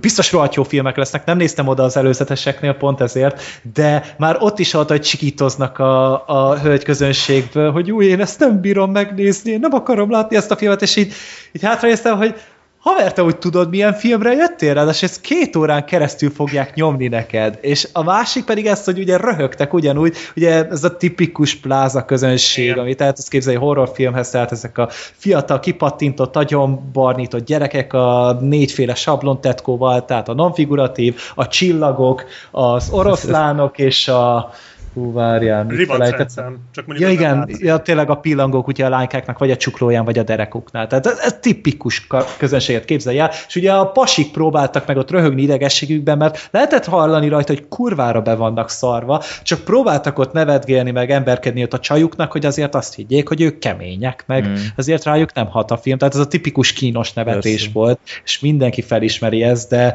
ez, nagyon, ezért nem fogom már lehet legközelebb horrorfilmet itt premier nap napon nézni. Mert én is a... erre jutottam, mert oké, okay, én, én elfogadom, hogy van ez a, ez a felejünk meg a csajunknak, ez, ez, ezt én értem. De közben ott van 300 másik ember, könyörgöm. Nem igaz, hogy nem vette észre, hogy ott van. Szóval, ah. És mondom, ebből volt, ebből a társaságból legalább 20. Tehát, hú, nagyon rossz volt. Úgyhogy én is komolyan gondolkodtam, hogy a, egy haverommal néztük a filmet, ő, ő is ideges volt, de mondta, hogy én nekem, én, tehát én, én 40 évet öregettem ott a film alatt, tehát hogy ő engem még ilyen idegesnek nem látott, és én mondta, én többet horror moziban nem, tehát ezt, ezt, ezt otthon egyedül besötétített ablakokkal, este, fülhallgatóval, maxra tekert hangerővel tökéletes, sokkal jobb élmény, mint hmm. moziba. Igen. Ez ennyit nem ér az egész. Emlékszem, vagy a, akkor... A... Bocsi. Vagy, vagy akkor, akkor úgy, hogy mint ahogy ha most te mondjuk megnézed Freddy, hogy már így lement. Tehát már lecsengett. Akkor esetleg érdemes lehet. Jó. Igen. Hát én a nagy Sinistert, Sinistert uh, láttam, és ott az volt jó, hogy teljes döbbenet volt a nézőtéren, tehát tök kus, mindenki így már várta a film végét szerintem, hogy, hogy legyen már vége ennek a vizuális terrornak, és a, velem együtt egyébként, tehát én azóta se értem még meg ilyet, mint annál a filmnél, és igen, hát azért az, az nem, nem teljesen mindegy, hogy milyen közönséggel nézel egy ilyen filmet, mert az, ez sokat tud rontani. Jó, meg fogom nézni, megpróbálom moziban, nem tudom, Freddy-nél sikerül elrángatni ilyenre, de már nem tudom, Rosszul viseli? A horror, mert tömény azért. Eléggé, jó, jó. Hát bár a Sinister kibírta, akkor ezt is kifogja. Ja, akkor bírni fogja. Ez talán annyira nem ijesztő, mint a Sinister. Hmm. Jó. Na, apropó film, amit uh, kihagytam a moziból, és erre van... Horrorisztikus, se a Szenilla Nem fogjátok meghozni a kedvemet, az a Szenilla nyomában. Ezt is mindhárman láttátok, ugye? Nem, én nem láttam. Te nem láttad. Nem is akarod? Hát tudja a franc. Engem annyira nem érdekel. Én a Némót azt szerettem, de sose tartottam olyan nagy etalonnak, mint sokan. Ugye? Aha. Én mindig hihetetlen családfan voltam. Tehát én azt inkább. Én nekem az volt a, a mi az, hogy fúj. Na jó, a hihetetlen családot még megbocsájtom. hát ez egy jobb film a Némó nyomában szerintem. Hát nekem a... Persze, ver... szuperhősök vannak benne. Mondok durvát, tehát nekem a Verdák is jobban tetszett, mint a Némó Na jó, nyomában. most hagyjuk a... Na jó, hagyjuk a... hagyjuk. Megszakítottam a felvételt, kész. De... Uh, vagy mindjárt megint robot hangom lesz. Uh, de mit akartam, hogy uh, jó film a Némó, csak nem tudom, nekem annyira nem jött be, és most így, hogy folytatása Némónak nem igazán gondoltam, hogy most ennek van-e értelme. Nyilván ezt már nagyon sokszor, ezt már elmond, ezt már a Toy Story 3-nál is gondolta mindenki, hogy nincsenek már értelme, aztán a Pixar bebizonyította, hogy, hogy de van, és úgy néz ki, hogy itt is bebizonyították, hogy de van, de nem tudom, majd meglátom. Az biztos, a Némo nyomában ö, filmben nekem pont ez a Szenilla volt hótidegesítő, tehát az így, így nagyon, nekem, nekem nagyon elrontotta az ö, annak a mellékkarakterei jók, a teknős, meg a többi ilyen akváriumi hal, azok szerintem... A Szenilla is az volt, ő is mellékkarakter hát, volt. igen, de ez, ő azért lényegesen több műsoridőt kapott, és engem baromira irritált, és ezek után ő kap spin-offot, hát köszönöm. Nem is értem miért, de akkor nem esetleg belevágsz a történetbe? Hát... Egyet bele... meg kell csinálni, Igen. hogy már legalább Most 5 percig, 5 percig kussolunk. Jó, hát uh, igazából a nyitó jelenetben láthatjuk, hogy hogyan találkozik uh, Nemo Szanillával. Uh, hát ők úgy találkoztak, hogy uh, ugye már gyerekkorában is egy, egy kicsit uh, feledékeny halacska volt, és uh, elkeveredik a szüleitől, és akkor mindenáron keresi őket, és akkor pont ott, amikor belebotlik ugye az első részben az így ismert jelenet, ott találkoznak. Uh, és akkor egy évre a az első rész után veszük fel újra a fonalat. Egyik nap így beugrik Szeninának, hogy, hogy hát ugye eszébe jutottak a szülei, és akkor útnak indul őket megkeresni, a pizsék meg ugye utána mennek, ők megkeresik a Szenillát. Így az alaptörténet, ez lényegében ez, ez ennyi. Vagy Rettenetesen egyszerű az alaptörténete a film. Hát igen. De igazából az előzőnek se volt szerintem bonyolultabb sokkal, csak az, az azért így találtam egyszer egy leírást róla, hogy így tényleg így pontról pontra, hogy végigveszik, hogy milyen rohadt nagy dráma van amúgy az első részben. Tehát vegyük azt először, hogy ugye a Pizsinek meggyilkolják a feleségét, felzabálják Igen. utána az összes gyermekét, és abból csak egy éli túl, egyikra éli ugye túl, az viszont nyomorultnak születik, utána azt a nyomorult gyereket elrabolják tőle, és a nyomába ered, miközben nem tudom, hogy hány pszichopata gyilkossal kell szobálnia, és a legsúlyosabb gettóba kell belekeverednie, miközben az a szerencsétlen gyerek pedig három halál közeli élményt él túl, és utána még kikerül a szárazföldre egy videó, tehát az iszonyatosan nagy Klasszikus dráma. Disney egyébként. nem értem. Szerintem a Némo nyomában sztoriának ez volt eddig a, a világon a legkevésbé polkorrektebb előadás. Rettenetesen durva amúgy, hogyha végig gondoljátok az alaptörténetet, és akkor tényleg közben találkozik egy, a Pizsi egy szellemi fogyatékossal, tehát ez, konkrétan Szenile az az, és arra, annak a szerencsétlennek a fogyatékjára kell hagy, ha, hagyatkoznia, hogy megtalálja a gyermekét aki amúgy meg önállóan életképtelen, tehát ugye tényleg szerencsétlen nem tud érvényesülni, tehát nem tud hazajutni, mert ugye végtagjai azok károsodtak, tehát még születéskor. És még nem is az van, hogy mit tudom én, apu elrontotta, és akkor attól sérült meg, hanem már úgy született szerencsétlen. És akkor utána jön ez a film, ahol pedig a, a, a, az értelmi fogyatékos teszik be a középpontba. De azt hiszem, De... Gergő, legközelebbi kvíznél ez lesz egy ugyanilyen játék, hogy, hogy ilyen polkorrekt, hogy nem polkorrekt leírás egy filmhez, mint a port.hu-s játéknál. Húha, ez amúgy lehet, hogy most így magamra haragítottam pár ember, de minden. De igazat mondod. Hát. A, Abszolút az... jogos egyébként, csak vicces volt. A szen... És akkor ennek a filmnek van egy folytatása, a Szerilla nyomában. Uh, nyilván itt most nem kell ilyen nagy dolgokra számít, számítani szerintem, mint a Toy Story-nál például, hogy teljesen új szintre emelik a franchise-t, Szerintem ugyanannyit tud ez a film kb. mint a Nemo nyomában, csak ö, itt is ugyanúgy megvan a nagyon drámai kezdés, tehát amit ugye Emese is elmesélt, hát én így a könnyeimet folytogattam vissza, hogy ez szerencsétlen Szenilla ott próbál emlékezni a családjára, és tényleg ott Igen. ez egy fél életet leél szerencsétlen, és már addigra már arra sem emlékszik, hogy kiket keres egyáltalán, azt se tudja, hogy mit akar megtalálni, csak kérdezgeti az embereket, hogy, hogy tudnak-e neki segíteni, és nem tudja megmondani, hogy miben van szükséges segítségre.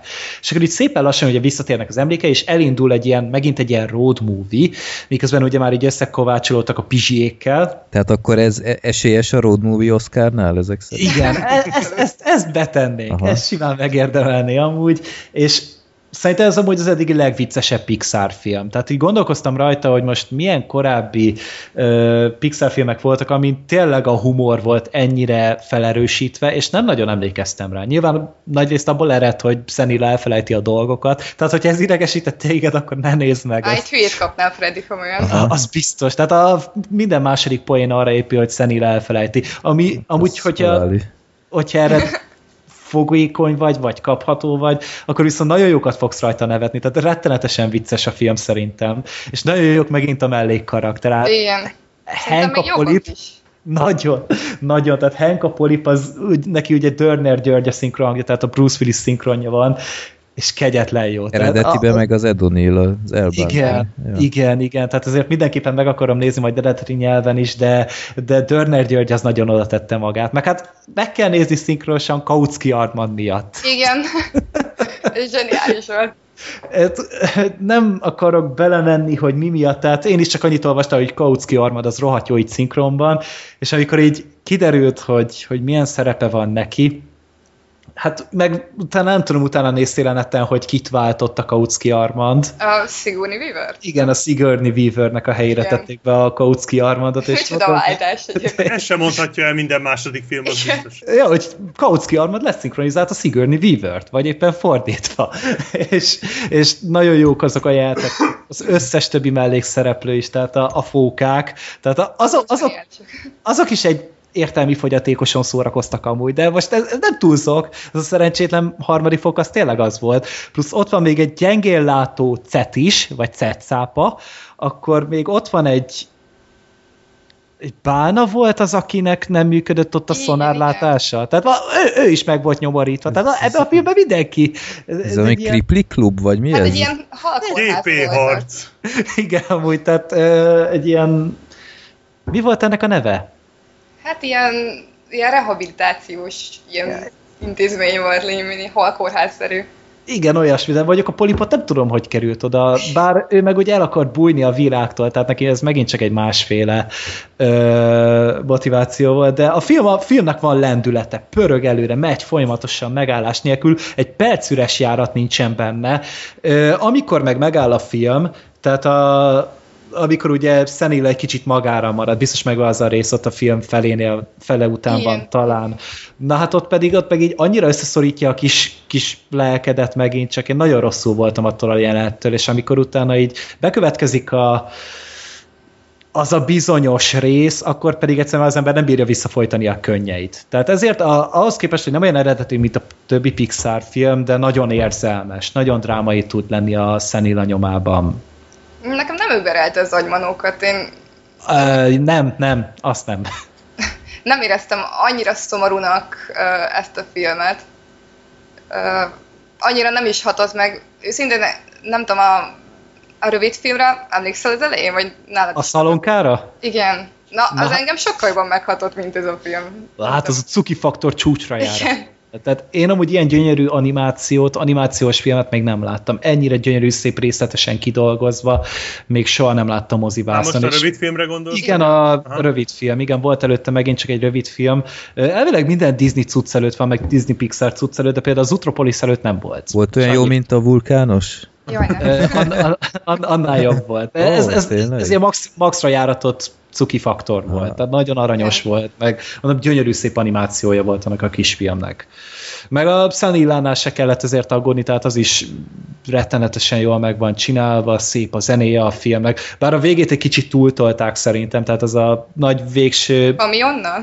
Igen, tehát az egy kicsit túlzás volt szerintem már. Azt képest milyen jól elvezették a kamion. Ja, igen, így csodálkoztam is, hogy mennyire jól nyomatják, de oké. Okay. Halak vezetik a kamion? Igen, igen. Halak Na most vettél meg, most vettél meg kilóra.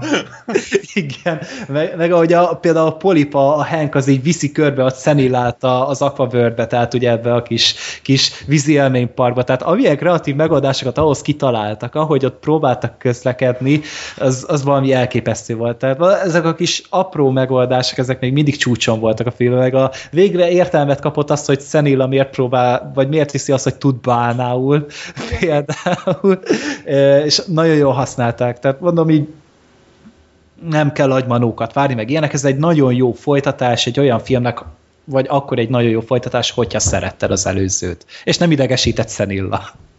És mit gondoltok a kicsit előre szaladva az Oscaron? Lehet, hogy lenyomja az Utropolis? Az Utropolis jobb ennél. Azt gondoltam, hogy jobb, csak hogy így mennyire remélem. van erre esély, mert én most rohadtul szurkolok az Utropolisnak. Én nagyon remélem. Hát csak, hmm. csak nem adnak egy folytatásnak, úgymond. Inkább, hmm. inkább így az eredetinek. Jó. Meglátjuk. Emese, láttad az Utropoliszt? Igen, igen, igen. Aha. Uh, nekem igazából mindkettő tetszett, tehát uh, talán az Utropolis egy picit jobb volt, meg ö, kreatívabb, de na, nekem ez is maximálisan tetszett. Úgyhogy eztől se sajnálnám az Oscárt, de hát én már a Lego movie után én már kicsit csalódott vagyok. Üdvözlünk a klubban! Úgyhogy hát meglátjuk. Jó. Ha már Disney. Bár ez nem az. Hát ez nem, de hát az eredeti az Disney, a Tarzan. Vagy hát nem az eredeti, hát, de uh, volt belőle Disney mese. Mindegy, valahogy át kellett Tarzan film volt a Disney Jó, valahogy át kellett kötni, illetve nem kellett, csak én akartam. Igen, itt van egy uh, szuper aktuális premier, mert a Gergő utolsó vizsgája után és a filmbarátok rögzítés előtt uh, fontosnak érezte, hogy megnézze a Tarzan legendáját moziban. Mi ütött beléd, Gergő?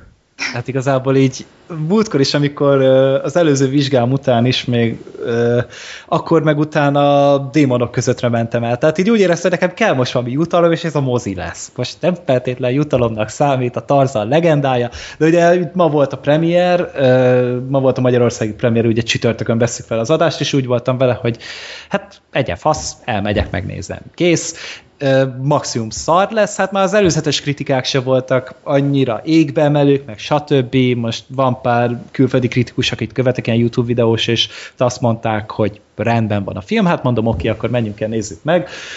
Na most ennek a filmnek az a legnagyobb baja, hogy két hónapja megásták a sírját, amikor bemutatták a dzsungelkönyvét. Tehát ezzel ki is lőtték az űrbe az egészet, és nem is fog erre emlékezni szerintem senki se egy év múlva.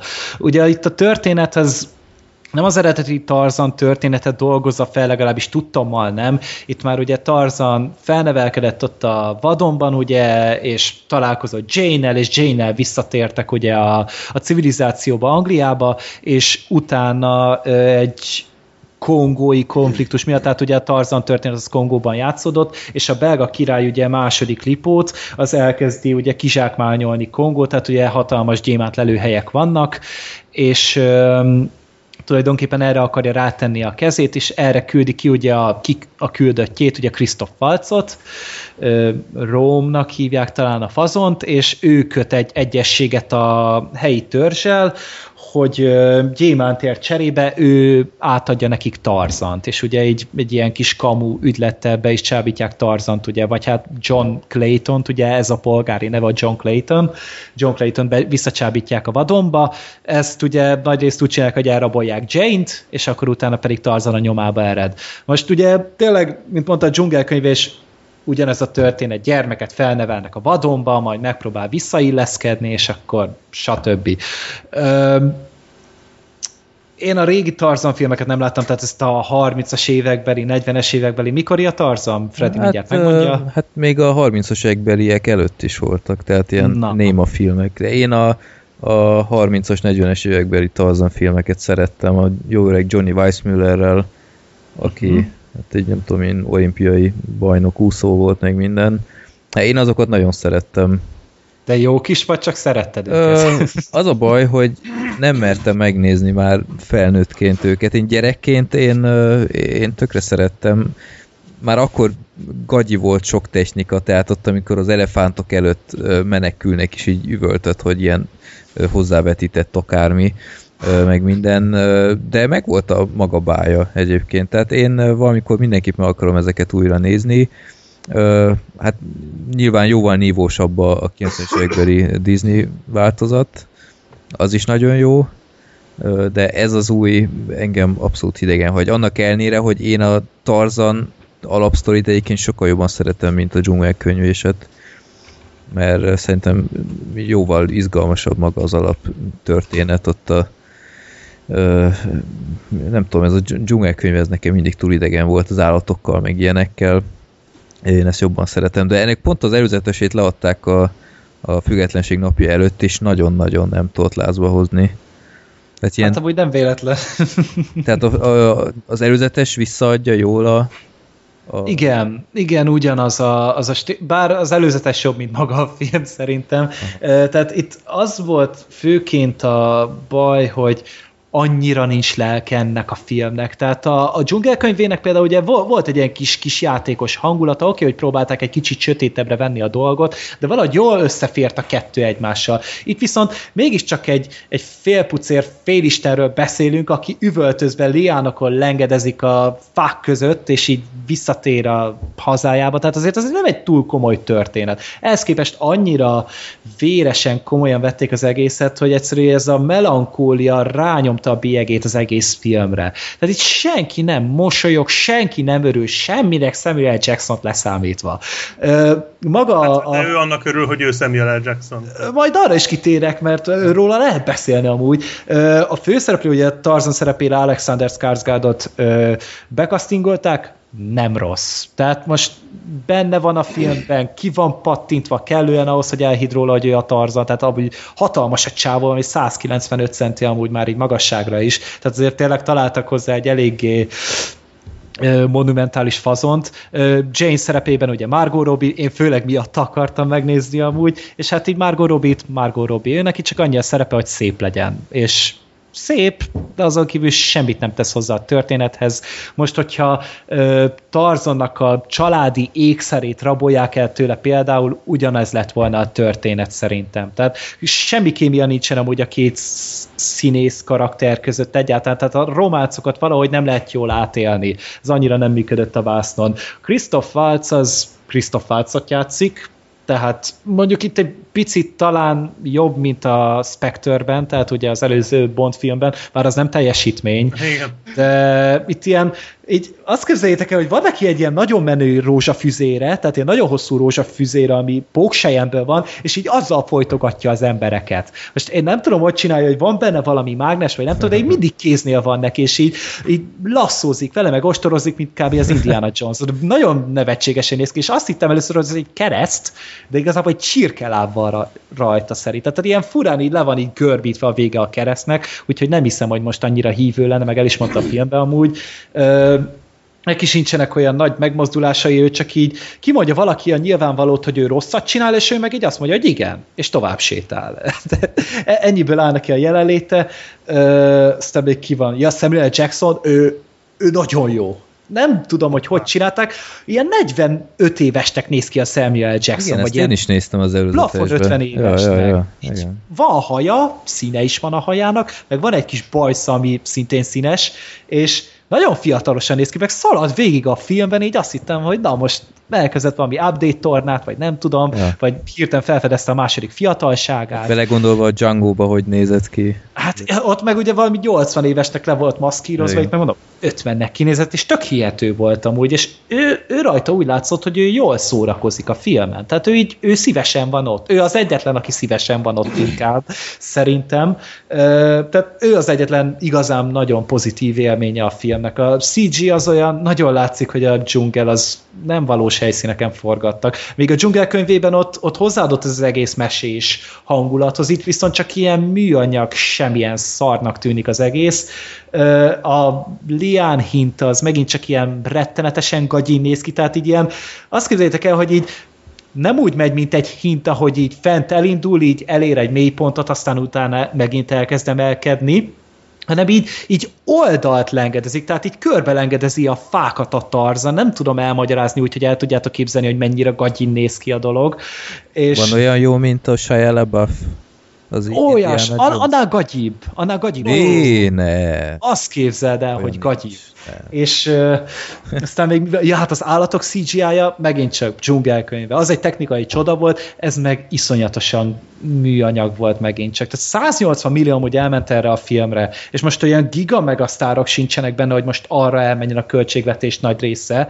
Tehát itt csak itt nagyon... itt nem voltak sokan, tehát premier napon voltam, oké, hogy délután egykor, de öten voltunk az egész teremben, vagy négyen szerintem, inkább négyen, és nagyon kiábrándító volt már maga így a közönség részvétele is, de nem is baj, mert ami rányomja az egészre a bélyeget, mert oké, hogy most a színészek nem olyan jók, karakterek nem olyan jók, látvány nem olyan jó, legalább izgalmas lenne, de nem, tehát olyan balfaszul van megrendezve a film, nem tudok erre szebb szót mondani, egyszerűen bénán, szerencsétlen, mint hogyha egy, egy első filmes rendezőt néznék, miközben nem az, tehát ez a David Yates ugye már ezelőtt letett négy Harry Potter filmet az asztalra, és ennél mind-mind látványosabb volt, sokkal, de sokkal, és ott valamiért úgy hogy az utolsó két filmre úgy magára talált, úgy elkezdte érezni, hogy hogy kell csinálni ezeket a filmeket.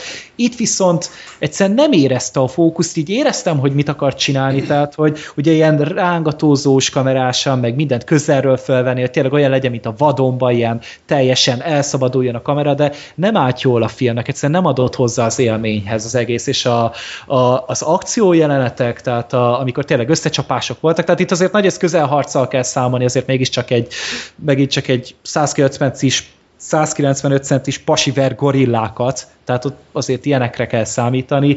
Nagyon bénán van vágva a film, és tudod, ilyen össze-vissza kapkodós, mint hogyha egy új hullámos Liam Neeson filmet néznél. Uh-huh. Tehát úgy képzeljétek el, és nagyon gányul néz ki, pedig tényleg itt azért lehetett volna ilyen látványos, ilyen elvetemült hülyeségeket csinálni, és egyszerűen nem megy, nem érzi a, a, a rendezőnek nem, volt, nem élt a fejében a film szerintem. Vagy egyszerűen nem tudta elmagyarázni a vágóknak, operatőröknek, hogy ő mit szeretne látni. És pont ezért unalmas a film, nem működik, ö, semmilyen szinten se. Annyira fölösleges az egész, egyszerűen nem láttam mögötte a motivációt. Pedig érdekes lett volna, hogy tényleg így a Tarzan történet után vesszük fel a fonalat, hogy ő most visszatér a társadalomba, és akkor utána pedig vissza megint csak a, a dzsungelbe, de egyszerűen nem. A zene is olyan, mint hogyha Hans Zimmertől vettek volna egy pár online kurzust, és akkor ennyiből próbálták volna meg kihozni a dolgokat. Az egyetlen tanulság az, hogy ki tudod magadat gyúrni annyira, hogy ne fogjon a golyó. Tehát így rálőnek a tarzara, így eltalálják egy szaladt tovább, és ugyanúgy megver mindenkit. És mondom, így próbáltak így bemutogatni a, a kapcsolatát is így az állatvilággal, az még úgy valamennyire működött meg ez, hogy hogy a, volt egy ilyen kis eredet történetszaga is az egésznek, hogy ott nevelkedett az állatok között. Ott például az az úgy illet bele, hogy például mindig pucér volt. Tehát nem adtak rá ruhát például a Tarzanra, hanem pont, pont annyi ruha volt rajta, mint a gorillákon. Csak valamiért mindig olyan jól borotvált volt a csávó. Tehát a haja az mindig tökéletesen gyönyörű szép hosszú volt, meg ápolt, meg be volt rasztázva minden, de mindig tökéletesen meg volt borotválva. És nem tudom, hogy, hogy most a gorillák kitépkedték az arcáról a szört így havonta, vagy eltanulta a vadem, vagy a, a törzsi tagoktól, nem tudom, de neki valamiért mindig zsiletpengével volt vágva az arca. Még borosta se volt rajta. Hm. De mindegy, tehát ez nem hát kell ez megnézni. nem hangzik túl jónak. Nem kell megnézni, tehát még Bad Movies anyagnak se elég jó, mert csak simán olyan semmilyen Ah. szürke, nulla Jó, az hát az egész. már az előzetesből is lejött, hogy a látványvilág ritka unalmasnak Igen. tűnik. Igen. Főleg így a dzsungel, dzsungel könyve után, ami már az előzetes is letettem az állam.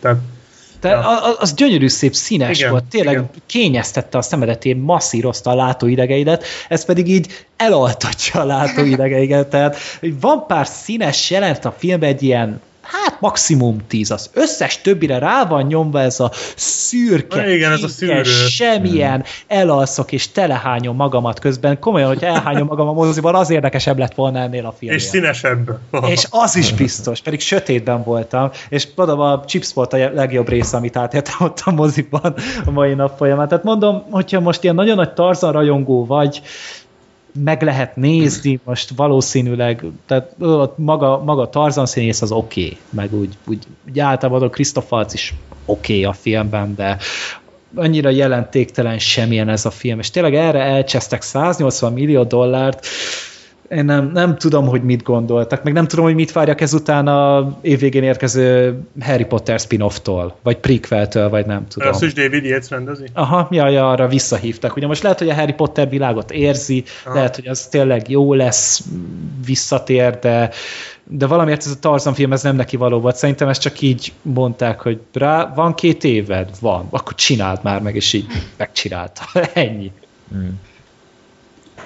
Ah, nagyon jól hangzik. Erre is meghoztad a kedvemet. Szívesen. Második démonos film az adásban. Igen, de egy neon démon. Ezt mindannyian láttuk, kivéve a Gergőt, aki Mert elvileg... tarzanozott. Igen, De holnap megnézem. holnap Nem megnézzük. tudtok tőle eltántorítani amúgy. Ö, és miért nem ezt nézted meg Tarzan helyett ma? Azért, mert ma volt Szegeden az első vetítés, este 6 órakor, tehát amikor mi össze, összeültünk beszélgetni, akkor kezdődött el a vetítés, úgyhogy csak holnap este Aha. fogok tudni rá. Jó van. Mert csak a belvárosi moziban van, ugye a Cinema City az csak Budapesten játsza, a belvárosi mozi meg csak a héten csütörtökön hozta be. Uh-huh. Ma. Jó, te annak idején, nem tudom, két adásra vagy előző adásban mondtad, hogy a Neon Demon egy horror. Azt hittem, annak volt reklámozva. Ö, jó, erről majd akkor beszélünk még. Vagy az előzetes híreknél még azt írták, hogy Nicholas Winding Refn az egy horrorfilmmel fog jönni, meg Keanu reeves és így mondom, sír. Hát ezt nem mondanám. A Keanu. Reeves része az igaz. Az igaz, igen. Ö, Emese, itt ö, tőled kérdeznék most pár dolgot, hogy hogyan állsz Nicholas Winding Refn munkásságával. Mm, hát elég vegyesen, mert... És most vigyázz könyv- arra, hogy mit mondasz. Igen, Szeretnél Zoli lenni? Zoli sincs itt, és ennek oka van. Vigyázz. Drive-ot én szerettem. Kifejezetten ö, élveztem. Nem éreztem egyébként unalmasnak, mert bravo. nekem például egyik ismerősöm ő utálja, tehát nekem is megvan így a magam Zolia, ki ö, szígya a filmet, de nekem például nekem az volt a kedvenc filmtől, a Bronson-t láttam még, meg az Istenes filmjét, aminek nem ugrik be a címe. Csak, Csak Isten, Isten bocsánat. bocsánat. Az, az. De a néző nem. Na, az például hogy tetszett az a film? Isten Hát, bocsáthat meg. igazából így nekem ez a rendező kicsit olyan, hogy olyan nagyon szép felvételeket tud csinálni, tehát hogy elnézegettem, de így történetileg, hát volt a rész, voltak részek, amiket ilyen kétszeres gyorsításban néztem meg, Uh-huh. például amikor uh, ott énekeltek a bárban, az nem tudom, valahogy nem, nem a teljesen az én stílusom, tehát neki inkább vannak olyan filmek, amiket jól eltalál, és amikor ilyen kicsit így az agyának a mélyre megy, amikor így tényleg így szabadjára engedi a fantáziát, szerintem kicsit sok az ember. Uh-huh. Kicsit nagyon David Lynch akar lenni, de nem, nem nagyon jön össze. Ö, és Ebben van valami. milyen elvárásokkal ültél a Neon Demonra? Hát én arra számítottam, hogy, hogy inkább olyan lesz, mint a Drive. Színvonalban. Uh-huh. És uh, én úgy hallottam, hogy ez egy vámpíros thriller lesz. hát ez, ö, a forrásaidat csekkold szerint. Igen. Lehetne onnan kéne nézni onnan én is. És hát kicsit mást kaptam vissza. Volt benne egyébként, ami tetszett. Ö, Tehát látványilag egyszerűen gyönyörű volt a film. Igen. Igen. Itt is sokszor azt éreztem, mint egy videoklipet néznék. De, de valamikor úgy nem zavart, mert így leültem, és így, így elnézegettem, így, így valamikor annyira így beszippantott. És hát történetben nem tudom, valaki tudja így vázolni, mert nekem nem volt minden. Várja, van története a filmnek? Van. Hát, Majdnem követhető. érdekel. Hát a- egész követhető Igen. is egyébként. Igen. hát Egy, egy, a Valhalla Rising? Nem akkora, nem akkora a mindfuck, mint a Valhalla, vagy a Only God Forgives. Tehát azoknál igen. sokkal befogadhatóbb film. ö, Szerintem. Nem A mindig. történet szempontjából. mindig. hát nem mindig. Ö, Jó, hát az, hogy figyelj, az, hogy valami sokkal befogadhatóbb, mint a Valhalla, az, az nagyon sok David Lynch filmre is igaz. ugyanakkor én a Valhalla Risingot mondjuk inkább nézném meg a szüleimmel, mint ezt a filmet. Tehát így a, Hát a, a film közben milyen érv? a, fi, a film közben így, így egyből bevillant egy-egy résznél, hogy ez a film a soha nem nézném meg anyámmal top listán, egyből így a második helyre került az agyas és agyatlan mögé, kb. Zoli meg fogja nézni szerintem a családdal. Tehát New Kids-et megmutatta nekik. Hú! Hát ja, a történet igazából viszonylag egyszerű. Van, a, van egy 16 éves ö, modell, mo, tehát ilyen, ilyen modellileg na, ö, nagyon alkalmas ilyen ö, elfenik. Modell alkatú. Modell így van.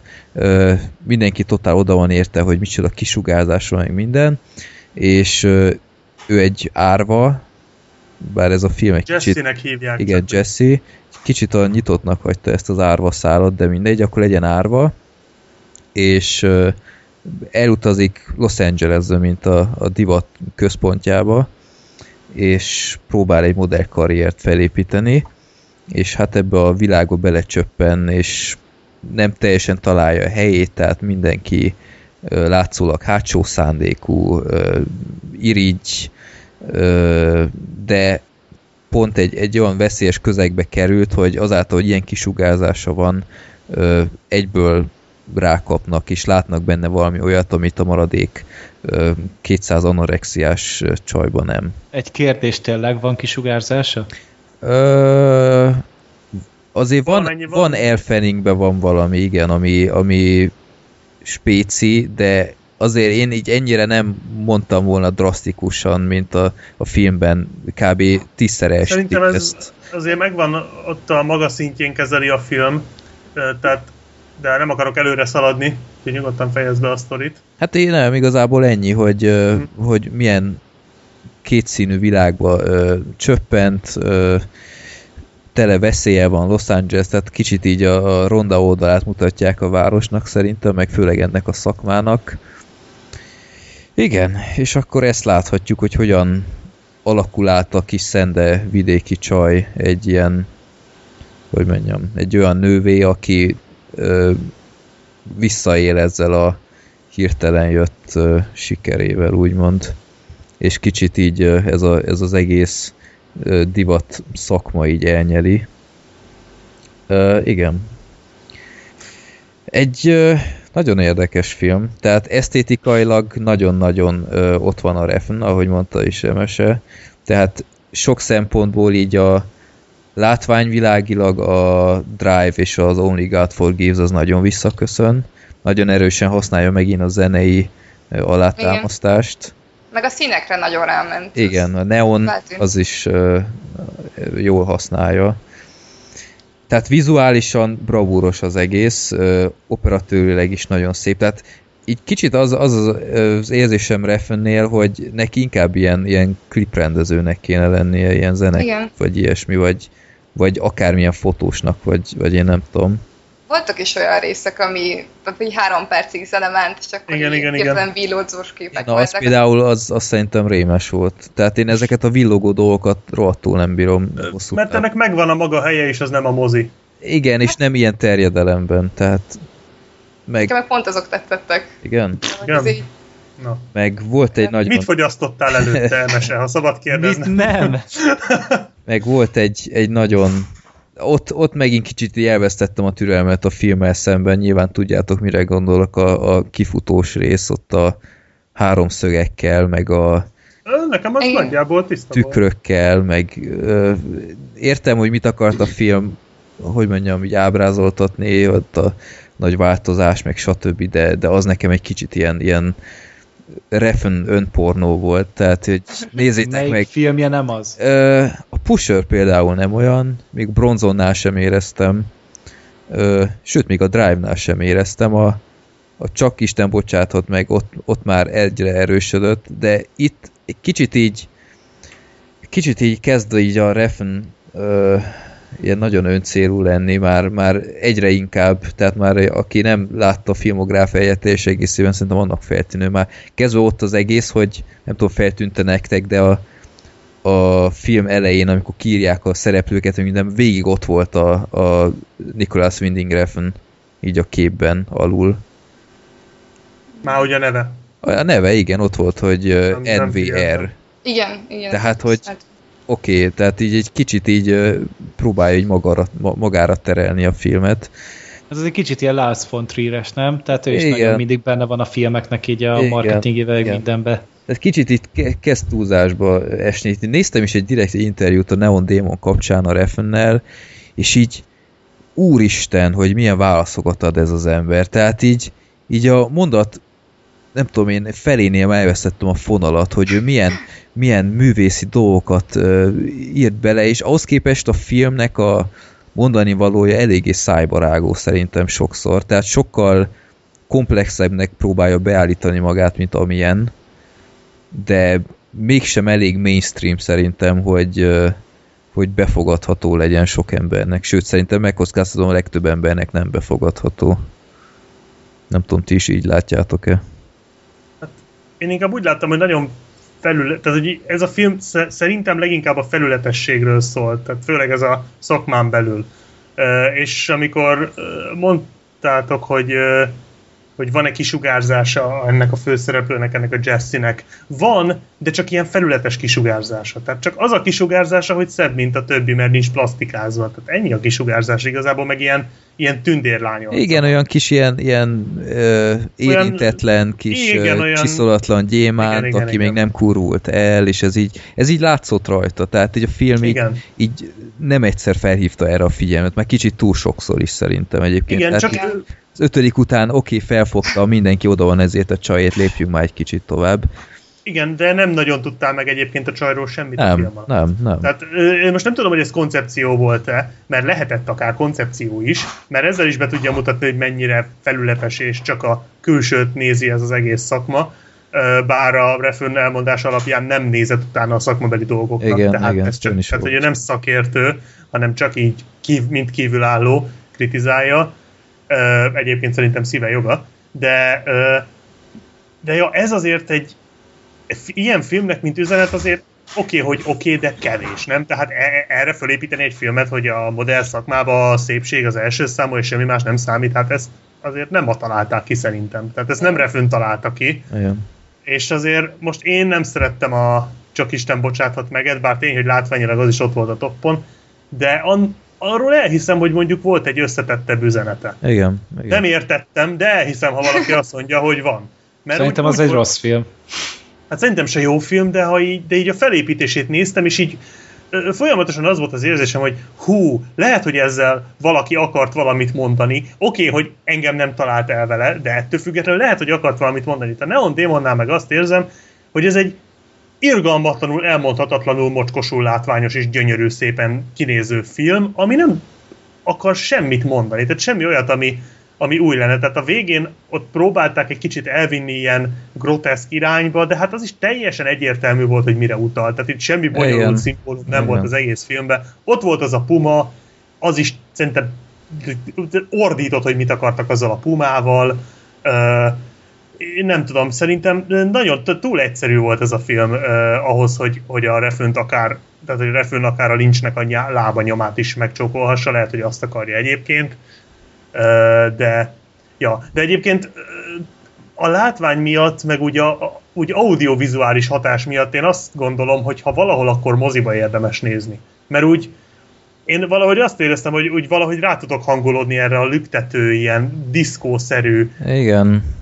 Hatására a filmnek. Tehát, hogy tényleg nagyon erőteljes. És gyönyörű. Tehát de nem csak ezek a neonos, meg vibráló dolgok, hanem amikor akár a, az Ellie Fanning ül a szobájába, és ott a tapétának, meg a ruhájának a színkombója. Tehát ilyen Igen. apróságok, tehát ilyen festményszerűen néz ki az tehát egész. itt gyakorlatilag minden képkockából egy ilyen, ilyen HD háttérképet lehetett volna Abszolút, csinálni. Abszolút, gyönyörű szép, igen. igen. igen. És ez tényleg, Emiatt... ez, ez, ez, ez nagyon sok mindenen javít ez, ebben a filmben. Igen. Tehát ez a steril, letisztult környezet. Tehát minden beállításon, ahogy mondtad, érződött, hogy itt, itt egy fél órát agyalt ezen, hogy hogy legyen. És ez tényleg nagyon látványos, de ö, a film nálam ilyen ö, tehát végig hullámzó volt szerintem. Az elején kicsit így féltem, hogy mi lesz ebből, aztán egy tök jó sodrása volt az egésznek, aztán jött ez a kifutós rész, ott egy kicsit elveszített, aztán megint ö, megint volt valami, és utána az utolsó 20 perc az nálam ö, egy kicsit szenvedős volt, sőt, inkább megkockáztatom, hogy nagyon szenvedős. Hát ott volt egy tök jó pillanat a filmben, amikor be lehetett volna fejezni, és ezek után ö, még 20 percig tolta tovább az egészet, csak azért, hogy ilyen polgárpukkasztó akármiket berakjon.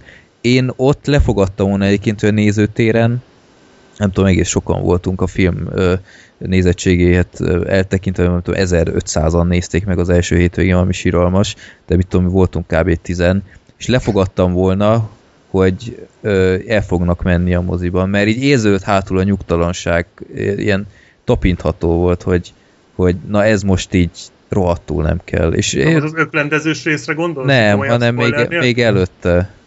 Ja, tudom, tudom, aha. És annyira olcsó volt valahogy, és, és, és nem... Ja, ott nagyon átment öncélú. Igen, igen, tehát csak azért, hogy legyen miről beszélni, hogy ő a refn, nem tudom, az... Kicsit idegen volt hogy a történetben, vagy ezt így Igen, tehát nem volt erre szükség a filmnek, egyáltalán nem. És a Én végén is... ott, a, ott a többi szereplőt ott ennyit mutatni, meg nem, nem kellett ez. Tehát csak rontott minden egyes perccel szerintem.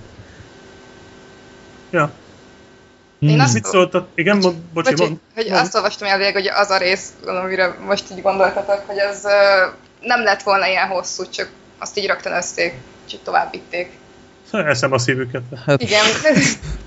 nem tudom, tehát nem, nem tűnt jónak ott abban a pillanatban. Tehát ilyen, ilyen ha, és ha mindenképp ragaszkodott ehhez a megvalósításhoz abban a tabu döngető ö, részben, akkor, akkor csak elég lett volna egy fél perc, felfogjuk, de egyszerűen annyira ah, nem tudom. Tehát, Szerintetek érdemes úgy pénzelni az ilyen filmeket? Ö, érdemes, abból a szem... Tehát ez a film nem volt elég rossz, hogy elvegye a kedvemet a következő Refn filmtől. És hidd el, volt az a pillanat a filmben, amikor mondtam, hogy oké, okay, a következőt kihagyom, Nikolas, de valamilyen szintig vissza tudta hozni, hogy adjak még, még egy esélyt ennek az emberek, mert azt kell mondjam, hogy, hogy a Drive az egy messze kiugró ö, ö, alkotása ennek az embernek. Tehát nem az van, hát, hogy a... Szerint siker volt, vagy akkor próbált Szerint... kicsit inkább a közönség felé nyitni, és az sikerült hát, így? Szerintem igen. Tehát azért meg kell nézni, hogy messze a, a Drive a legmainstreamebb filmje szerintem. Abszolút. Tehát a, a Valhalla az azért visszaemlékszünk, micsoda szenvedés volt a nép akaratában annak idején. Én csak 10 percet láttam belőle, én nem tudom. Nekem annyi olyan... elég volt. Hát én csak 10 percet néztem, aztán kinyomtam a picsába, ha. mert rájöttem, hogy többet ér nekem ennél a szabadidőm. Jó, jó, jó tetted. A, a bronzon az is egy olyan, hogy... Az jó film. Én azt szeretem Ö... kifejezni nem tudom, tehát én a mai napig nem tudom, hogy vélekedjek a filmről. Egyszer, egyszerűen ö, nagyon jó, és utána komplet nézhetetlen elmebeteg szarság. ö, a, mi van még? A Csak Isten bocsátott megben én láttam valamit, amit, ö, ami miatt én azt mondanám, hogy én ezt meg is nézném többször. Tehát annak a Hát a Ryan Gosling. Ne, ne, jaj, hagyd már Black Sheep.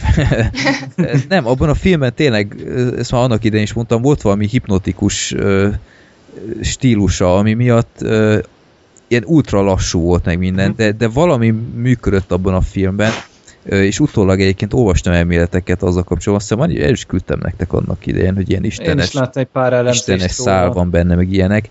És, és tök el tudom képzelni, hogy, hogy itt is rohadtul át volt gondolva minden. Igen, erről beszéltem az előbb, hogy ott én is úgy éreztem, hogy azt mintha mondani akarna valamit. I- igen, tehát abban benne én sem fogtam fel teljes mértékben, ö, sőt lehet, hogy egyáltalán nem csak teljesen másképp gondoltam, de ö, ott egyébként sokan kisétáltak a teremből annak idején, emlékszem a vetítés során. És, és meg ott is, igen. Ö, és ott még meg is értem. Tehát nekem az a film nem tetszett különösebben, de nem utálom annyira, mint a legtöbb ember. És aztán jött ez, és megint egy ilyen, tehát így a refn az, az mindenképp valami emlékezetes ö, hogy mondjam, ilyen pályafutást akar maga mögött hagyni, amiből nézel két percet, és egyből meg tudod mondani, hogy ja, ez egy Nicholas Winding Refn film. És ez nem tudom mennyire egészséges hosszú távon, mert egy idő után egy, egy ilyen ön, öncélú, igen, ilyen, ilyen saját magának csinál filmeket szindróma Megcsinálja lesz. majd a saját antikrisztusát, meg melankóliáját. Igen, igen. Hát már dokumentumfilm van saját magáról. Magáról készített? Hát a feleséget csinál, nem láttad azt? Édes faszom. A, a felesége csinált egy ilyen egyórás dokumentumfilmet, ahogy a, az Only God Forgives közben szenved, és fél, hogy nem tudja megvalósítani. Ja, nem is tudta. Na várjál. Érdekfeszítően hangzik, nem?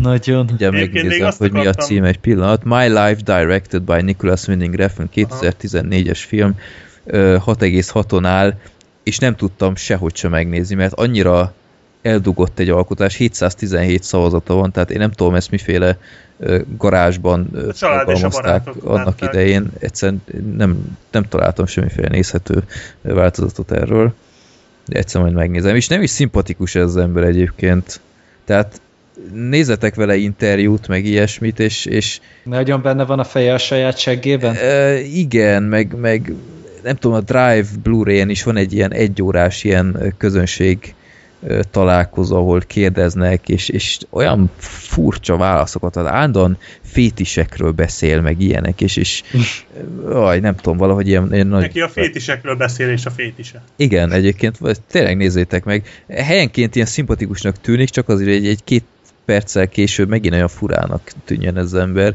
Úgyhogy nem tudom. Tehát így a, a drive bónusz egy kezd egyre jobban csökkenni nálam, de, de még tart. Tehát a következőt még megnézem vele, de... Hát most elvileg valami tévésorozaton dolgozik. Igen? Egy olyasmit láttam, hogy IMDb-n meg sorozat Junkin is írták, hogy, hogy megint visszatért tévézni, mert ugye neki már volt korábban egy sorozata, amit csak írt, azt hiszem abban nem rendezett, uh-huh. de, de most elvileg megint a tévére megy. Talán megint valami európai koprodukció lesz. Hát meg ő forgatott Poirot, vagy Agatha Igen, Christie igen, Agatha Christie-t adaptált, ja, Miss Marple-t, hogyha ja, jól emlékszem. Az, az, az, az, az is nagyon fura elvileg, igen. Mit szóltatok Keanu Reeveshez? Pont ezt akartam kérdezni. Jó volt egyébként, csak az Abszolút, is, az is így a semmibe vezetett. Nem volt egy olyan érzésetek, hogy ez a nak-nak beli Keanu Reeves? hogy ez ugyanaz, mert a nak-nak után elment otthonról, és hát ahogy viselkedett minden nővel, meg lányjal, szerintem ez ugyanaz a Keanu Reeves. Tehát a Naknak után ő elment motel tulajdonosnak, és zsigerből gyűlöl mindenkit, aki fiatal és szép. Jogos, jogos. Baseball ütővel megy nekik, meg mit tudom én. De igen, Szerintem... jó volt egyébként, csak, jó volt, csak nem igen, tudom, de... hogy mit akartak ezzel a karakterrel. Hát egyedül ő meg a, a pasi, hát nem pasia, de az udvarlója a Jesse-nek volt egy ilyen emberi karakter. Tehát aki így a földön járt, és így ők, ők szimbolizálták szerintem így a, a földön két lábon járó embereket, akik így nincsenek benne ebbe a modell szakmába, ahol mindenki, ahogy Gergő fogalmazta, saját seggében vájkál. Jó, csak Tehát, a Keanu Reeves meg egy, egy pszichopata volt sok szempontból. Hát azért ez nem derül ki, mert az, a, a, az egy jelenet, ami alapján azt hinnéd, az ugye kiderült, hogy ez nem történt meg valójában, tehát ez csak a csaj gondolta róla, hogy szerintem, hogy De utána meg hallotta a hangokat a szomszédból. Ez megvan? Szerint? Igen, én is erre. Igazad van, igazad van, tényleg. Na, hát akkor Black Sheep mit néztél? Jó. Na hát jó, ez már nem, jó, ez valahogy... Ezt már sem. elfelejtetted, jó. Igen, de, de jól, jól, alak, jól alakított, meg az a, jó. volt a, a Jesse, az Elfening karakterének volt egy ilyen barátja, ilyen amatőr fotós, na ővele is sokkal többet lehetett volna kezdeni. Nem? Tehát így kicsit így kiírták a filmből. Főleg ott az a jó jelenet volt az az éttermes. Az, az, az nagyon jó. Jó jelenet nagyon volt, és ott, ott ő is úgy, ott volt értelme, hogy ott van az a srác, tehát Igen. de tényleg nem sokat csináltak belőle, tehát, ja. Emese, itt nagyon jó, hogy te is láttad ezt a filmet, mert a film kapcsán sok kritikát lehetett hallani, hogy ö, sokan nőgyűl, nő, na, nőgyűlölőnek titulálták ezt a filmet. Ö, te hogy látod ezt? Hogy inkább a, a szakma ellen szólt, vagy... Szerintem inkább, inkább a szakma, tehát jó, nagyon, ugye mondtátok is, hogy egyszerű volt a mondani valója, hogy, hogy mondjuk, hogy csak a természetes szépség számít, és, és már nem jelent semmi mást. Mm. Igazából én személyesen nem éreztem rossznak. Nem vettem magamra Aha. a filmet. És úgy összességében akkor hogy, hogy tetszett? Tehát hogyan ö, rangsorolnád itt a, a filmek között? Hát nekem jobban tetszett, mint a Csak Isten bocsáthat meg. Uh-huh. Mert uh, valahogy így elején úgy beszippantott, ott még úgy, úgy, úgy érzem, hogy úgy próbálkozik, ott még úgy, úgy meg is nyert engem, csak úgy igazából nekem így fokozatosan így épült le. Tehát a végén már én is inkább, inkább szenvedtem rajta, mint tetszett. Mm-hmm. Annak ellenére, hogy voltak, voltak így a közepefele is részek, ami, ami feszült volt. Mondom, engem úgy csábítottak, hogy ez valami vámpíros thriller, és hogy ahhoz képest meg tök mást kaptam. Hát igen, a plakátja az eléggé ö, megtévesztő, tehát mindenki ezt a véres kezű elfeninget látja. Gondolom Gergő is ez alapján gondolta, hogy horror. Nem, én még az előzetes hírek alapján, amikor még forgalmazót kerestek a filmnek, Aha. amikor még nem volt meg az se, hogy, hogy egyáltalán ki fogja ezt forgalmazni, még akkor láttam róla egy ilyen, egy ilyen kék hátterű fi, ö, képet, és akkor egy ilyen ajak volt talán rajta, és akkor rá volt írva egy piros betűkkel, hogy Neon Demon. Aha. És akkor én abból gondoltam, hogy úgy nézett ki, mint egy Anita Blake könyvnek a ö, borítója, tehát arra Aha. hasonlított inkább, az meg ugye ilyen vámpíros sztorik, úgyhogy abból gondoltam, hogy hmm akkor ez biztos az lesz, de igazából ezek szerint nem. Meg tudunk egyezni valamiben, hogy milyen zsánerű ez a film, mert én képtelen voltam bármit is mondani, mert, mert nem thriller szerintem, nem, nem dráma, horror sem. Szerintem a thrillerbe belefér ilyen nagyon groteszk thriller, de szerintem belefér a thrillerbe. Azért a thriller az egy tág műfaj. Hát de bármikor is izgalmas volt ez a film de nem, nem azért mondom, hogy, mert hogy izgalmas, hanem a, ami ahol mi, milyen helyzetbe került ez a nő, vagy hát ez a Jesse. Hát jó, hát amiatt a... gondolom, hogy az ilyen thrillerbe illő, hogy mm-hmm. ott ez elején tanácstalan volt, aztán ugye a végén megtörtént, ami történt. Én ezért gondolnám talán thrillernek. Ugyanaz a műfaj, amiben a Mulholland Drive is van, és kész. Ennyi. jogos. Jó. Igen. Úgyhogy... De hogy az miben van, azt meg nem tudnám mondani egyébként. Igen. Nem tudom, én művészfilm, zsánertelen művészfilm. Igen. De én, én, nem, én nem, nem tudom. Tehát annyi, annyi ilyen zsánert zsáner zsánert karolt fel, de annyira nem, hogy, hogy arra lehessen mondani, hogy á, ez ilyen, meg olyan, nem tudom, nagyon fura volt. Úgyhogy nagyon megosztó film is egyébként, tehát vagy nagyon szeretik, vagy nagyon utálják. Egy igazi szemfényvesztés. Pontosan. E, és ez, ez most a te területed, mert csak te láttad ezt a remek És gyors leszek, mert nem akarok sokat beszélni róla. Ö, akkor közületek senki se szerette az első részt, csak én. Hát, én hát szórakoztató volt, csak a vége annyira szar volt, mert konkrétan értelmetlenné tette az egész filmet, és ez ilyet nem szoktam szeretni, úgyhogy én eléggé megharagudtam. Akkor ezt ne be. nézd meg. Vagy tudod, mit nézd meg? De komolyan azt mondom, nézzétek meg, mert, ha, mert én, én nekem tökre tetszett az első rész, a hibái ellenére. De hogyha nektek nem tetszett az első rész, akkor én komolyan mondom, most ez mindenféle hülyéskedés nélkül nagyon kíváncsi lennék, hogy mit mondanátok erre. Tehát szerintem Fú, nem tudom. Meg, Daniel Radcliffe miatt amúgy érdekel engem. Mi miatt? Csak miatt a Daniel Radcliffe miatt. A Daniel Radcliffe iszonyú jó benne. Nagyon-nagyon jó. Ő, az, ő talán a, a legjobb az egész filmben. Aha. Kicsit előre szaladtam. Tehát a Szemfényvesztő 2 az hát ugye a Szemfényvesztők egynek a folytatása, ami, mint mondtam, szerintem egy tök jó, friss és nem tudom, szerintem egy jó koncepciójú, pörgős, szórakoztató és, és vicces film volt. Voltak benne hülyeségek. Csak ez ezer sebből vérzik logikailag. Voltak benne hülyeségek, de engem úgy a film után kezdett el foglalkoztatni, a film alatt nem zavart. Na ehhez képest ez a második, engem ez annyira nagyon nem is érdekelt, de mert, mert nekem végig olyan érzésem volt ettől, hogy ez ilyen pénzlehúzó folytatás. Tehát, hogy ilyen, ilyen pénzes cápák voltak, a, akik kitalálták, és hogy á, ez az első rész sikeres volt, és, és csináljunk még, még egyet, csak hogy az is majd sikeres lesz. És uh, igazából ez, ez az a fajta rossz film, ami minden létező hibába belemegy, vagy minden létező zsákutcába belehajt, minden létező hibát elkövet, és, és ott vérzik el, ahol csak tud. Kezdve azzal, hogy a, az egész mögött nincs egy normális koncepció. Tehát olyan Nincs egy olyan érzésed, hogy bárki is akarta ezt a filmet a producereken kívül, meg a stúdión kívül. Az egész sztori az, az Várja, nagyjából... bocsi, Black Sheep, tippelhetek?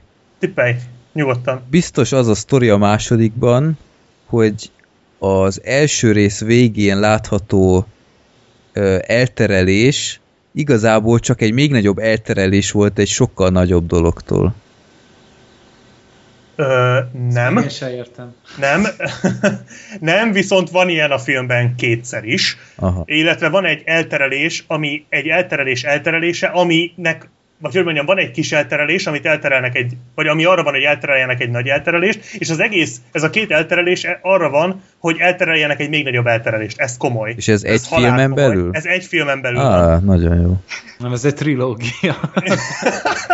Nem csak azt hittem, hogy a, az első is akkor átveszik valamilyen. nem, nem, nem, nem, ez csak a második részben. Ah, van. nagyon jó. Akkor Tehát, ez, ez nekem való. Tulajdonképpen az egész filmet erre az elterelés és minden meg van rendezve dologra építették rá. Valamennyire spoileres leszek egyébként, mert valamennyire muszáj annak lennem. Ha valakit esetleg érdekel a film, akkor egész nyugodtan tekerjen tovább, annyit azoknak a hallgatóknak előjára, hogy úgy szar az egész, ahogy van, de majd meglátják. Tehát a, a film az arról szól, hogy ugye bujkálnak ezek a, ezek a lova, lovasok, ugye? Vagy Igen, is? hát Lovasok Horseman.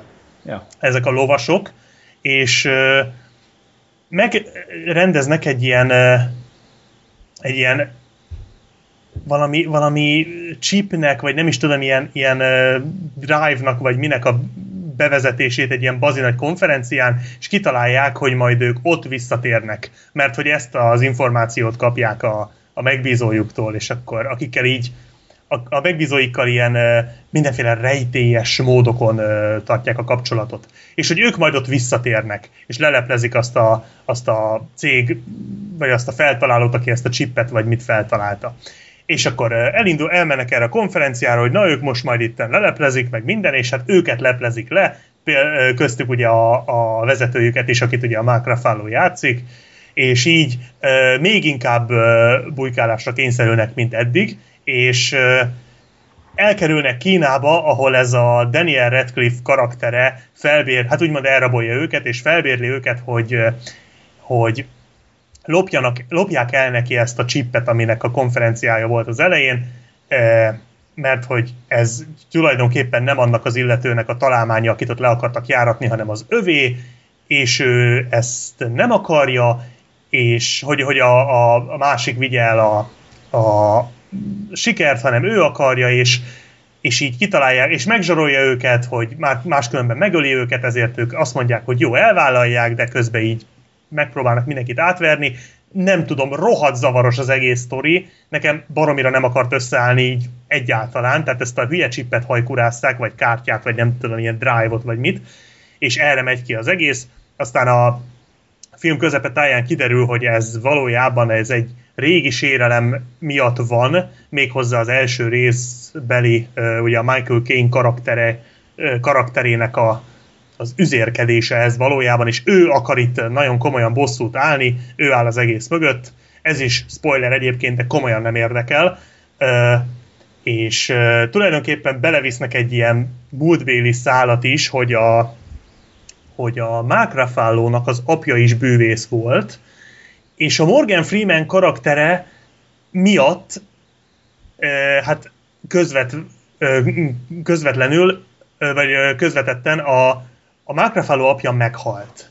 és akkor a Mark Ruffalo azért dugta börtönbe a Morgan Freeman-t, mert hogy valójában ez az apja miatti bosszú hadjárat volt. Tehát ilyen, ilyen nagyon fura dolgok történnek itt, full értelmetlen szerintem az egész, így próbáltak valamiféle, valamiféle történetet itt összedobni, csak az a baj, hogy itt úgy kellett ezt összedobniuk, hogy közben nyomják tele csavarokkal, meg fordulatokkal, és olyan zavaros és, és átláthatatlan és követhetetlen, és, és 28 ezer helyen bele lehet kötni, hogy az, az valami embertelen, és az a baj, hogy ezt mondjuk egy függetlenség napja kettőnél, vagy akár a függetlenség napja egynél az ember még elnézi. Tehát, hogy ott úgy van vele, hogy, hogy jó, jó, buta, meg mit tudom én, de ö, úgy, úgy el van vele, mert, mert nem ez a lényeg. Viszont egy olyan filmnél, aminél ez lenne a lényeg, hogy fordulatos legyen, meg trükkös, meg elvileg egy bűvész trükk az egész, és akkor lepődj meg, annál rettenetesen rosszul jön ki az, hogy,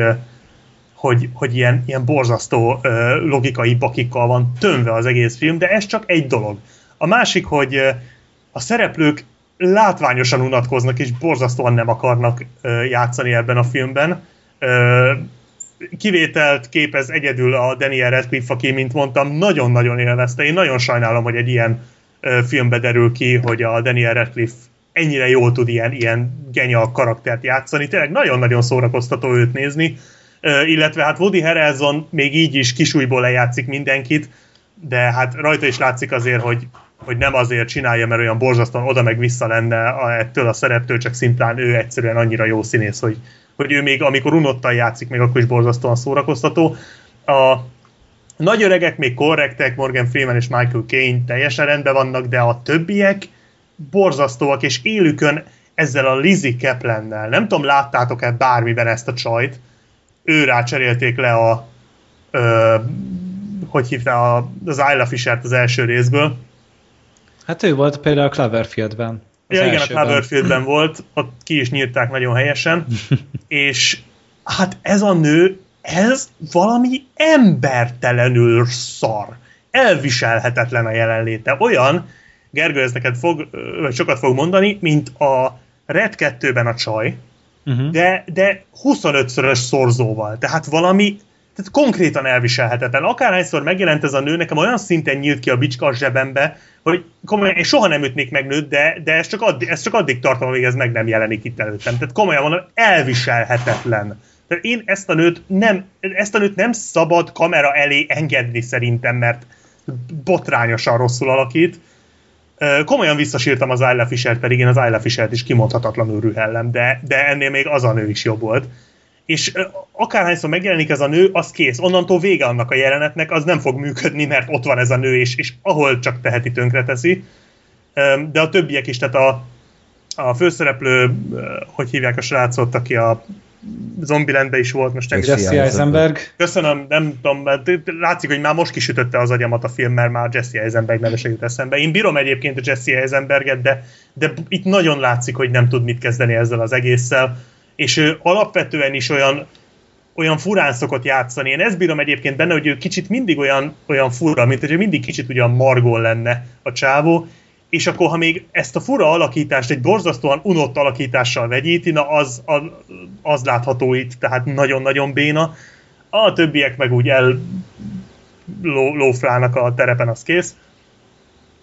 Úgyhogy tényleg egy, egy olyan összképet ad ez az egész film, ami, ami egyszerűen, ami látszik, hogy ezt olyan emberek dobták össze, akiknek abszolút nem volt a, vagy hogy mondjam, akik így nem raktak bele semmit. Tehát így nincs lelke a filmnek egyáltalán, és mindezek mellé még technikailag is fos. Tehát szarul van vágva, nem jó az operatőri munka, sokszor követhetetlen, ami zajlik a vásznon, és nem tudok többet mondani. Ja, és igen, még amit akartam, hogy akárhányszor van egy jó ötlete a filmnek, mert azt azért meg kell hagyni, van egy-két jó ötlet a filmbe, például sok helyen láttam kiemelni, kiemelve azt a jelenetet, ahol ezt a, ezt a chipet elrabolják, és ráteszik egy kártyára. És az a lényege a jelenetnek, hogy ki kell jutniuk egy ilyen nagyon-nagyon védett trezorból, úgy, hogy közben őrök vannak körülöttük, akik folyamatosan motozzák őket. Ők rátették ezt a chipet a kártyára ráragasztották, és a kártyával úgy bűvészkednek, hogy nem látszik, tehát az őrök nem veszik észre. Tehát, hogy ilyen új, ilyen kézmutatványokkal, tehát folyamatosan takarják a kártyát. És ez eleinte így baromi jó, így nézem, hogy úristen, végre egy jó ötlet, már ekkor egy óra eltelt a filmből egyébként. Tehát akkor már én minden reményt feladtam, és így úristen, ez egy jó ötlet, ez látványos, ez klassz. És nyomják az egészet, vagy 6 percig, nem viccelek, és Körülbelül két perc után az egész kezd borzasztóan fárasztó lenni, aztán az ötödik percnél már üvölteni akartam, hogy hagyjátok már abba. Tehát, hogy elég. És komolyan azt kell elképzelni, hogy feltűnésmentesen akarnak kivinni úgy egy kártyát ebből a, ebből a hát nem, nem, nem trezor ez valójában, hanem egy ilyen nagyon zárt, nagyon védett szoba, hogy konkrétan egymásnak dobálják a kártyát, és folyamatosan egyre nagyobb hisztériát csinálnak, hogy a, nagy hisztériával eltereljék a figyelmet a kártyáról még jobban, és azzal, hogy hisztériáznak, csak még jobban maguk, magukra vonják az őrök figyelmét, akik egyébként valami 18-szor átellenőriznek mindenkit. Tehát ilyen fur röhelyesbe megy át az egész jelenet, és csak pislogtam, hogy ez, ezt, ezt nem hiszem el, hogy én ezt tényleg látom. Ahelyett, hogy oda, és... oda dugták volna, mint a Momentumban Black Sheep, nem tudom, emlékszel? Na, na igen, egyébként igen. és és így az, olyan vonok vannak, hogy a, a Jesse Eisenberg mondjuk elrejti a kártyát a ruhaójába, és megmotozzák a Jesse Eisenberget, tehát onnantól fogva nála van a kártya, megmotozták, és tiszta. De nem, csinált mozdulatot ott 18 őr szeme láttára, és így átdobja a kártyát egy másik csávónak, akit éppen motoznak. Hát ilyen, ezt kell elképzelni. És így fogtam a fejem, hogy ezt nem, mond, nem gondoljátok komolyan. Hát ilyen nonsens az egész, és, és ilyen jelenetek vannak a filmben. Ez egyébként egy olyan jelenet volt, ami követhető volt valamennyire. Lehet, hogy más ilyen borzasztó jelenetek is vannak, csak azok olyan borzasztó szarul vannak megvágva, hogy nem lehet követni. És esküszöm, a film vége hú, lerohadt az agyam. Tehát, hogy ekkora fasságot. És kiderült, Hú, de... hogy a Mark Ruffalo mégis rendőr. nem, nem, de, de még az is jobb lett volna. Tehát, amit mondtam, elfednek valamit, vagy egy e- elterelő hadművelet, amit elterelnek egy másik hadműveletet, és aztán kiderül, hogy az egészet, ez egész meg volt rendezve, és a film végén kiderül, hogy így ez is borzasztó nagy spoiler, de, de muszáj elmondanom, mert hihetetlen. Film végén kiderül, hogy minden meg volt rendezve. De nem csak így a, a vége, konkrétan a film első percétől az utolsóig mindenki hát volt. Persze. Daniel Radcliffe is benne volt? A Daniel Radcliffe nem volt benne. Ah, de az őrök a, a motozásnál abszolút benne voltak az őrök a motozásnál, az őrök pontosan tudták, hogy náluk vannak. Pont ott kell pislogni. Komolyan mondom, annyira éget a pofám, hogy az valami hihetetlen. Tehát így, és utána tudod, az a baj, hogy így elkezdesz visszagondolni rá, hogy mik voltak megrendezve, és de, de nem is kell visszagondolnod rá, mert a film úgy adja ezt elő, mint hogyha ez valami borzasztó, mint hogyha ő lenne az Einstein, hogy ezt így megcsinálta, és úristen, így veri a mellét rá a film, hogy mi micsoda ászok vagyunk, hogy micsoda fordulat, és megmutatja azokat a jeleneteket, ugye, amikor kiderül, hogy minden meg volt rendezve, és így visszanézed a jeleneteket, és látod, hogy ezt nem lehet így megrendezni, hagyjatok már, tehát Persze, annyi véletlen történik a filmbe, hogy ez nonsens, ilyen nincs, és tehát, hogy a film büszkén vállalja a saját fasságait, Hát de ez már az elsőben a... is így volt sok szempontból. De, de az első cserébe legalább szórakoztató volt, jó hát, voltak benne. Jó, tudom, most pont nem jó fórumon vagyok, de, de ez, fú, tehát voltak benne jó ötletek, és tényleg a, tényleg a Daniel Radcliffe baromi szórakoztató, de ez, ez a film, ez valami embertelenül nagy hulladék volt. Ilyen, ilyen jól egy jelenetet még ö, nagyon rég magyaráztak el, mint most ezt a kártyás részt. Tényleg, Lát, láttam magam előtt, ahogy nem tudom, hogy bedobja Igen. valakinek az afró hajába, és így a, a, a kamera így a kártyát követi ilyen rossz CGI-jal, és igen, átdobja igen. az afróján csak azért, hogy a másiknak a szájába repüljön. Á, nagyon jó. Valami hasonló Ezt azért a száj, szájába. Ja. Illetve azt hiszem, száj, azt hiszem, hogy szájba is dobják. Na, ha, nem tudom pontosan visszaidézni, mintha olyan is. Ja, olyan is van benne, igen, igen, igen. Hát, Mindegy, borzalmas az egész. De érdemes megnézni, mert ha, ha úgy nézed meg, hogy nem nem akarod magad feltétlenül beleélni, és nem akarod főhúzni magad, akkor azért sokat lehet röhögni rajta. És mielőtt megkérdezitek, én is csak azért néztem meg, vagyis annak az oka, hogy végül is moziba láttam ezt a filmet, az egy meghívás volt. Ugyanis meghívtak rá. Hál' Istennek nem adtam ki pénzt rá. És ez egy átvezetés volt. Jó. jó. E, azt ott kérdezzem még meg, hogy tönkre tegyem az átvezetésed. Nyugodtan. Hány pontot adtál rá IMDb-n? Ö, négyet, de már, de gondolkodtam a hármason, csak nem, a, nem tudom, ne, nem tudom miért négyet, de, de tényleg nagyon. Igen, talán ez a, ez, a, ez a röhely faktor így utólag valamennyire mentette. Tehát ahogy utólag belegondoltam, és egyre több és több és több és több ilyen hülyeség jutott eszembe, tehát amikor egy film ennyire okosnak akar tűnni, miközben ennyire borzasztóan buta, az valahol azért, azért szórakoztató. Tehát így, így röhelyes, tehát annyira röhelyes, hogy az már szórakoztató, úgyhogy négyet. Csak olyan, olyan szenvedélyes utálattal beszéltél, kíváncsi voltam ezek után, hogy... Hát hallod, nekem egy, nem tudom, egy, egy agyműtéttel ért föl, tehát egy ilyen érzéstelenítés nélküli hm. fél, agy, fél agyamat kivették így érzéstelenítés nélkül, tehát Jó. ja. Na, The Invitation, azaz meghívás. Na, ez, ez egy tökéletes alkalomra, hogy a mi meghívottunk beszélni erről a filmről, mert az ő ötlete volt, hogy beszéljünk az Invitationről, ez egy tavalyi film, és Emese, miért akartad, hogy megnézzük ezt és beszéljünk róla? Korábban hallottatok erről a filmről? Bármit nem. nem. Én nagyon vártam. És láttad is már előtte? Nem, tehát be volt jelentve a filmek, találtam róla egy, izé, egy csomó jó kritikát, és akkor gondoltam, jó, akkor ezt majd meg fogom nézni, és így utána egy elsikkadt valahogy, pedig amúgy érdekelt, előzetes direkt nem is néztem belőle, mert mondom, ez biztos jó akkor. Hát eddig húzódott. Na jó, hogy jöttem. Aha. Nagyon. nem csak ezért. szóval. Gergő, hát valamit a székeddel csináljál. Inkább magamban. le a székedet. ja. Igen, bocsánat, Emese. Hát igazából én, én is tök véletlenül találtam ezt a filmet, mert szoktunk itthon ilyen ratyi horror péntekeket tartani, és uh, akkor mindig keresünk valami rosszabb vagy jobb horrorfilmet, mikor, hogy, és... Uh, Bár nem horror, de javaslom a szemfényvesztők kettő, kettő mondja nyugodt. Egyébként annyira tetszett a beszámolódról, hogy csak azért is meg fogom nézni. Komolyan egyszer érdemes, de tényleg ne beszéljünk többet arról, mert ne. Igen. Uh, hát, Ratyi horror filmet ja, igen, igen, igen. És uh, megnéztem, és annyira tetszett, így magával ragadott a film, hogy úgy voltam, hogy hm, ezt annyira kibeszélném veletek, így spoileresen is, de anélkül, hogy így mit, mit gondoltok róla. És akkor gondoltam, így, így mondtad, hogy lehet uh, alkalmam, hogy dobjak be filmet, és akkor ezen gondolkoztam meg egy másik filmen, de végül a felé hajlottam. Melyik volt a másik film? A Coherence. Arról, mintha lett Aha. volna szó. Csak hát ajánlottam valaki. Igen, igen, Zolinak akartad. Csak... Hasonló a két film. Igen, hmm. igen. És akkor azért gondoltam, hogy, hogy így megpróbálkozom inkább ezzel, és, és mm, végül is tetszett nektek? Nagyon. Eléggé. Ja, jó volt, jó volt. Akkor, uh, akkor emese, mesélj is egy kicsit. Ügyelve arra, hogy szerintem a jó pillanatban hagyd abba a történetet. Szerintem. Jó, állíts meg, hogyha nagyon Jó. messze menni. Adott egy főszereplőnk, akit azt hiszem Billnek hívnak. Ő, őt is a barátnőjét, a Billnek az ex meghívja egy ilyen, hát egy ilyen vacsora partira.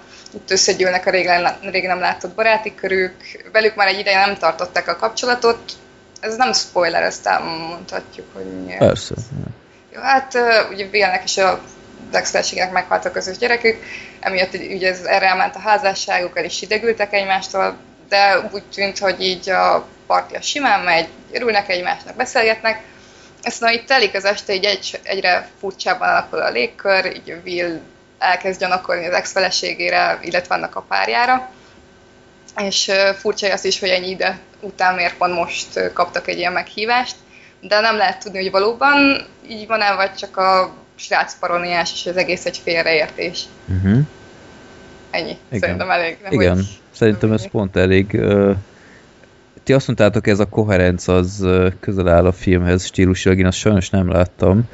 Nekem az a... egy borzasztó egy mindfuck. Az egy mind, mindfuck skiffy, de, de ez a kellemetlen légkör, ez ugyanúgy jelen van. Aha. Meg az alapfelállás is hasonló. Nekem, Igen, az, te... nekem az ajándék jutott eszembe.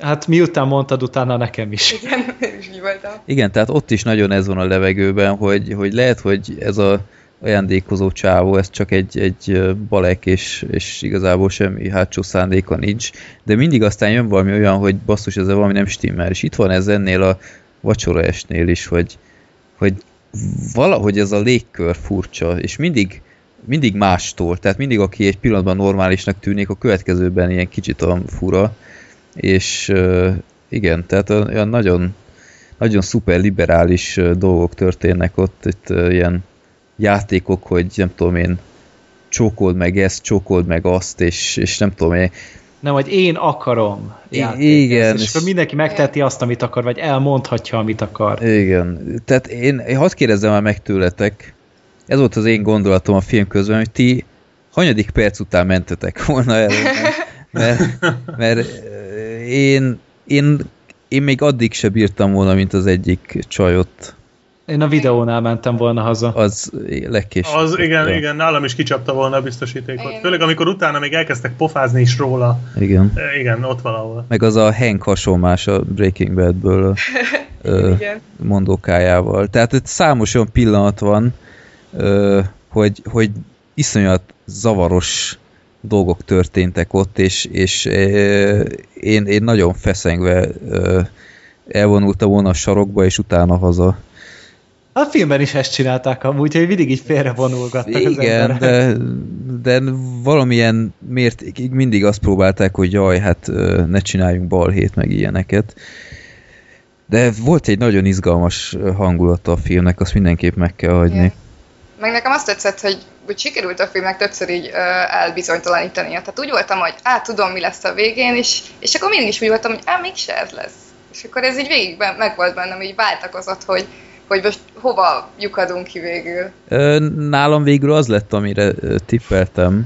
Jó, Szerint, és szerintem a film egyébként nem is nagyon próbálta burkolni egy idő után, de ennek ellenére nagyon ütős volt szerintem. És, és nagyon ott volt az esély, hogy a végén elrontsák, de szerintem nagyon szépen befejezték. Egy nagyon hát jó az ötlet. utolsó kép azt feltette ott igen. a kis koronátra. Az kemény volt, igen. Az nagyon. Tehát a, annak, annak a kurva anyját amúgy nem tudok más mondani, de az annyira belém vágta az ideget az a, az a, az a kép, igen. ahogy Adi azt meglátod, és így leesett a tantusz, és feldolgoztad a dolgot, és akkor így, így nagyon-nagyon-nagyon mérges voltam. Ez igen, de elképesztő így értelmet nyert egy korábbi jelenet. Én Igen. azt nem is értettem, hogy ez, az most minek mm-hmm. kell, és aztán így, így világosá vált. Meg az is, hogy ö, milyen adottság volt ott a, azon a részen. És, mm-hmm. ö, mm-hmm. és nem akarok belemenni a részletekbe, itt, itt volt egy volt egy dolog, ami nagyon jött a házigazdáknak, maradjunk ennyiben. Ja, igen, igen, igen. Meg, meg ahogy ez a film olyan volt, hogy így, é, téged is láttalak valahol, é, téged is igen, láttalak igen. valahol. Így, hát ugye a Tom Hardy hasonlás, akit ki is tettél, ugye Logan Marshall hát Green. ez beszarás. Hát ugye Tom, én már a Prometheusnál is meg voltam róla győződve, hogy ez a Tom Hardy. De, meg a hang is olyan. Igen. Meg főleg ezzel is. a szakállal úgy nézett ki, mint a logból. Igen, és így, igen, és így nézem, és így így nem tudom, 20. perc környékén így elkezdtem filózni, hogy, hogy basszus, nem is tudtam, hogy Tom Hardy-nak volt egy ilyen. Tehát én ismerem az ő filmográfiát, miért nem hallottam erről a filmről? 2015-ben ráadásul, Igen. már Giga meg a sztár Igen, volt. És így, és, így, és így emlékeztem, hogy a film elején nem is láttam kiírva a nevét, de, de hát ez Tom Hardy, mi a tököm ez? És így ránézek, és nem Tom Hardy, de e, felmentem az IMDb profiljára, és a, a fórumán egyből így az első két topik ez Tom Hardy. És...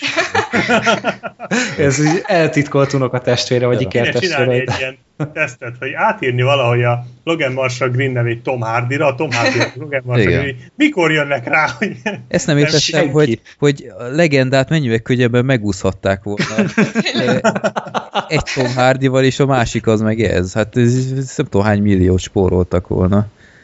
Nagyon és amúgy tényleg. Igen. De többek is, tehát a, a férje, vagy az új pasia például egy volt feleségnek, Dario Naharis, jött trónok harcából. az meg nekem, ja, az, én azt nem tudtam hova tenni. Pedig az, az ez. Az Aha. új Dario Naharis, ráadásul nem ugye a régi szöszi. Ő ugye a, a deadpool szórakozott még akkor, vagy szállít, szállító lett. Meg hát a, akit mondtál is, ugye ez a Hank hasonlás, ő meg ugye a Walking dead igen, volt, igen, ugye, igen. a kis Aikido mester, sensei, Miyagi, Nem ő volt abban a, a film... A Zodiákus is. Nem ő volt abban a filmben a... Nem Trick or Treat. Mi volt a cím, amikor amit még, még Gergő, te ajánlottál nekem egyszer karácsonykor ilyen három, egy, egy ilyen gazdag csávó fölhívott magához kettő csórót, hogy pénzért csináljanak egy mindenféle Ja. Nem abban volt? Az? Cheap, cheap Thrills. De szerintem az volt. Mert nekem úgy. onnan volt ismerős, hogy mintha el, abba lett volna még Nem, az nem. a az Na várj, nem, nem, volt. nem volt. Hasonlított? Igen, Csak hasonlított. Az is ilyen kopasz. Jó. Igazából mennyit hattam volna az IMDb-t is, és megnézhettem volna, de úgy gondoltam, inkább megkérdezem tőle. Mi is nyomoztunk közben, de nem, nem, nem. És azért fura, hogy ez a film hogy rohadt igényes volt. Tehát jól volt felépítve, jól volt Meg megrendezve. kamaradráma igazából Igen. sok szempontból, de mégsem. Gyönyörű volt képileg. Nagyon, igen. Tehát na- nagyon-nagyon igényesen. Néha ilyen álomszerű volt az egész, ahogy így beugrottak ezek a kis flashbackek, stb. Tehát ezek a kis kiegészítő infók. Nagyon jól volt adagolva, és így megnéztem a rendezőt, meg az írókat, mit csináltak ezért, és így csupa szart. Tehát így, így, így, a, így az Eon Flux élőszereplős Ó. filmet, meg ezt a Jennifer's Body-t, az az ördög bújt belé, ez is egy Ja, igen. szörnyűségesen szar film, és én nem értettem, hogy mi történt ezekkel most. Vagy vettek valahonnan egy jó ötletet, vagy hirtelen rájöttek, hogy lehet jó filmeket is csinálni így a közönségnek. Lehet azt még szeretni is fogják talán. Igen.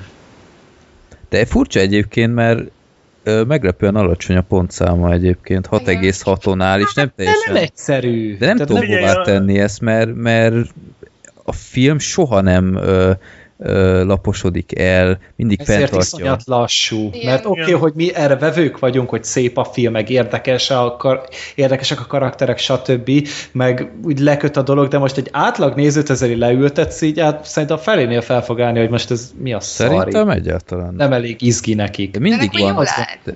Igen, jól áll, és, és van benne igen, valami, persze. ami, ami ö, tehát mindig jól adagolja a plusz infókat, hogy ö, elkezdjék filózni, hogy, hogy ez most hogy megy tovább, hogy ez, ez most hátsó szándék, vagy csak félreértés, vagy ilyesmi. Engem, engem nagyon-nagyon megfogott már az elejétől kezdve, és egyre jobban egyre, egyre jobban nagy, nagyobb lett a feszültség a, a végére. Úgyhogy egy, egy nagyon jó kis filmélmény volt, köszönjük szépen, Emese. Na, úgy örülök, Igen, tényleg jó volt. Azony. Ja, úgyhogy Meg- mindenkinek szívből ajánljuk, mert ö, itthon nem mutatták be, én speciál soha nem hallott, akkor hallottam először a filmről, amikor kb. másfél hete beküldték a nép akaratába, úgyhogy aki beküldte ezt, ö, nem tudom én, 1200 akárhanyadikként, akkor most teljesült a kívánsága. Ja, Emese még akartál mondani valamit, bocsánat. Ja, hogy nem tudom, számomra egy kicsit ijesztőbb volt valamilyen szinten, mint, mint például a démonok között, mert szerintem az emberi természetnél nincsen rémisztőbb. És, és itt jól, jól kijött. Hát ráadásul rohadtul nem érezték magukat biztonságba. Tehát én is Nem. azt éreztem folyamatosan, hogy, hogy most tényleg baj van, nincs baj, baj van, nincs, és tényleg ráragadt az emberre a Tom hardy a paranoiája, tehát nem, tényleg nem lehet máshogy mondani, te is így belekerültél abba az állapotba, és nem volt sok karakterisztikája, tehát így nem volt csak külön, különös ismertetője ennek a figurának szerintem, de egyszerűen annyira jól közvetítették a közönségnek tényleg a képpel, vágással, színészjátéka, stb., hogy, hogy nem, nem bírtad magad tőle függetleníteni. Jó. Igen. Király! Szuper film. Ö, Black Sheep, akkor most jön a te A, ö, területed. igen, hogy a Fiú és a Szörnyetek című animéről, nem tudom, MS esetleg ezt láttad, vagy mond valamit? Ö, nem nagyon, így animéket régebben néztem, így a Ez nagyobb. egy új anime. Igen, hát az Akira Chihiro-t ezeket láttam, Aha. de, de erről nem is nagyon hallottam így korábban. Ö, Ez egy ez, azt hiszem tavalyi film, és idén januárban volt a mozikban, magyar mozikban ez a Fiú és a Szörnyetek című anime, és azért ragaszkodtam hozzá, mert Freddy és Gergely megmondta, hogy ragaszkodtam hozzá, hogy hadd beszéljek erről egy keveset, mert hogy a még a századik filmbarátok adás után, amikor odajöttek a, a nézők így ugye mindenkihez, akkor többen jelezték nekem, hogy, hogy én miért nem beszélek a, olyan animékről, amik aktuálisak. Tehát, hogy például ugye két évvel ezelőtt bemutatták mi az, akinek a széltámadját ugye a mozikba, amit annó, amiről akartam beszélni, viszont nem tudtam eljutni rá a moziba, tehát ezért nem beszéltem róla. A fiú és a szörnyeteg pedig ugye most januárban volt moziba, és erről is szerettem volna beszélni, de erre se jutottam el a moziba, sajnos, viszont utána bepótoltam, és utána meg egyrészt azért nem akartam beszélni róla, mert tudtam, hogy itt igazából nagyon senki más nem olyan animés, mint én. Mondd ki Black Sheep, elnyomunk téged. hát nem, hát figyelj, ha titeket annyira nem érdekel, most itt minek tépjem a számat, bár az egyébként jogos, hogy nem csak ti hallgatjátok, hanem elvileg mások is, akiket lehet, hogy érdekel, de ugye itt azért elsősorban mindig veletek beszélgetek.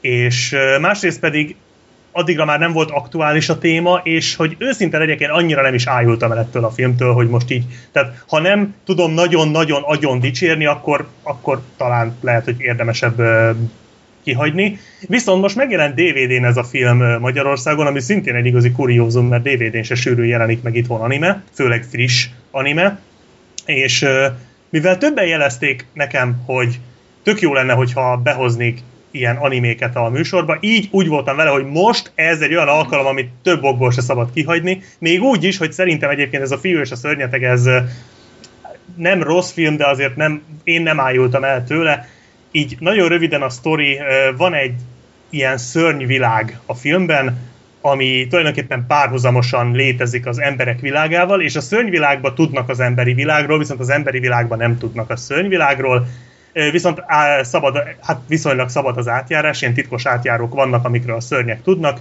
Ez a szörnyvilágot körülbelül úgy kell elképzelni, mint egy mi az, aki animét, mint a Chihiro Szellemországban. Valami olyasmit kell elképzelni. És, Rajzolás is picit olyan. Igen, a rajzolás is hasonló. És arról szól a film, hogy ebben a szörnyvilágban az uralkodó utódot keres magának, és két nagy jelöltje van, az egyikük egy ilyen minden tekintetben példás vezető lenne, a másikuk pedig egy nagyon-nagyon nagy harcos, viszont egy igazi ilyen magának való, összeférhetetlen, ilyen abszolút bunkó alak, és hát ők ketten a legesélyesebbek a trónra, és az embervilágból egy frissen megárvult srác átkerül, egy tizenpár éves srác átkerül véletlenül ebbe a szellemvilágba, és úgy hozzák a véletlenek, hogy ennek a ennek az összeférhetetlen mesternek a tanítványa lesz, ugyanis mindketten harcosok és mindketten mesterek, viszont míg a, az első jelöltnek, a, a nagy példaképnek rengeteg tanítványa van, addig senki nem akar a tanítványa lenni ennek a bunkónak, és hát ő úgy hozzák a véletlenek, most nem akarom nagyon részletesen, úgy hozzák a véletlenek, hogy a tanítványa lesz ez a fiú, e, igazából, mert hogy ő csak azért is lesz egy tanítványa, és mivel hogy ez a fiú el van veszve, és amúgy se tudna sehova sem menni, így akkor ő mostantól ő a tanítványa, és akkor elkezdi kitanítani, e, miközben a fiú meg elkezd, hát egyrészt ugye felnőni fokozatosan, másrészt meg valamiféle emberséget, meg valamiféle jófejséget nevelni ebbe a mesterébe. Tulajdonképpen erről szól a film első fele, a második felében pedig a fiú már felnőtt és visszamegy az emberek világába azzal a tudással, amit tanult. Um, és aztán a, a, a film a végére egy kicsit kicsit elborul, és mindenféle isteni lények jelennek meg, és bazi nagy harcok vannak, és az emberek világ, vagy a szörnyek világa így rászabadul az emberek világára, és így mindenféle szellemlények vannak, szóval én nekem a film utolsó fél órája az egy kicsit ilyen, kicsit, egy, egy kicsit túlzás volt így a, a visszafogott felvezetéshez képest, viszont nem rossz a film, nagyon, nagyon kellemes hangulata van, gyönyörű szépen néz ki, elképesztően szépen van megrajzolva, és a, ami nekem valamennyire elvitte a filmet a, a hátán, főleg az első mondjuk egy óráját, az a fiúnak és a szörnyeteknek a kapcsolata. Ugye ott van egyszer ez a, ez a tényleg, tényleg abszolút bunkó és magának való szörny, illetve a, a fiú, aki hát meg ugye egyrészt teljesen el van veszve, ugye egy idegen világban, másrészt meg hát az nagyon tetszett a film, hogy abszolút talpra esett kölyök, tehát nem hagyja magát elnyomni, hanem folyamatosan visszapofázik a, a mesterének, és ilyen nagyon vicces pillanatok vannak a filmben, amikor egymással veszekednek. Um, és uh, tulajdonképpen ennyi, ennyiről szól a film. Én inkább azoknak tudom ezt ajánlani, akik a Mi az, aki filmeket nagyon szeretik, mert ez egy nagyon mi az a kis film, ami nem véletlen egyébként, mert a film rendezőjét Mamoru Hosodát uh, rendszeresen mi az, aki utódjaként szokták, vagy hát ilyen szellemi örököseként szokták emlegetni. Bár ez szerintem annyiból nem igaz, hogy szerintem már régóta jobb rendező, mint mi az, aki, de ez csak az én személyes véleményem. Nem, e, ez szerintem a legkevésbé jó filmje Mamoru Hosodának, de még így is egy jó film, egy nagyon kellemes, és a második felében, amikor visszamegy a srác a, a, az emberek világába, akkor, egy, akkor kifejezetten szép és megható pillanatai is vannak, hogy hogyan próbál visszailleszkedni tehát egy, egy szép, megható, aranyos és, és látványos és abszolút szórakoztató kis film, csak szerintem a végét elbarmolták, és szerintem a rendezőnek az előző filmjei, főleg a 2013-as Wolf Children, amiről már így érintőlegesen beszéltem, ami szerintem a, az utóbbi évtized legfantasztikusabb animéje volt, azt szerintem köröket ver erre. De én azt mondom, hogy azért érdemes, én nem szeretek ezzel ö, példálozni, vagy ezt felhozni érvként, de azért mondom azt, hogy aki szereti az animéket, az ruházzon be erre a, erre a fiú és a szörnyetekre, nem azért, mert olyan hű, nagyon jó film, hanem mert hát, ha van arra esély, hogyha elég sikeres lesz ez a film DVD-n, akkor hát, ha visszamenőleg behozzák a Mamoru Hosodának a korábbi filmjeit, amik ennél sokkal, de sokkal jobbak, és azok viszont abszolút megérdemelnék, hogy az emberek tudjanak róluk, és hogy hogy rendes forgalmazásba is kerüljenek, mert azok fantasztikusan jók, de egy megnézést ez is megér. Ennyit akartam mondani, mehetünk nyugodtan tovább. Én lehet megnézem, meggyőztél. A korábbi filmjeit láttad? Tehát mondjuk Wolf Children, Nyári háborúk, vagy nem, az nem idő, fölött, idő fölött járó lány? Nem, ez a ismerem, de, de nem láttam. Az a baj, hogy egy ideje már így nem néztem én anime filmeket még korábban. Hát mi az, akitől láttam párat, de de ha mi az, akit szeretett, tehát mondjuk a Chihiro, ha tetszett, Igen. vagy a Totoro, ha tetszett, vagy a, a Ponyó, akkor ez, ez szerintem bejön, mert ez tényleg olyan, tehát ez a szörnyvilág, ez kicsit kicsit olyan, mint a mi az, aki csak egy kicsit felnőttesebb az egész hangvétele. Tehát merészebb poénok vannak benne, nem tudom, ebből a szempontból talán nekem jobban is tetszik, mint a mi az, aki filmek, de akkor szerintem bejön. Jó, én megnézem. Oké, okay, király. Gergő, Freddy esetleg? Hát... okay. In- inkább a szemfényvesztők uh, kártyás oh, oh, oh, Na, azt mondjuk látni kell, igen. Jó. Jó. Uh,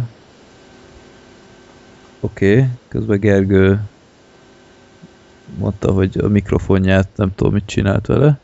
Jó van. Majd jelentkezik. Na, uh, kincsvadászok. Ez következik utoljára ma. Ez volt a népakaratában kisorsol legutóbb. Történik. Gergőnek lesz robot hangja. Itt Hallotok? Hallunk. Na, szia! Zsír. Nagyon jó. Mit csináltál? Hát, nem tudom. Oké, okay. inkább nem menjünk bele akkor részletekbe. Technikai balőr volt, kihúztam a netkábelt, aztán a mikrofont, és aztán a mikrofont nem ismerte fel a gép, úgyhogy ezt vissza kellett állítanom. Gergő, adás közben miért turkálsz a gépet hátuljában? Nem én voltam, csak így elmozdultam. A felvétel azért még megy? Nem tudom. Okay. a baj, úgy látom, hogy megy amúgy. Aha, jó, mert nálam is így jelzett, hogy valami történt, de folytatja. jó van. Na, akkor népakarata. Kincsvadászok ezzel legutóbb kisorsolva. 10 percünk van, mert Black Sheepnek el kell menni, úgyhogy fogjuk rövidre. Ez egy nagyon ismert kultfilm szerintem, és igazából én nem tudom, hanyadjára láttam, de most először így felnőtt fejjel, és azt kell mondjam, kicsit így veszített a varázsából a, az egész, de így is egy nagyon-nagyon korrekt kis ifjúsági kalandfilm. Gergő, ha már újra itt vagy, sztorit gyorsan, bum-bum. Ja, a sztori gyorsan jó. A lény, lényeg annyi, hogy egy fiatalokból álló társaságról szól, két testvér van benne, meg még három toldalék gyerek, plusz még kettő lányka csapódik hozzájuk. Éppen költözésre készülődnek, mert hogy a lakásuk eléggé durván jelzálog van, és egy ilyen kis utolsó kalandot kitálnak maguknak, ami egy kincses térkép körül bonyolódik, és tulajdonképpen ennek a rejtének próbálnak utána járni. Egy tipikus ilyen ifjúsági kalandfilm egész, és, uh-huh. és mind, annak minden szépségével és csúfságával együtt. Egy tipikus 80s kids movie. Tehát ezt nem lehet másképpen mondani. 80-as évekbeli gyerekfilmje, ahol a gyerekek lehetnek olyan tulajdonképpen, mint amikor elkezdődik a nyári szünet, amikor azt hiszed, hogy te vagy így a világnak királya, Igen. és két hónapon keresztül semmi nem történhet veled. Ez a film pont erről szól. Így van. Egy, egy Josh Brolinnal, aki furcsa mód ugyanúgy néz ki, mint most meg egy pitis samuval. Ja, meg egy icipicit Christian Bale-esen néz ki inkább szerintem. Igen? Nem tudom. nagyon Nekem durva. én, ez szürreális volt, olyan, mint hogyha mostani Josh Brolin egy ilyen, ilyen 14 éves gyerek testével. Tehát ilyen, Pedig 17 éves volt, azt nem tudom, nagyon fura volt. Uh, igen, egyébként tényleg, ahogy mondtad Gergő, egy uh, izig-vérig 80s ifjúsági kalandfilm. Uh, sok szempontból nekem így az Indiana Jones jutott eszembe, hasonló felépítésű a sok-sok csapdával. Hát, mint a szerepjátékoznának amúgy a gyerekek Igen, így igen. próbálnak rekreálni az Nagyon szép ö, díszletekkel, ö, nagyon oda tették magukat, ö, látszott a költségvetés, meg Steven Spielberg ö, írta, azt hiszem, vagy Hát ő az alapsztoriért felelt, és a Igen. Chris Columbus pedig megírta. Igen. Tehát aki a szörnyecskéket, reszkesetek, betörőket, meg ilyeneket. igen, szóval felnőttként egy kicsit idétlen volt helyenként, de ennek ellenére nagyon szórakoztatott, és, és szerintem az lehetett olyan izgi gyerekként, ami ebbe a filmben megfogott, hogy nagyon felnőttes volt sok szempontból, tehát ott van például az a, a filmben előbukken egy ilyen deformált fejű mellékkarakter, Én meg voltam arról győződve, hogy a sziklák szeméből van. Tehát annyiszor láttam már amúgy az interneten ezt a képet erről a szerencsétlenről, és én azt hittem, hogy ez a sziklák szeméből nem, van. nem, nem. És én meglátom, hogy bazd meg, ez egy gyerekfilm. Igen, és egyébként tényleg ilyen meglepően rémisztő ahhoz képest, hogy egy gyerekfilm, meg, meg ilyen Ugye poénkodások a vannak 80-as években szörnyeskék és társai. Jó, az igaz mondjuk, de ilyen, ilyen kokós poénok, meg ilyenek, egy ilyen, ilyen gyerektársaságnál, nem tudom, ilyen, ilyen nagyon merész volt szerintem sok szempontból, de megvan a filmnek a maga bája. Ö, Emese, te most láttad először, ugye? Igen. És hogy tetszett? Nekem nagyon tetszett. Így terveztem, hogy korábban is megnézem, de valahogy mindig elkeveredett. Én nagyon szeretem ezeket a kicsit gyerekesebb kalandfilmeket, és, és nekem tényleg így megidézte a gyerekkorom, tehát nagyon szívesen találtam volna egy térképet én is, és akkor nekiírom, nekiírom csak hát nem így lett. Uh-huh. Sajnos, de ö, engem inkább egy picit a szörnyecskékre hasonlított, nem tudom ti, hogy voltatok vele, mert ö, ott is például az a ázsiai gyerek, aki épített a szerkezeteket, az tettó így meg volt így a szörnyecskékben, azt az Hát az az Indiana jones volt a gyerek, nem tudom, felismertétek Ja. Nem mint színész, de Ja, olyan, mint karakter, igen. Mondjuk ez, az a boxkesztyű meg ilyen egy kicsit, hogy mondjam, fura volt. Hát meg az a grappling hook, vagy micsoda, tehát nem az a fog, vagy Ja, frotkó, amit ott az- használtam, hogy megmentette magát, tehát ez ja. na, Igen. fura volt. Na ez, tipi, ez a cheesy, ez a ilyen nagyon gyerek cuccos, meg ezek a fura hangeffekteket tényleg olyan, mint hogy egy rajzfilmet néztünk volna, amúgy szerintem Ja, ja, helyenként.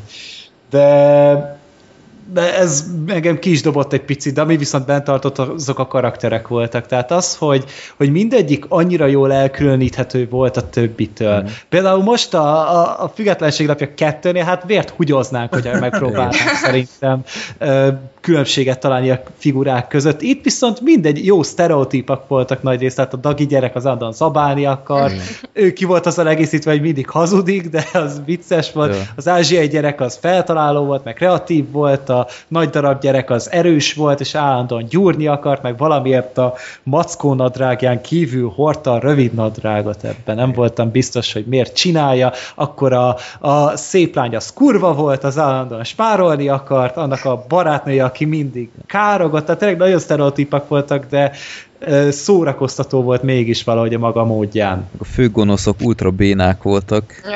De Hát az, az olyan Chris columbus Igen, dolog volt, tehát igen, az a igen. reszkesetek betörő, Ugyanaz, visszatért Harvey és Harry. Igen, igen. De a nőről meg voltam győződve, hogy egy férfi parókában. Az férfi volt pedig, Az nem? férfi- Nem, az nő volt. Én biztos vagyok benne, Hát hogy egy John Good mellett van a parókában. Végig azt éreztem. De nem, megnéztem, és ez, ez nő volt. az egy nő, Igen. de nem nő, hát nem lehetett nő, hát úgy nézett ki, mint egy férfi. Na, Szóval megnéztem. meg lehet. Black Sheep, mondd el a véleményed, addig kiderítem. Nem, ez nő. Hát nem tudom, Mi én- volt a neve? Ja, frate... ja. Mama Fratelli. Jesus Christ. N. Ramsey. Ja. Igen. Hát nem egy...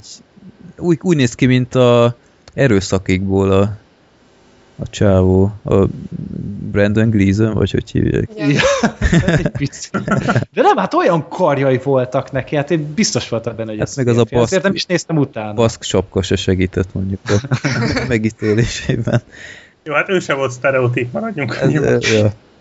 Nem, hát szerintem én, én nagyon tudnám utálni ezt a filmet, hogy őszinte legyek, de így mai fejjel, de én nekem, ez, tehát én voltam az, akinek így ez az egész Goonies, meg izé, ez így semmit nem mondott. Tehát kisorsoltuk ezt a Goonies-t, én értetlenül néztem, hogy ez, és hogy mindenki úgy bólogatott, meg azonnal tudta, én, mint a, mint a hülye a sok okos között, hogy most ez komolyan ismernem kéne, vagy most abszolút nem tudtam hova tenni. Jó, ezt itthon sose volt olyan híres mondjuk, mint az USA-ban. Az USA-ban ez egy nagyon komoly popkulturális Van ilyen tényező. éves Goonies nap, azt Igen, hiszem. igen. Tehát ez, ezt rendszeresen ünneplik ezt a filmet. Hát, én, engem, én, hát én nem voltam meghívva egyikre. én is csak onnan ismerem, hogy néztem még régebben egy amerikai podcastet, ezt a Screen Junkies-nál, a Movie Fights-ot, és ott az ilyen hivatkozási alapot, ugye az mind ilyen amcsikkal van tele, ugye, az a podcast, és akkor ez így az 80s Kids Movies-nál mindig előkerül. Ja, Ez a, ez a Goonies, és onnan tudtam, hogy mi meg hogy van.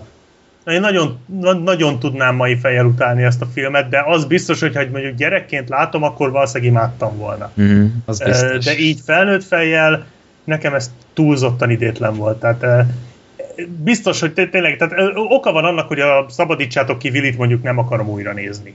Mert valószínűleg ma már utálnám, vagy mondjuk a Jumanji-t, mondjuk azt még talán a Robin Williams miatt, de ö, A Jumanji az működik amúgy mai fejjel. igen, az mondjuk, az Vagy lehet, nekem. működne. Igen, Mhm. igen. De így, nem tudom, ö, itt volt ez a sok gyerek, nekem ö, most már így mai fejjel az jött le, hogy ezek borzasztó sztereotípek, amit mondtak is, vagy mondtatok is, az a dagi gyerek az halálig idegesített, Komolyan? folyamatosan ordított, Ez- főleg amikor vallatták, úristen, oda öljétek már meg Hát ez, ezt ez zseniális volt. Ez egy... Ah, nem tudom. És biztos vagyok benne, hogy mondjuk 15 évvel ezelőtt tetszett volna ez a film, és ezért igazából úgymond most én el, vagy hogy mondjam, hagyom, hogy átmenjen a szűrőn, és kész. Tehát Mhm. nem, de ez egy ártalmatlan film, tisztán kirajzolódik belőle, hogy ki volt a célcsoport, és annak a célcsoportnak szerintem ez több, mint jó.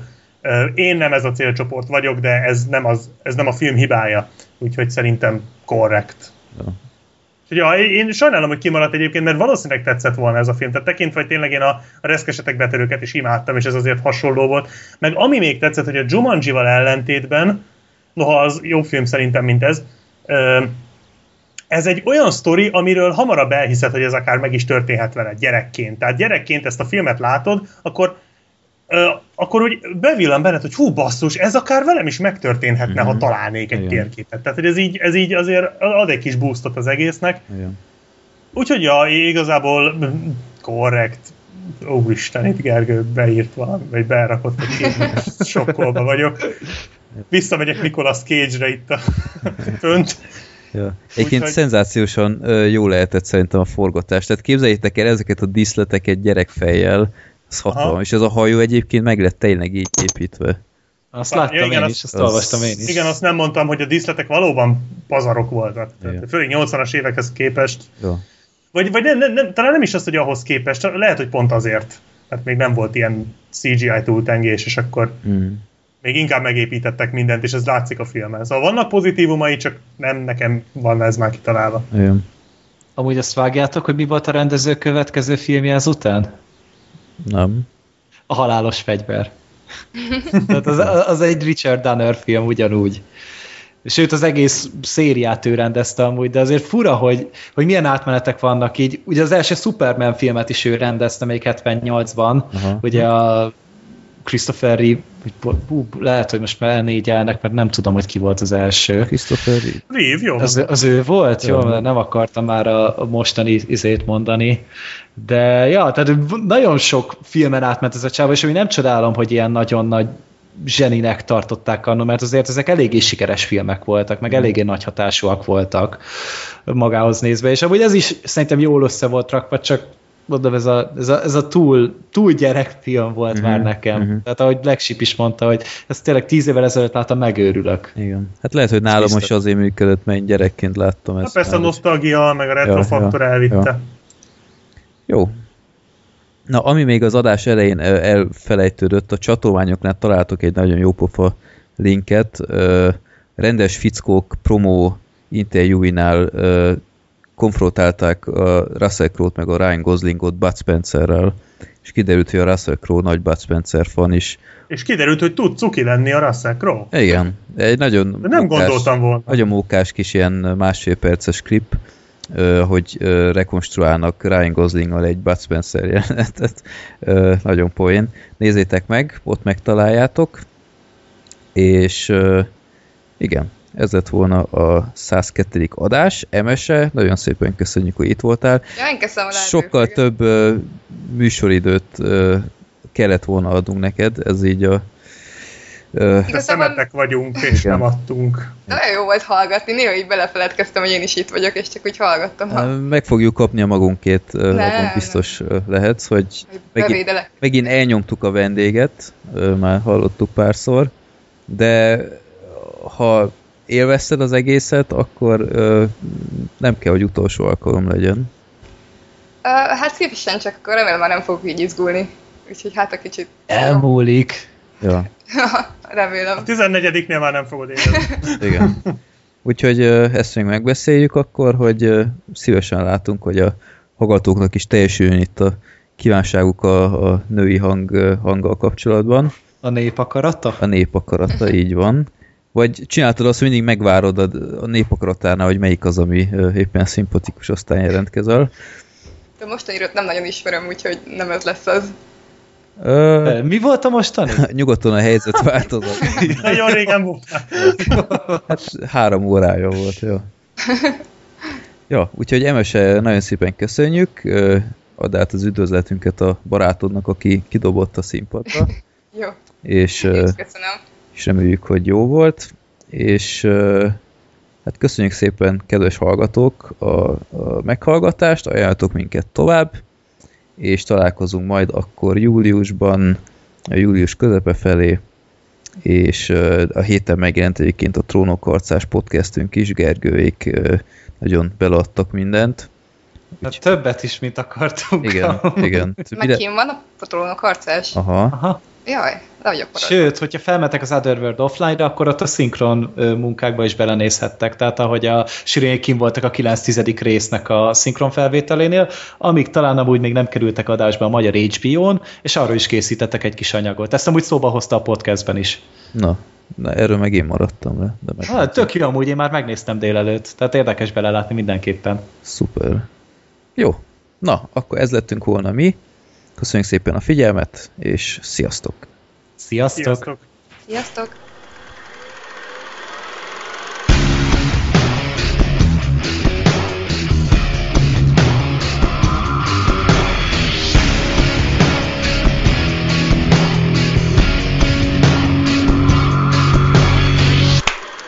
Csapó. A Filmbarátok Podcast bevonja a hallgatókat, így akár te is részese lehetsz az adásoknak. Ha népakarata rovatba küldenél be maximum három filmet, akkor az csak is kötelezően IMDB linkkel együtt küld el a Filmbarátok Podcast kukacgmail.com címre. Mielőtt azonban elküldenét, a filmbarátok.blog.hu oldalon keres rá a kereső funkcióval, hogy nem beszéltünk-e már az adott filmről, illetve jobb oldalt a népakarata link alatt, hogy nem küldték-e már be azt előtted. Villámkéréseket minden mennyiségi korrát nélkül ugyanúgy küldhetsz a filmbarátok podcast kukac gmail.com címre. További jó szórakozást kívánok adásainkhoz, sziasztok!